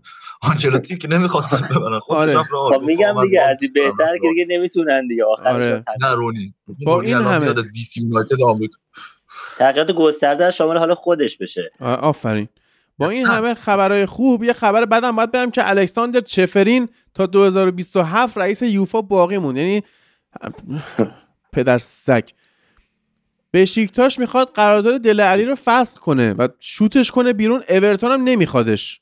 بعد اورتون گفته نه خیر، اصلا باید طبق قرارداد تا آخر فصل تو بشیکتاش بمونه. اشکال نداره. دل علی در زمینه دیگه رستگار شده. مهم نیست. آفرین. ببینم اگه اخبار دیگه ای نداریم بگو. بعد انزو فرناندز مثل این که داره میره توی کار من اصلا نمیشید. چلسی نمیتونه چیز کنه. بعد یعنی گفتن آقا یا صد و سی میلیون بده یا نمیدیم. بعد چلسی داره چونه میزنه. بعد روی کاستای میگه یا صد و سی میلیون بده یا نمیدیم.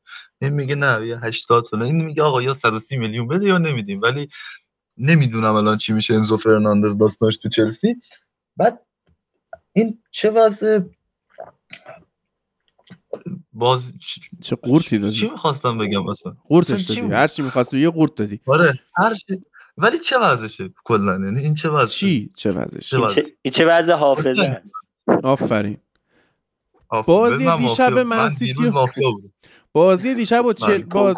بازی دیشب چلسی و منسیتی جزو معدود دفعاتی بود که گواردیولا با تغییر پلن و تعویض‌هاش تونست نتیجه بگیره. اینا حالا یه ذره دیگه یه ذره اعتبار بهش بدیم. دیگه ذره اعتبار. آره. چون وسط همون بازی آقای هادی مافیا بود دیشب و نتونست مقابله کنه با ما. در اون بازی تونست یک مقداری مافیا باشه و یک مقدار درک کنه مافیا بودن گواردیولا رو، داره بهش اعتبار. آره. امری و لوپتگی اولین مربیایی ان که تو یه فصل تو لالیگا و لیگ انگلیس جلوی هم هم جالبه واقعا. آه آه یادم اومد این چه وضعشه نبود، اتفاقا می‌خواستم تعریف کنم از یه تیمی که چراغ خاموش داره میاد بالا همینجوری با کسی بهش توجه نمی‌کنه، فولام. آه خیلی خوبه مارکو سیلوا، خیلی خوبه اصلا، خیلی اوضاعش خوبه توی فولام و عملکرد خوبی داشته. هفتم الان هم امتیاز با لیورپول، یه بازی بیشتر هم داره، حالا از چلسی جلوتره، چلسی ببره تازه هم امتیاز با فولام میشه. و لستر رو برد یک هیچ با گل میتروویچ اول هفته، دو یک ساوثهامپتون رو برد تو بازی که بعد میبرد، تازه یه پنالتی هم خراب کرد، قبلش سه هیچ کریستال پالاس رو برده بود.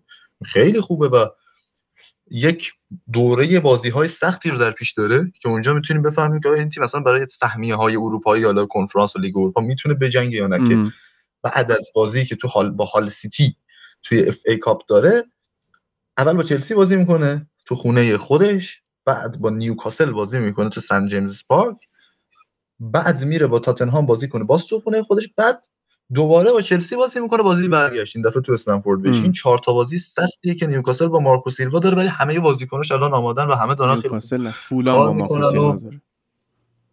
آره فولام و مارکو سیلوا که جشنواره ونیز هم امسال برنده بهترین بازیگر شده و رده هفتم لیگ برتر انگلیس قرار داره. آخرین خبر خوب انگلستان رو هم من بگم که این فندویک بازی جلوی برنموث زانوش برگشت و راحت شدم من از شرش. منتها من نمیدونم بعد اون برگشتن زانو چجوری هنوز، یعنی کماکان خودش راه رفت و رفت بیرون زمین، یا گرم بود نفهمید یا هنوز نمرده، که این واقعا جای استرس و نگرانه. آره صحنه عجیبی بود، خیلی صحنه عجیبی بود، صحنه خوبی بودش. بعد آها چیز شد، اکانت اینستاگرام باشگاه النصر تعداد فالووراش از پرسپولیس زد بالا. با ذکر همین خبر میریم سراغ بخش لالیگا. مرسی از همه دوستانی که توی سایت فوتبال لب تو صفحه فنزون از ما حمایت مالی میکنن، دمشون گرم. واقعا ما توی این شرایط به این چیزا خیلی نیاز داریم و دست همتون رو صمیمانه میفشاریم و واقعا دمتون گرم دیگه. من لینکش هم توی توضیحات اپیزود میذارم، توی سایت فوتبال هم که برید صفحه فنزان رو میتونید ببینید. و مافیا هم که ایلیا اشاره کرد، فقط اون شب که رضا برای اولین بار اومده بود کافتریک مافیا بازی کردیم و مون تا آخر بازی فکر میکرد که میدنش بیرون اما ندادنش بیرون. و رضا حالا درست حسابی درود بر تو. سلام، درود بر شما. آره خوب بود، بازی خوبی بود، چسبید و حالا دوستانی که دوست دارن هم مافیا بازی کنن، اون لحظاتی هم که میرن بیرون بیکار نباشن فوتبال ببینن، جای خوبیه کافتریک.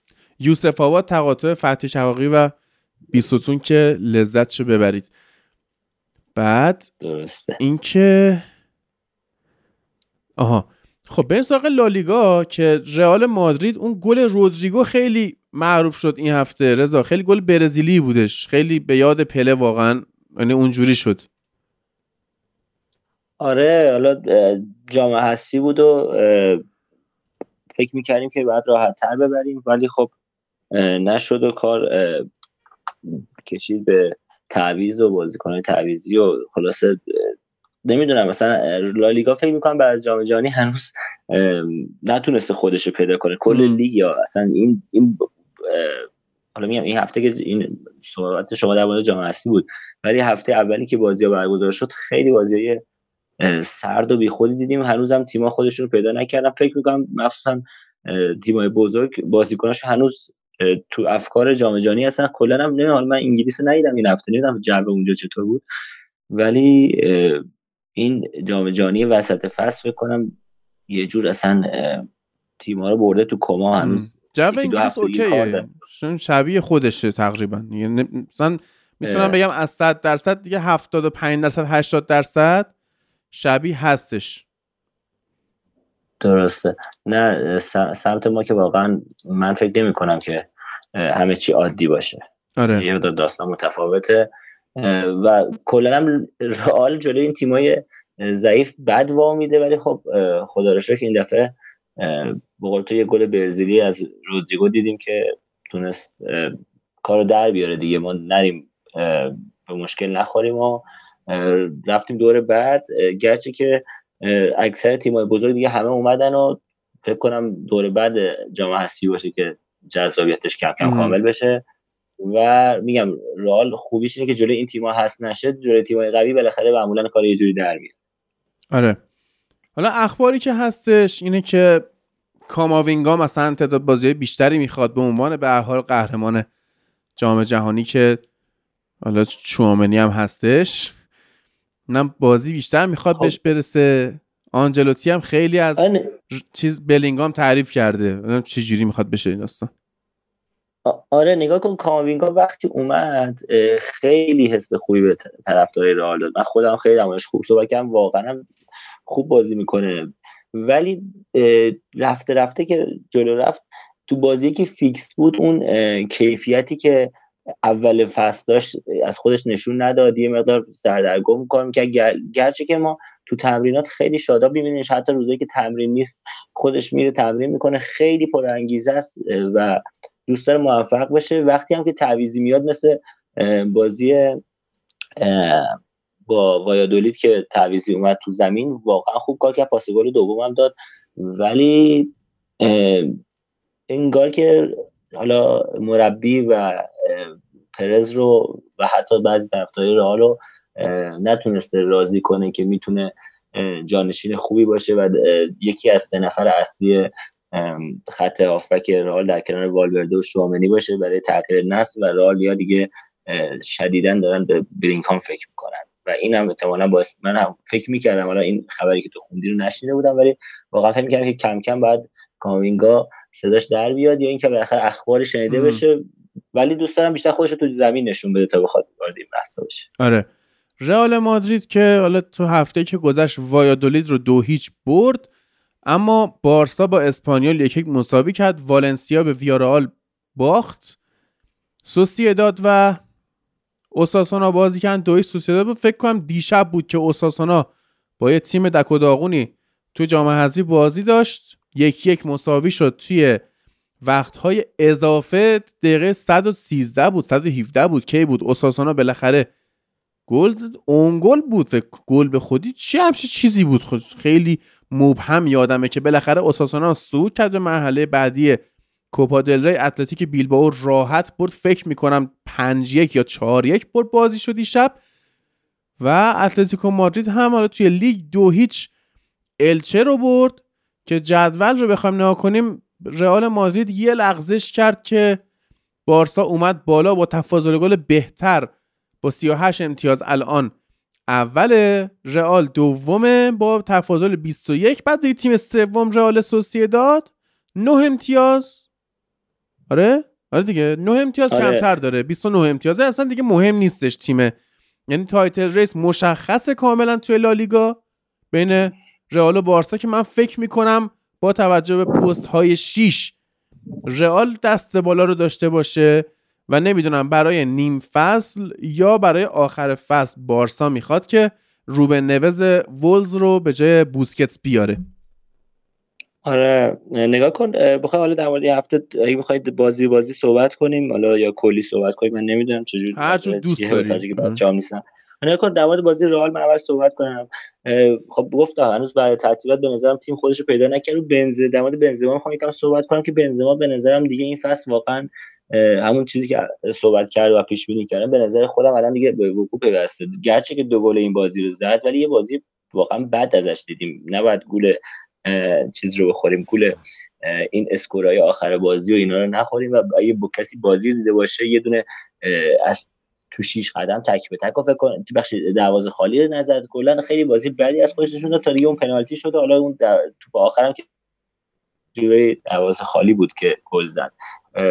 و بنزما این فصل دیگه به نظر من به هر چی می‌خواسته رسیده دیگه، عملاً یکی دو فصل بازیکن اصلی رئال بود، تمام تعریف و تمجید ممکن در موردش شد، توپ طلا رو گرفت، فرانسه تو جام جهانی بازی جام جهانی با فرانسه از دست داد، اون داستانه عجیب و غریب رو ببین پیدا کرد که نذاشتن بیاد در ادامه بازی ها، میتونست به نظرم به فرانسه کمک کنه ولی نذاشتن این کار اتفاق بیفته و در نهایت هم که قهرمان جام جهانی نشد فرانسه. و عملا بنزما به هر چی می‌خواست به نظرم رسید و دیگه هم چیز خاصی نیست که پیش روش باشه و شانس بردنشو داشته باشه.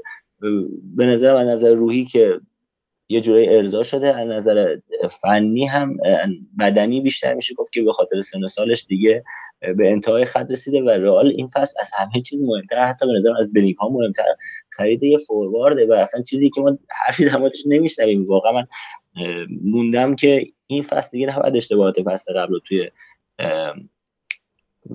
بازار نقل و انتقالات تکرار کنیم. تو این بازی در مورد این بازی باید بخوام صحبت کنم، کورتوا واقعا بی‌نظیر بود و کورتوا بود که باعث شد که رئال تو بازی بمونه. چهار تا سیو بی‌نظیر داشت که اصلا مطمئنا حالا حالا یاد همه میمونه.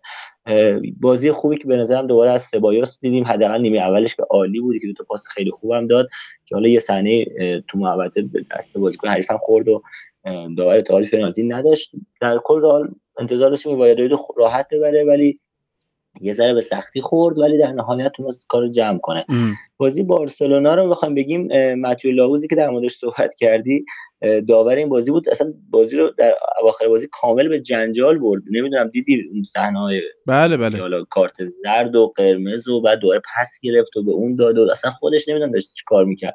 خلاصه کارهای عجیب و غریب لاوز است که واقعا از شرش راحت میشیم دیگه این فصل، ان شاءالله بره. و جالب بود که این این داور با این کیفیتش نماینده اسپانیا تو جام جهانی هم بود، یه سری بازیارم اونجا سود زد. یه چیزی هادی میخوام صحبت کنم، حالا تو هم اینجا هستی، در مورد وی ای آر، چون این بازی این این هفته ما هفت تا کارت قرمز تو اسپانیا داشتیم، یکی از خشن‌ترین هفته‌های این فصل بود تا اینجا و کلا این سری صحنه‌ها میرفت وی ای آر، حالا قرمز، پنالتی، خیلی وی ای آر این هفته خیلی نقش پررنگی توی اسپانیا داشت. اتفاقی هم که تو جام جهانی برای فغانی افتاد، من این در موردش قبلا فکر کرده بودم و واقعا دیگه به نظرم اینجوری ذره پررنگ شد، میتونیم یه کمی حداقل همش صحبت کنیم که این انگار که یه جوری شده که وقتی وی ای آر داور فرا میخونه که چک کنه، داور انگار بهش الهام شده که آقا، یعنی یه جوری به داورا اثبات شده که آقا باید بریم و مثلا احتمال زیاد تصمیمون رو برعکس کنیم هرچی که بوده. خب میگم فغانی هم اونجا تصمیم درست رو گرفته بود دیگه توی جام جهانی، وقتی رفت اونجا تصمیمش برعکس کرد و به سر همون اتفاق هم از جام جهانی کنار گذاشته شد. توی چیزا من زیاد دیدم این توی این هفته داورا میرفتن هر چی بود برعکس میکردن، یعنی من به نظرم باید یه تصمیمی بگیرن در این زمینه و یک روش دیگه‌ای برای وی آر رو انجام بدن، همون چیزی که اول فصلم یا آخر فصل هم نماش صحبت کردم، یا اینکه داور وی ای آر از اون بالا تصمیم نهایی رو بگیره، یا اگه قرار داور تصمیم داور وسط بازی تصمیم گیرنده نهایی باشه، باید به این اطمینان برسه که اگه وی ای آر میاد فرا میخوندش فقط برای اینکه یه چک مجدد بکنه، نه اینکه بهش میگه که نه نظر من مثلا تصمیمت اشتباه بوده. من به نظرم الان انگار دیفالت ذهنی داورا اینه که اگه وی ای آر ما رو فرا خوند بعد بریم تصمیمون احتمالاً اشتباه بوده بعد برعکسش کنیم. خیلی کم دیدم داورا برن و مثلا تصمیم خودشون تایید کنن. نظرت چیه رضا؟ چیزی که من دیدم مثل اینه که در واقع این نیست که داور حتما باید برعکس کنه. خب داور آره میدم قانونی نیست، آره برای... قانون نانوشته است. برای هر بازی داوری که قضاوت میکنه جدا از حقوقی که میگیره، یه سری داورا رنکینگ دارن بین خودشون، یعنی اون چیه مثلا معادل ایرانیش کمیته داورانشون بر اساس قضاوت‌هاشون تصمیم‌های درست و اشتباهشون، چون به هر حال این تصمیم‌هاشون باز هم بازبینی میشه بعد بازی. خب اینا امتیاز بندی دارن و بر حسب اینکه چقدر اشتباه کردن یا چقدر تصمیم‌های خوب داشتن رنکینگشون بالا پایین میشه. خب دخالت وی ای آر به, ه... به هر شکلی یه ذره واسه داورا مثل این که امتیاز منفی داره، یعنی خب تو خودت نتونستی ببینی، بعد وقتی که یعنی به هر حال با این رنکینگ سرنوشت داوره به این بستگی داره دیگه، میزان حقوقش، این که اصلا حتی تبعید بشه بازیش بدن ندن. همون اصلا به جای لالیگا مثلا بگن تو باید بری از این به بعد سگوندا دیویژن مثلا داوری بکنی. خب بعد چون داور رسمی یوفا بشه، داور فیفا بشه، فلان، خب خیلی تأثیر داره اینا، این گزارش‌هایی که کمیته داوران هر کشوری میده. بعد اگر با وی ای آر اینها اشتباه کنن دیگه خیلی بد میشه. ها حتی اون داور وی ای آر به حال درسته که ویدیوه، درسته که دوربینه، ولی توی اتاق وی ای آر هم یک سری داور نشستن. یعنی اگر یعنی بیسیمای اونا هم بررسی میشه دیگه که اینا به داور چی گفتن. اگر اینها هم توی تشخیصشون یا حتی توی فراخونی داور اشتباه بکنن از امتیازشون کم میشه. خب یعنی یه جوری شده که کلا این مسئله وی ای آر واسه داورها یه چیز استرس‌زای مضاعفی شده که داره اذیتشون میکنه و روی امتیازاتشون تاثیر میذاره. بعد داور یعنی مسئله اصلا داوری نیست، مسئله روانیه برای داور که وقتی میره اونجا اون داره به امتیاز خودش فکر میکنه، به امتیاز داور وی ای آر فکر میکنه، اولویت سومی که بهش فکر میکنه گرفتن تصمیم درسته. یعنی این میشه که درست. داورها علاوه بر یعنی با وجود داشتن وی ای آر هم ممکنه اشتباه کنن چون اولویت سومشونه، که این بده. اون موقعی که فقط خود داور دخیل بود درست میگفت، اشتباه میگفت دیگه گفته بود، تصمیم نهایی بود. الان اینجوری نیستید، چون تصمیم نهایی نیستش و هر سالی هم که داره میگذره حوزه نفوذ و دخالت وی ای آر داره یک ذره تغییر میکنه. حالا مثلا الان حوزه نفوذش قرمزای مستقیم آفساید هاست که آفساید به داور ربطی نداره، داور وسط و پنالتی، اتفاقاتی که توی محوطه میفته یا مثلا خطای قبل گل و اینا. خب بعد اگه مثلا حوزه نفوذ این بیشتر بشه، ما در نهایت فکر میکنم به این نتیجه برسیم که آقا این داور وسط رو حذف کنیم، یا اگر هست صرفا سوتهای وی ای آر رو بزنه یا مثلا سوتهای ساده رو بزنه، مثلا خطاهای عادی نه فکر کنم نه کارت داره نه هیچی. درست. من فکر میکنم مثلا اگه وی آر خودش که تو یک محیط بلا هر چم نمیگم الان بی استرسی، ولی استرسش خیلی کمتر از اون جبه استادیوم نشسته، تصمیم نهایی رو بگیره، هم زمان کمتری تلف میشه، این نه دیگه وقت اضافه تو بازی‌ها نمیاد و سکون تو بازی ایجاد نمیشه، و همین که بالاخره اون داور دیگه تصمیمش گرفته. ببینید وقتی فرا میخونیش ذهنش اینه که خب من اشتباه کردم، برم ببینم اشتباهم چی بوده درستش کنم. یعنی میگم این بحث روانی که تو ذهن داوره و حالا این چیزی که تو گفتی هم درسته، باعث میشه که بیاد حالا معمولا اگه خطا گرفته نگیره، اگه نگرفته بگیره، یعنی برعکس یه جوری اکثر مواقع من دیدم برعکسش میکنن. درسته که خیلی وقتا اصلا طبیعیه که برعکس بشه چون که اصلا احتمالاً اشتباه کرده که فرا خوندنش، ولی اینکه به نظرم یه درصد برعکس شدنش خیلی بیشتر از اون چیزی که منطقیه.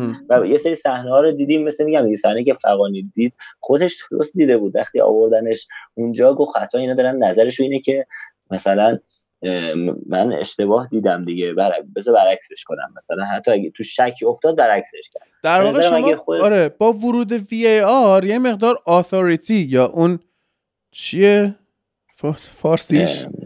اما چیز داور گرفته شد، اقتدار داور مثلا گرفته شد ازش که تو تصمیم گیری شل شده.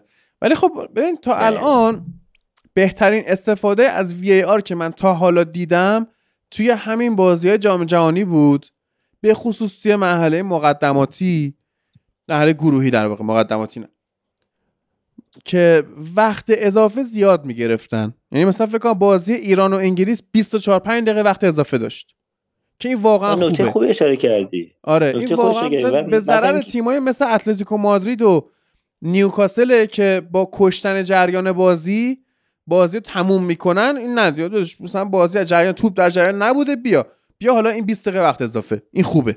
خب حالا من فهم می‌کردم که این اتفاقی که تو جام جهانی افتاد نظر فیفا باشه و گسترشش رو به لیگ‌های کشورهای مختلف، ولی من تو لالیگا این هفته همچین چیزی ندیدم که همه بازی‌ها اینقدر وقت اضافه داشته باشه. نه انگلیس چطور؟ نه انگلیس هم نیستش، یعنی هنوز وارد باشگاهی نشده، شاید حتی یوفا مثلا تایید نداده باشه، ولی من دوست دارم همچین اتفاقی رو.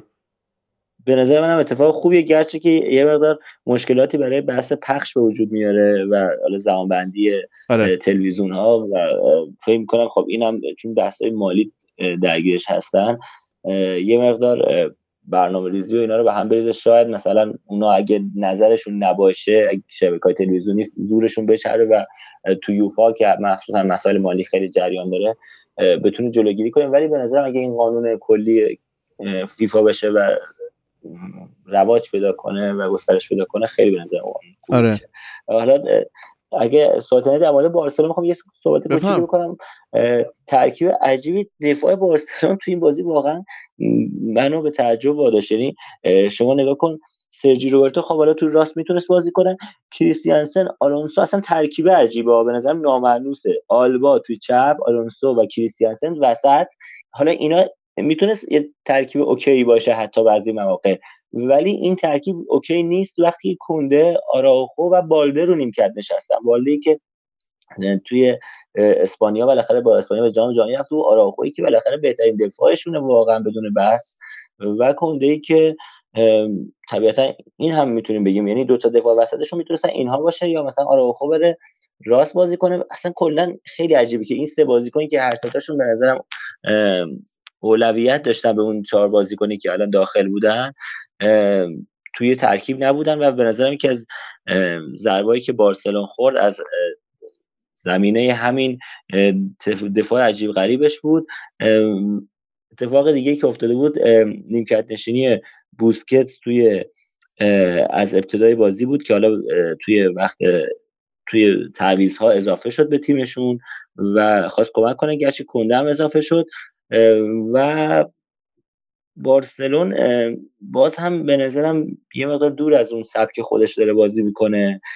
این قضیه هم یا باید صبور باشن اون برد تیم، اون حالا چی بهش میگن مدیر عامل تیم و تماشاگرها تا این تغییر سیستم و تغییر روش رو به نتیجه بشینه، یا اینکه آیه ژاوی هم به زودی رفتنی میشه از جمعشون. فاتی هم نمیدونم چه اینقدر بازی بدی تو این بازی داشت و کلن هم خیلی زود بازی رو ترک کرد. لواندوفسکی هم به نظرم اون لواندوفسکی همیشگی نبود، گرچه که میگم بعضی وقتا نمره‌های این اپلیکیشن ها و این ها رو هم میخونه گول میخوره، ولی لواندوفسکی هم یه توپ خیلی خوب از دست داد و کلا خوب نبود. اینکه دیونگ به نظرم جای بوسکتس تو وسط زمین خوب کار کرد و به هر صورت بارسا در برابر همشهری خودش امتیاز از دست داد تا بازم اسپانیول کمک کنه به رئال مادرید برای اینکه به قهرمانی نزدیک بشه. رضا این اه. بارسا آیا آی لاپورتا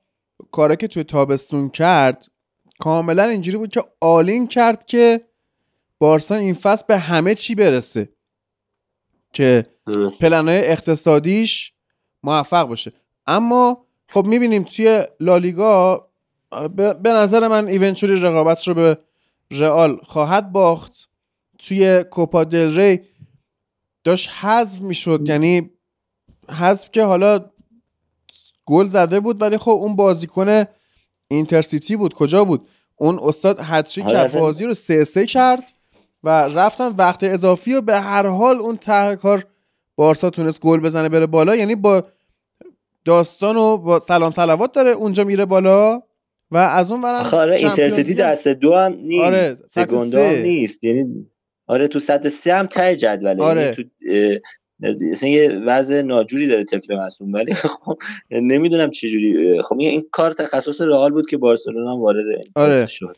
بعد تو چمپیونز لیگ هم که حذف شد، الان تو لیگ اروپا خورده به من یونایتدی که حالا چشم نزنیم تو روزهای خوبیه ماشاءالله و میتونه حذفش آره. بکنه آره و اتفاقایی که دست به دست هم داده این شکلی شده که بارسا دیگه امسال نه تنها اهرم اقتصادی این نداره بلکه باید بازیکن بفروشه و الان دوباره میگم این فرانکی دیونگ فلان فلان شده هوس استادشو کرده بخواد بیاد یونایتد، چه میدونم قویان دارن میگن که آقا دمبله توی ژانویه فروشی نیست.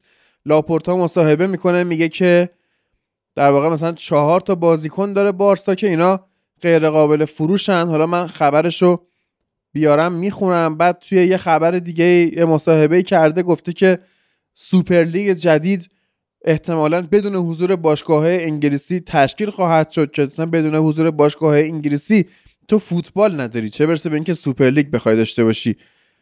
بازیکنایی که گفته غیر قابل فروشن ترشتگن، دیونگ، دمبلس با آنسوفاتی.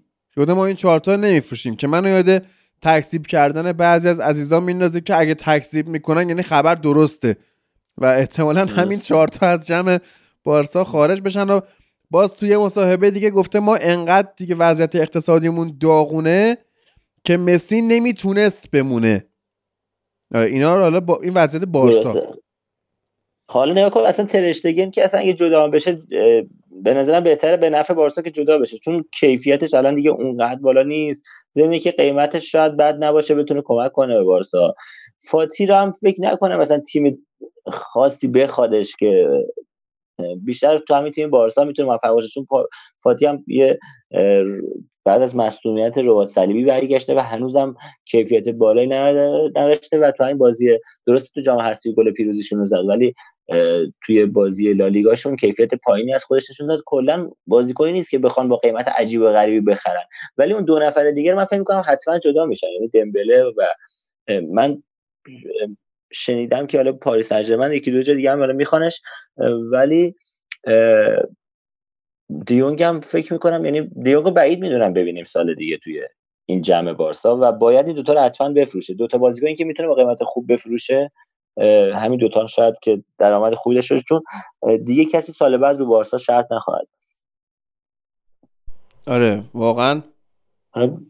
قماره دیگه، قماریه که عالیم میکنی میبازی و بازیش این شکلیه، یه موقع هم میبری. آره, آره.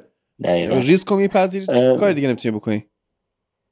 آره یه بازی دیگه هم بازی اتلتیکو الچه بود، حالا اگه بخوام تیمای صدر جدول صحبت کنیم، بازی اتلتیکو هفته پیش پنج شنبه بود، یعنی هشت روز پیش ما چیز بودیم جا تو خالی سالون بودیم بحبه.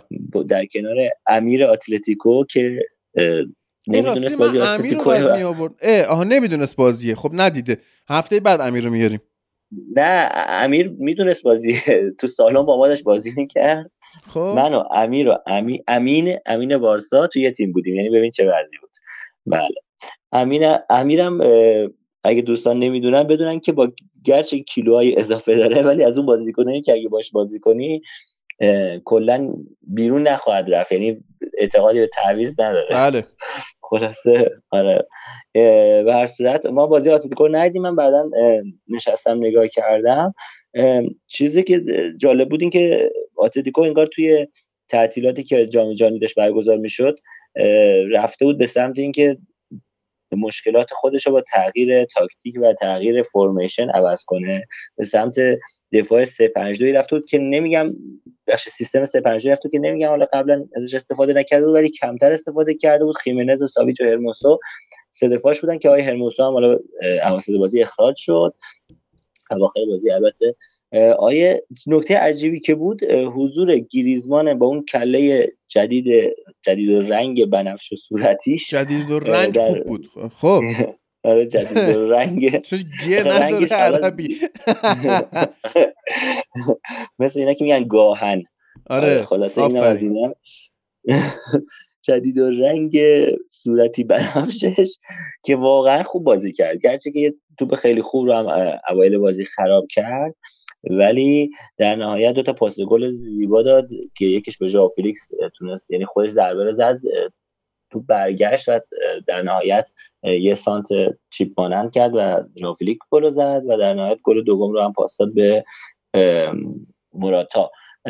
نکته‌ای که بود در مورد این بازی، این بازی گره خورده بود، اصلا به نظر نمیاد که اتلتیکو بتونه حریف الچه بشه، ولی نکته‌ای که بود این بود که دو تا بازیکن اخراج شدن، یکی از اتلتیکو و یکی از الچه و دیگه یه جوری بازی با تعداد کمتری بازیکن انجام شد، یک فضای بزرگی به وجود می اومد، مخصوصا بعد از گلی که الچه خورد گل اول، خیلی فضای خوبی برای بازیکن‌های خلاق و حالا تا حدی تکنیکی مثل گریزمان وجود داشت و تونستن از این فضا استفاده کنن و کارو در بیارن. آره هرسال اتلتیکو هم برد.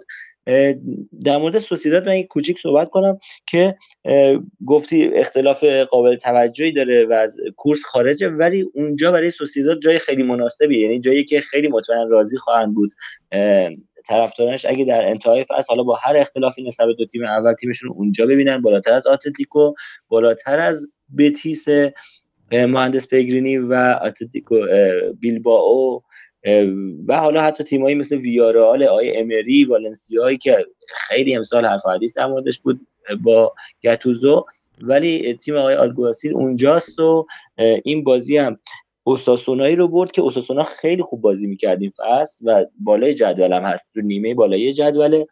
کوبا که حالا ما من خودم بازیشو پیگیری میکنم چون بازیکن ما هست، بازی خوبی داشت، یه گل پاس گل داد، کلا بازی خوبی کرد. یکی از مشکلاتی که من دیدم تو اوساسونا شاید باعث این باختش بود، نمیدونم به چه دلیل، حالا وقت نکردم پیگیری کنم، ولی دو تا دفاع وسطی داره به اسم گارسیا، یعنی هر دو اسمشون گارسیا هست که اینا همیشه چهار چهار دو بازی میکردن با حضور این دو دفاع وسط، ولی این بازی سه پنج دو بازی کردن برخلاف تمام بازی قبلیشون و طبیعتا فضای زیادی اونجا به وجود اومده بود و نتونستن با این سیستم جدید خودشون رو وفق بدن. یکی دو تا بازی هم من خیلی کوچیک بگم، خطافه با دو گل مایو مایورال تونست مایورکار ببره، بالاخره مایورال موتورش روشن شد این فصل، دو تا گل قشنگ هم زد، واقعا دو تا گل زیبا زد و خطافه خودش یه ذره ته جدول جدا کرد. سویا هم کماکان در ادامه ناکامی‌هاش فکر کنم مساوی کرد این فصل، این هفته آره. با دولبرگ کسپر دولبرگ هم فرستاد به هوفنهایم. آره خب دیگه حالا به هر صورت یک یک کرد که یه من گل که خورده یادمه که خیلی افتضاح گل خورد، اصلا یه دفاع سویا من رو چیکار داشتن میکردن تو اون صحنه، یکی جلویی که عقب میخواستن آفساید گیری کنن یه توپ پشت دفاع انداختن که فکر کنم آسپاس که همیشه خودش اون توپ رو صاحب توپ میشه این دفعه پاس داد و گل خوردن. والنسیا بازی وی... والنسیا ویارال ویارال هم بازی خیلی خوبی بود، یعنی بازی تماشاگر پسندی بود بیشتر میشه گفت که دقیقه یک آیه جان مورنو یه دروازه خالی عجیب و غریب و نزد که یعنی اصلا در سطح لالیگا نبود این حرکتش. کاوانی بالاخره تونست یه گل بزنه، بازیکن قدیم شما، بله. گل قشنگ و بیرون محوطه‌ای هم زد. ولی چیزی که من برام عجیبه این بود که مثلا والنسیای تیم بوده که همیشه تو لالیگا حالا نه اندازه اتلتیکو ولی به جنگندگی و تیمی که خیلی چی بهش میگن های بازی میکنه، تیم درگیر معروفه، ولی ما فکر کردیم با حضور آیه گاتوزو این تیم امسال خیلی پرشورتر باشه و نزدیک بشه، حالا نمیگم تبدیل بشه به اون والنسیا که قدیم از یاد تو یاد ماست، ولی متاسفانه والنسیا جای مناسبی از جدول نیست. این بازی رو هم خیلی بد بازی کرد، گرچه گل اول زد و در نهایت بازی رو باخت. هفته بعد رئال با همین ویارئال بازی داره که فعلا داره بازی خوبی انجام میده. اینم بگم که هفته بعد یه بازی خیلی خوب داریم، بازی بارسلونا و اتلتیکو که فکر کنم ارزش اینو داره که بشینیم نگاهش کنیم انشالله. عرض کنم که یه سری اتفاقات دیگه هم افتاده بودا که من میخواستم بگم اتفاق. آره این حالا هازاردو که گفتیم آخ آخ آخ هازارد رسید، من شنیدم النصر هم میخوادش. نه بابا به خدا چه خوشی بگذره، شنیدم یعنی واقعا النصر میخواد، احتمالاً میخواد برای ذخیره رونالدو. عالیه اصلا بعید میدونم کیفیتی داشته باشه که بتونه تو هر تیمی فیکس بشه. زبانم دوختی. اتلتیکو یه اتفاقی داشت براش میافتاد، سیمونه که حالا گفته با گریزمان همه چی قشنگتره. بعد این میلان بازیکن بتیس حسام اوار رو میخواد، نیوکاسل میخواد حسام اوار، میلان بازیکن بتیس میخواد، نیوکاسل بتیس. آره نیوکاسل چیزو قرضی گرنگ کول رو میخواد، نمیم مال کجاست این خبرش باز کنم جالب بود من اسمش نشتیم. آره مال لالیگاست، مال لالیگاست بله. بعد یه این معصومیت کورتو هم چال داره خوب میشه، مثل خبره خوبی رسیده به داستانها، خیلی جدی من یونایتد دنبال ژائو فیلیکس هست. آها یه داستانی شده وینیسیوس جونیور رو مثلا که خیلی به لحاظ نژادی داستان کردن، ناراحت شده، آنجلوتی گفته شکایت میکنیم، داستان میکنیم، که نمیدونم این به کجا خواهد رسید. اون بازیکن هم که من عرض کردم که نیوکاسل میخواد بازیکن چیز کن... آها نه ببخش هیچ اصلا خبره اشتباه بود، تکذیب شد. آره نه خبر درست بود. مال کجاست این؟ مال مال وایادولیده، دفاع راست وایادولید، میخواد ذخیره تریپیر بذاره. دفاع راست وایادولید هجده ساله. آها برای اتلتیکو مادرید دفاع وسط لستر آقای چارلار سویونجو مثل این که همین زمستون قرار اضافه بشه بهشون. آره ایناست دیگه، اینا. آها دوستیه، یعنی رابطه ژائو فیلیکس با دیگو سیمونه هم اصلا خوب نیستش. این اینه داستان. آره این فرسنادا رو میگین، فرسنادا رو میگین که این هفته هم روبرو وینیسیوس خیلی بازی خوبی کرد. بازی وایادوی جا راست میگه بازیکن خوبیه، یعنی به نظرم ارزش خرید داره این بازیکن. آره و همین من همین محتوا رو فعلا جو بهترین بازیکن چیز بود، بهترین بازیکن زمین بود تو بازی با رئال مادرید. همین الان که داریم صحبت میکنیم سلتا آقای آسپاس که در موردش صحبت کردیم گل زده به الچه و یکی جلوه. این امشب بازی کادیز و والنسیا رو هم داریم، کادیزی که ته جدول این امسال لیگ احتمالاً خواهد افتاد. آها. و فردا ساعت یعنی شنبه احتمالاً وقتی که شما بچه‌ها اینو بشنون بازی رئال و ویارئال داریم که بازی حتما زیبایی خواهد بود. و در نهایت بهترین بازی این هفته رو یک شنبه آخر شب ام. بازی بارسلونا و اتلتیکو که در موردش صحبت کردم، میتونه بازی بیلبائو و اوساسونا هم در دوشنبه بازی خوبی باشه. آره امشب که گفتم اف ای کاپ یونایتد با اورتون جام حذفی فرانسه برگزار میشه. پاریس سن ژرمن هم با یه تیمی که نمیتونستشو بخونم شی شاتورو یا همچین چیزی بازی میکنه. فردایی که شنبه باشه که ببینیم چه بازی هایی قراره داشته باشیم. پاریس سن ژرمن جان امشب پاریس سن ژرمن امشب امشب رئال با ویارئال رو که گفتی، اسپانیول با ژیرونا بازی میکنه، مایورکا با وایادولید، سری آ ایتالیا گفتیم باز فیورنتینا، ساسولو، یوونتوس، اودینزه، مونزا، اینتر. توی اف ای کاپ فردا تیم‌های لیگ برتری یا با تیم‌های داغون بازی میکنن یا داغوناشون با داغوناشون. مثلا کریستال پالاس با ساوثهمپتون بازی میکنه، برد کریستال پالاس. فورست گرین با برمینگام بازی میکنه، گیلینگام با لستر بازی میکنه. اصلا قابل پیش بینی لستر ممکنه حتی به گیلینگام هم ببازه. آره پرستون با هادرسفیلد بازی میکنه، ریدینگ با واتفورد بازی میکنه، تاتنهام با پورتسموث بازی میکنه، بورنموث با برنلی. بازی جالبی هستش، قطعاً با برد برنلی همراه خواهد بود. توی زمین بورنموث بلکپول با ناتینگهام فارست که فارست میبره بازی رو.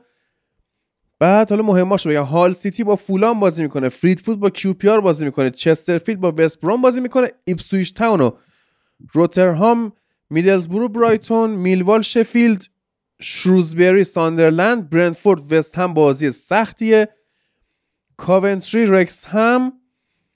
بعد شفیلد ونزدی با نیوکاسل بازی میکنه، برد نیوکاسل. لیورپول با وولز بازی میکنه، بازی سختیه. در ادامه جام حذفی فرانسه هم ببینم استاد رن با کی بازی میکنه که بگذریم ازش. کجاست استاد رن؟ با بوردو بازی میکنه فردا ساعت یازده و ربع به شب. بعد روز یک شنبه رو هم که بخوایم بررسی کنیم با چه بازی‌های مواجه خواهیم بود؟ با آلمریا، سوسییداد، رایو وایکانو، رئال بتیس، سویا، خطافه، اتلتیکو مادرید، بارسلونا ساعت یازده و نیم شب یک شنبه تو کافه هتریک میتونید برید رزرو بکنید بازی رو ببینید لذتش ببرید. توی سری آ سالرنیتانا تورینو، لاتزیو امپولی، اسپتزیا لچه، سمپدوریا ناپولی، میلان و روم بازی مهم.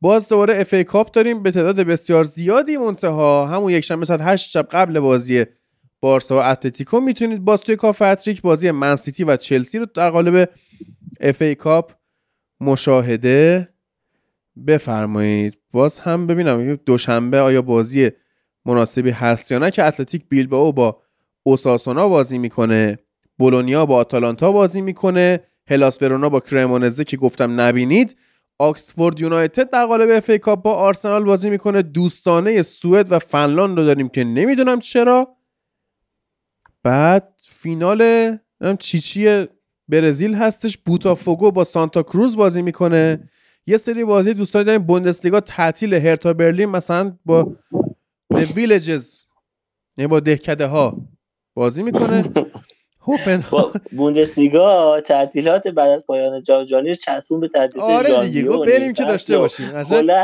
خب میگم ما که دوره هم داریم بازی میکنیم، حالا عجله‌ای اما خوب شد میایم دوباره. آره یک چهارم نهایی ای اف ال کاپ رو داریم، سه شنبه من یونایتد با چارلتون بازی میکنه، نیوکاسل با لستر، باز هم یعنی توی این دو سه روز برد نیوکاسل قطعی خواهد بود. کوپا ایتالیا اینتر با پارما بازی میکنه، بازی‌های دوستانه شالکه با نورنبرگ بازی میکنه، اینا دورتموند با دوسلدورف. چه خبر انگلیس، یعنی اصلا یه تیمایی که باورت نمیشه، پاترز بار تاون یعنی شهر بار پاترها، یعنی مثلا خانواده بعد هری پاترینا که بعداً تولید مس کردن یه بار زدن که به شهر تبدیل شد، تیم دادن. راضی هم از اسم تیم‌های اونجا واقعا. آره خیلی خوبن اینا. بعد ببینم تا آخر هفته کلا چی هست. لیگ وان فرانسه شروع خواهد شد روز چهارشنبه، شاید امیر محمدی بیاریم رو خط هفته بعد. پاریس سن ژرمن با آنژه بازی میکنه، استاد رن با کجاست؟ با کلومون فوت، تیم خوب این روزهای فرانسه. مارسی هم خونه تروا بازی میکنه. نیمه نهایی سوپرکاپ اسپانیا داریم، رئال با والنسیا. این چیه داستانش؟ میان به میان به عربستان، آ دوباره عربستان، بدبختی، عجب مسخره بازی. بله و چهار تیم باید بیان و بازی کنن و هم ببینیم کی به کی بالاخره کی قهرمان میشه. پنج شنبه لیگ انگلیس شروع میشه. بگو. می‌خواستم بگم که آره من گفتم در مورد سکته‌ای که لالیگا کرده هنوز به خودش نیومده، اینم دوباره احتمالاً سکته بعدی لالیگا است. یه استادی هم این چند روز پیش دو تا سکته پشت سر هم کرده بود، مغزی که گاد بلس واقعا.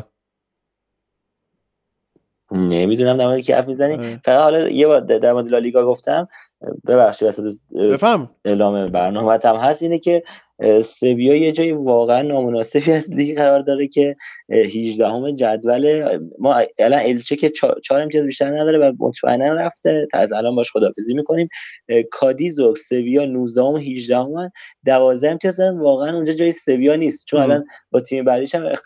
تیم بعدیش هم سی... اسپانیوله که این هفته با بارسا مساوی کرد، سیزده امتیاز است و استویا فعلا باید با این دو تیم بجنگه که نره پایین، احتمالش کمه بره پایین، ولی واقعا اینجا جایی نیست که استویا با این هم بازیکن خوب، این همه تیم خوبی که تو این سالها بالاخره پشت سر هم توی یورولیگ و اینها بازی خوبی ازش دیدیم، قهرمانی دیدیم، نباید واقعا اینجا باشه، این از زود به قهرمان رفته باشه. بله. یه جایی مثل لستر شما شده فکر کنم. دقیقاً.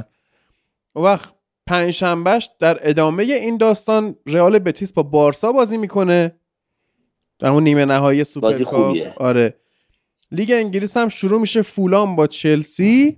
من فکر کنم مثلا هفته آینده یه حرکتی بزنیم، چهارشنبه اپیزود بگیریم، میشه چهارشنبه بگیریم یا لیگ فرانسه که نه نمیشه، لیگ فرانسه همون نهونی میشه، هم بعدش پنجشنبه کی بگیریم ما اینا که بعدش هم ما بریم، هم پنجشنبه جمعه بگیریم خیلی. آره بعد جمعه هم استون ویلا و لیدز بازی میکنن، لالیگا سلتا ویگو ویارال.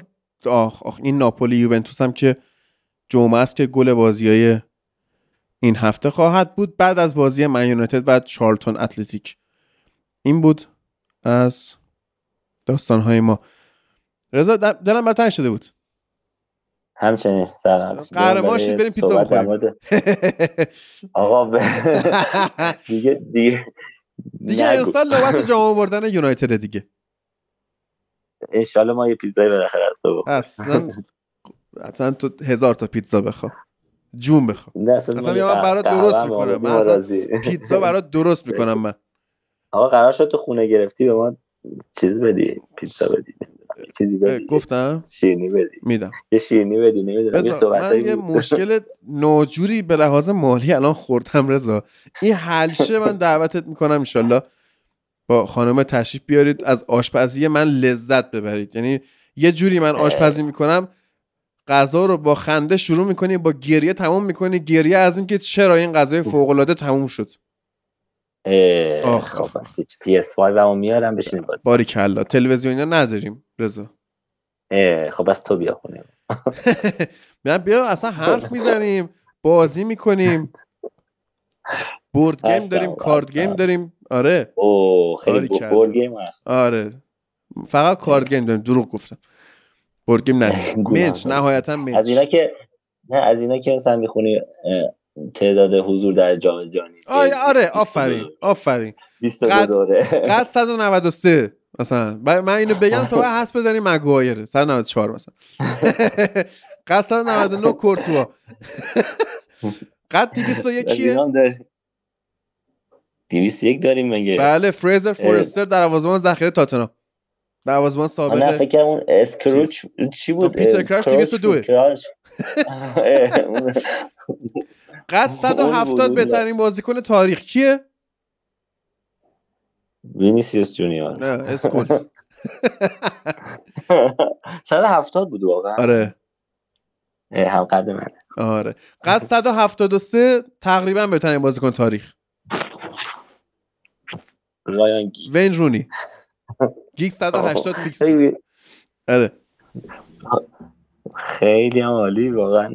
آره این اثرات اثرات هولوهوش صد صد صد خورده فصل مستر لیگ بازی کردن تو پی اس دو هزار و سیزده است که من قد بازیکن جرارد صد و هشتاد و سه مثلا، مسی صد و شصت و نه، مارادونا، همه رو حفظ. چه قدا رو نگاه می‌کردی؟ برای اینکه من تیم قد بلند جمع می‌کردم. مثلا خط حملم سه تا صد و نود و دو بود، دروگبا، اندی کارول، هرنان کرسپو، سه هر سه صد و نود و دو. من اینجوری فوتبال اینجوری من میفهمم. چه اینطور؟ آره. یه بار گفته بودی صد خورده فصل، یعنی واقعا تا دو هزار و صد و پنجاه بیشترش بپردازی. آره من واقعا به پی اس دو هزار و سیزده هنوز هم دود از کنده بلند میشه، نه از کنده. این بازیکن دفاع راسته که آره. پیج اینستاگرام کافه هرچیک هم که همه جا واسهتون گذاشتم دیگه، برید دایرکت بدید، برید فوتبالا رو با هم نگاه کنیم دیگه. در خدمتتون هستیم با مهدی. بازی آرسنال و یونایتد، دربی شهر منچستر هم که اصلا بیاد که میخوایم یه جوری به سیتی ببازیم. تا حالا هیچ کی به سیتی نباخته ولی میبریمشون. نه نه نه بازی نه بازی نه. من حاضرم شرط بدم که نه بازی. برد مساوی یونایتد کیه کیه؟ هم یکی دو هفته دیگه. چیز چه دیگه این بازی واسه ببینم بکنم چهاردهمه شنبه چهارده ژانویه است فکر کنم، همین شنبه ای که خواهد اومده. بذار دقیق چک کنم. چهارده ژانویه چیزی نمونده که. هم آره دیگه، بله چهار بعد از ظهر شنبه چهارده ژانویه در اولترافورد در خدمت شما هستیم. این شنبه نه شنبه بعدی. واقعا چه بد موقع است. هشت روز دیگه. چرا بیا دیگه. سر کار میری؟ سر کارم. نه مرخصی بگیر. دربی منچستر ازش مرخصی گرفتن نداره، به نظر من داره. نه با چیز با گوش با گوشی رد نشدم نگاه کن. جام جهانی رو با گوشی دیدم. چاری نداشت. تو فون جام جهانی که انگلیس قهرمان نشه بابا. جمع کن. بعد گفتم نمیشه. بابا داش میشد دیگه. هر کی این پنالتیو خراب کرده. اون اولاق گریلیشو بازی نداده. اصلا نه هر سا... هر دوره نگاه شما آقا بهترین تیمتون با اون، به نظر من اون تیمی بود که جرارد و لمپارد توش بودن. شما با اون گل عجیب غریبی که پشت خط خورد برای با آلمان، اون بهترین تیم نبود رضا. رضا دو هزار و شش دو هزار و چهار بهترین تیم بود. به نظر اون بهترین تیم بود دیگه. دو هزار و شش دیگه نبود اون اتفاق. نه دو هزار و ده بود اون که میگی. دو هزار و ده بود. آره آره, آره دو هزار و شش و دو هزار و ده به نظر بهترین تیماتون بودن در مجموع. اگه در... اگه اون موقع دروازه‌بان اون تیما پیکفورد بود قهرمان می‌شدی. یعنی ما هر سری به یه چیز مسخره‌ای داریم می‌بازیم. واقعا یعنی آره. شما دیگه این دفعه تا توی یورولیگ تا تهش رفتین دیگه. واقعا اون بعد اون رو دیگه نباید باختین. آره. اشکال نداره. چیزی که قهرمانو میسازه باخت هاست. چیزی که قهرمانو میسازه باخت هاست و پشت دیوار ترس موفقیته و دارت پرتاب نشده هیچ وقت به هدف نمیخوره. اصلا. سه تا جمله انگلیسی گفتم، خودتون برید واسه خودتون سوسماس پلی کنید چون ما آخر این اپیزود آهنگ نداریم. رضا کاری باری. شب بخیر. شب بخیر. خسته نباشی.